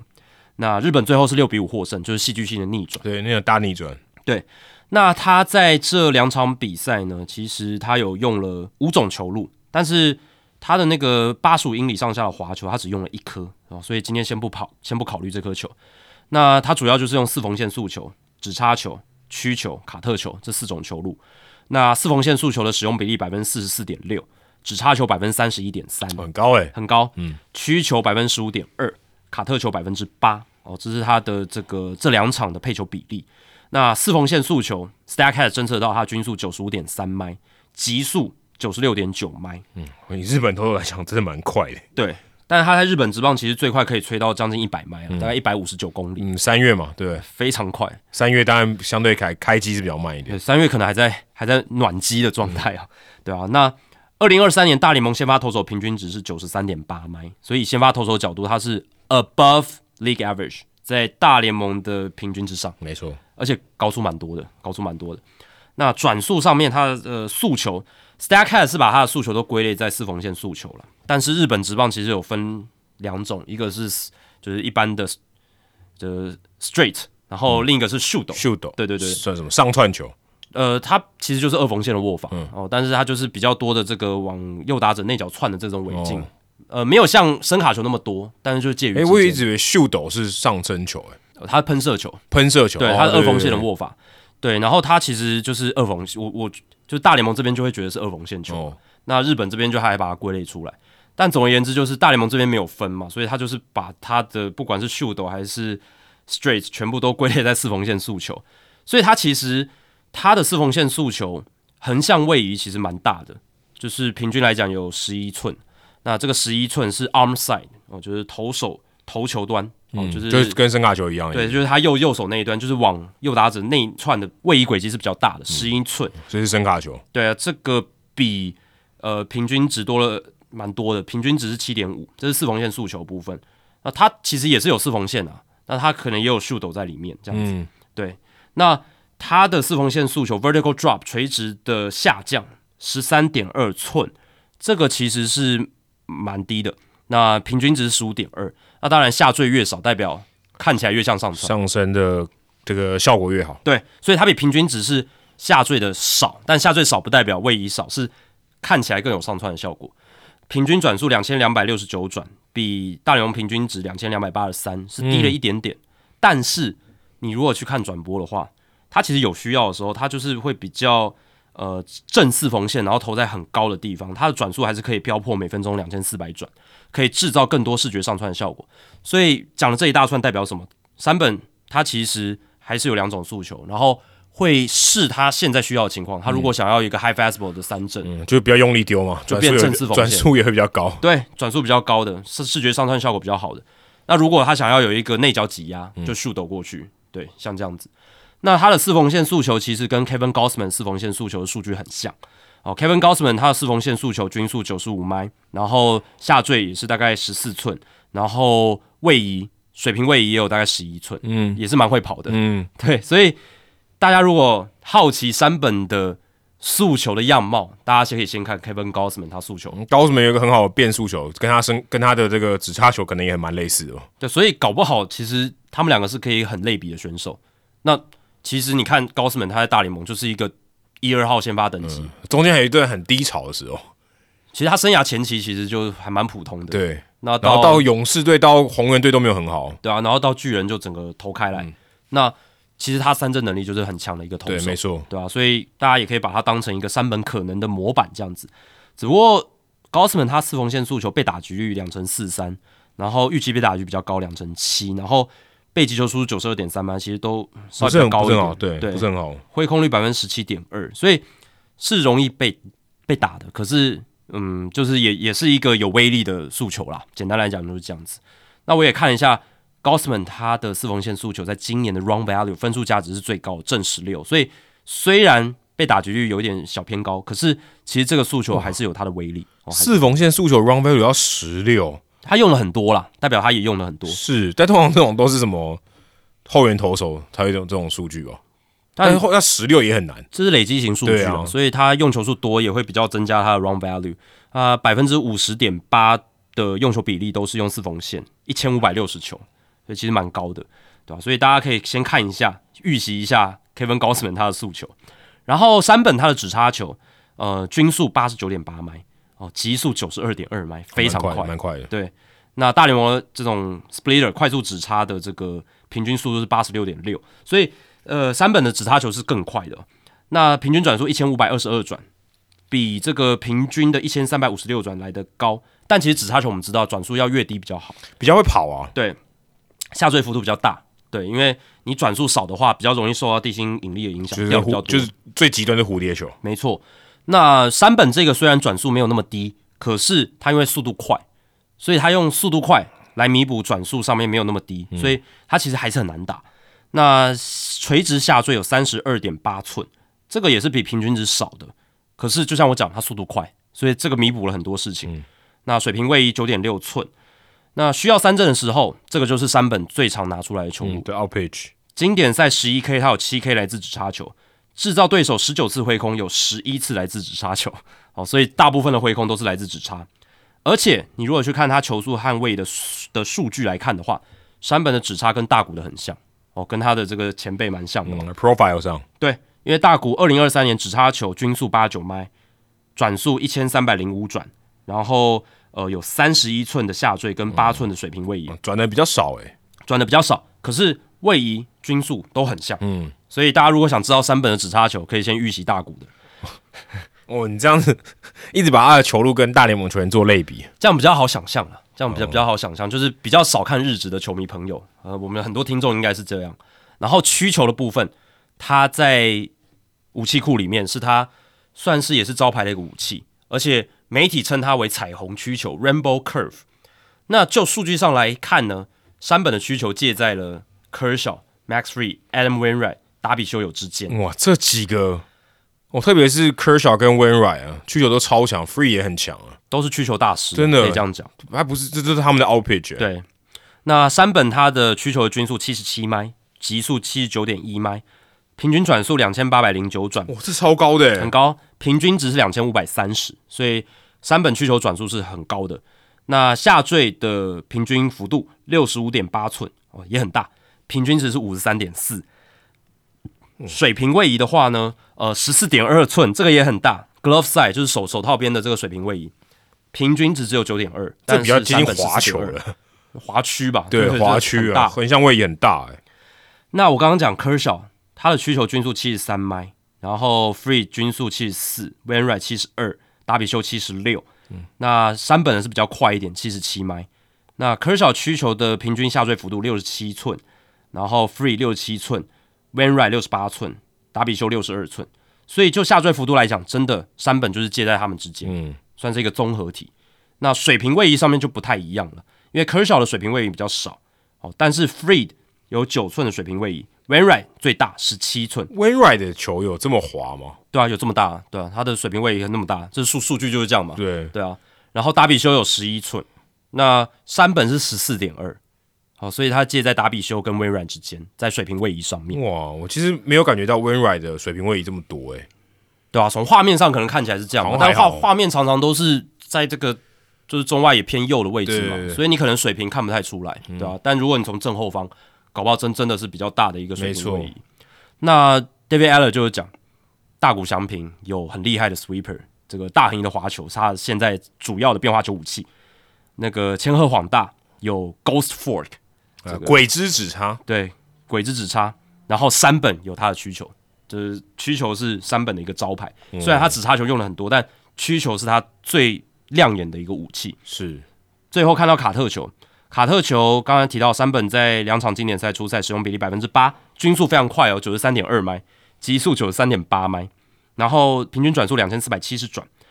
平均的下坠幅度十八点三寸，水平位移二点五寸，所以水平位移就是很小，很小，嗯，呃卡特球的一个特性这样子。那其实山本他有一个滑球，很偶尔会使用，大概八十五英里，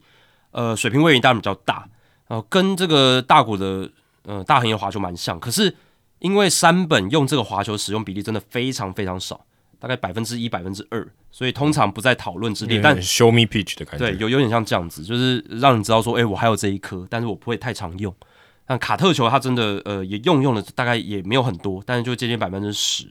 哦，那这个横移不大了，跟 Nathan e o v o l d i 均速九十一英里的卡特球蛮像的。所以大家如果想预习一下山本的卡特球长什么样子，先看 e o v o l d i 的。而且使用习惯上呢，山本也跟 Gary Cole 的快速卡特球很像哦，并不是最主要变化球种，但是会拿来跟他的速球来做一个混淆吧，对不对？因哦为，球速快嘛。球速快，然后大概多一点点位移这样，对啊，那呃，这个山本的 straight 就是四缝线可能会比较看起来往上，shoot 往右打者内角，嗯但卡特会往右打者外角，外角，对，所以就有一些变化，速但度速上都很但是快速度都很快，，对速度都很快。那这种共轨效应就会让打者很难去对付。那我最后也补充一下，今年山本在日本职棒他的这个配球比例，呃，四缝线速球百分之四十一，然后呢，shoot 就是这种喷射球，类似二缝线，百分之七，所以百分之四十八是用速球，这跟他在经典赛百分之四十五左右是速球差差不不多。多，嗯，然后呢，再来就是它的这个指叉球使用比例百分之二十六左右哦，使用比例百分之二十六。然后它经典赛是百分之三十一左右嘛。然后再来是曲球的部分呢，就是 curve，呃，curve 它的使用在今年日本职棒是百分之十五点七，那在经典赛的时候，它的使用比例是百分之十五，所以也是蛮接近的。对，然后呃，在这个卡特 ball 就是卡特球，百分之八点八的使用率，所以跟他的经典赛也是差不多。所以其实他经典赛的投球样貌其实已经蛮接近他的例行赛了，所以并没有很大很大的差距。那在这些球种当中，他在例行赛被打击率最低的是他的直插球，一乘六四。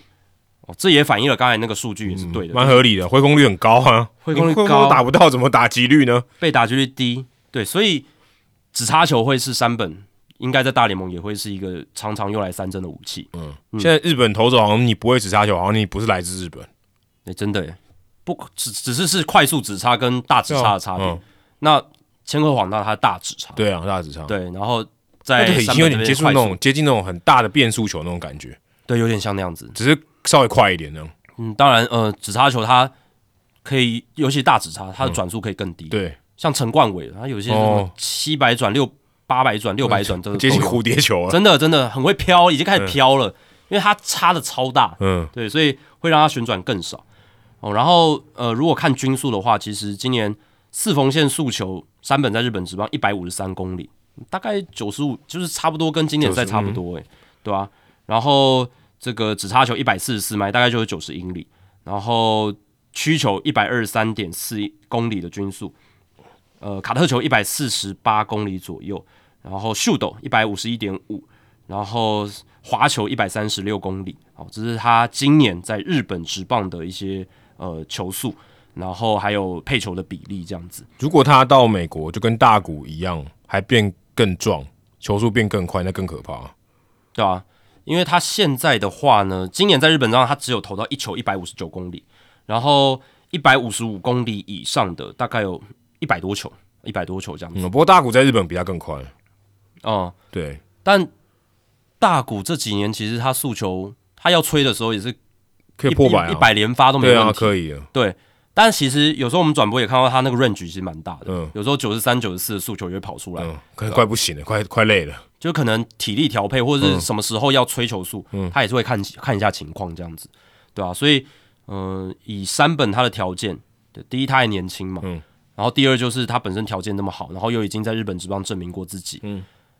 所以他现在要呃注意的就是避免受伤哦，受伤会是一个比较大的考验日。本投手的标签就贴在那里了，对，但除此之外，其实他的前景真的很好。然后以他这些，不管是在经典赛看到 Statcast 数据，还有他在日本职棒的数据，配球跟他的球种的数据来看的话，真的是很顶级啦。对，你说这些他本身的球威、球路，你要在大联盟生存，大家应该不会有太大的疑虑啊，就是看他适应的情况。对，这个太难讲，因为他毕竟是人嘛，他不是机器，这个不是一个 spec，对不对？对，这不是这个机器的规格。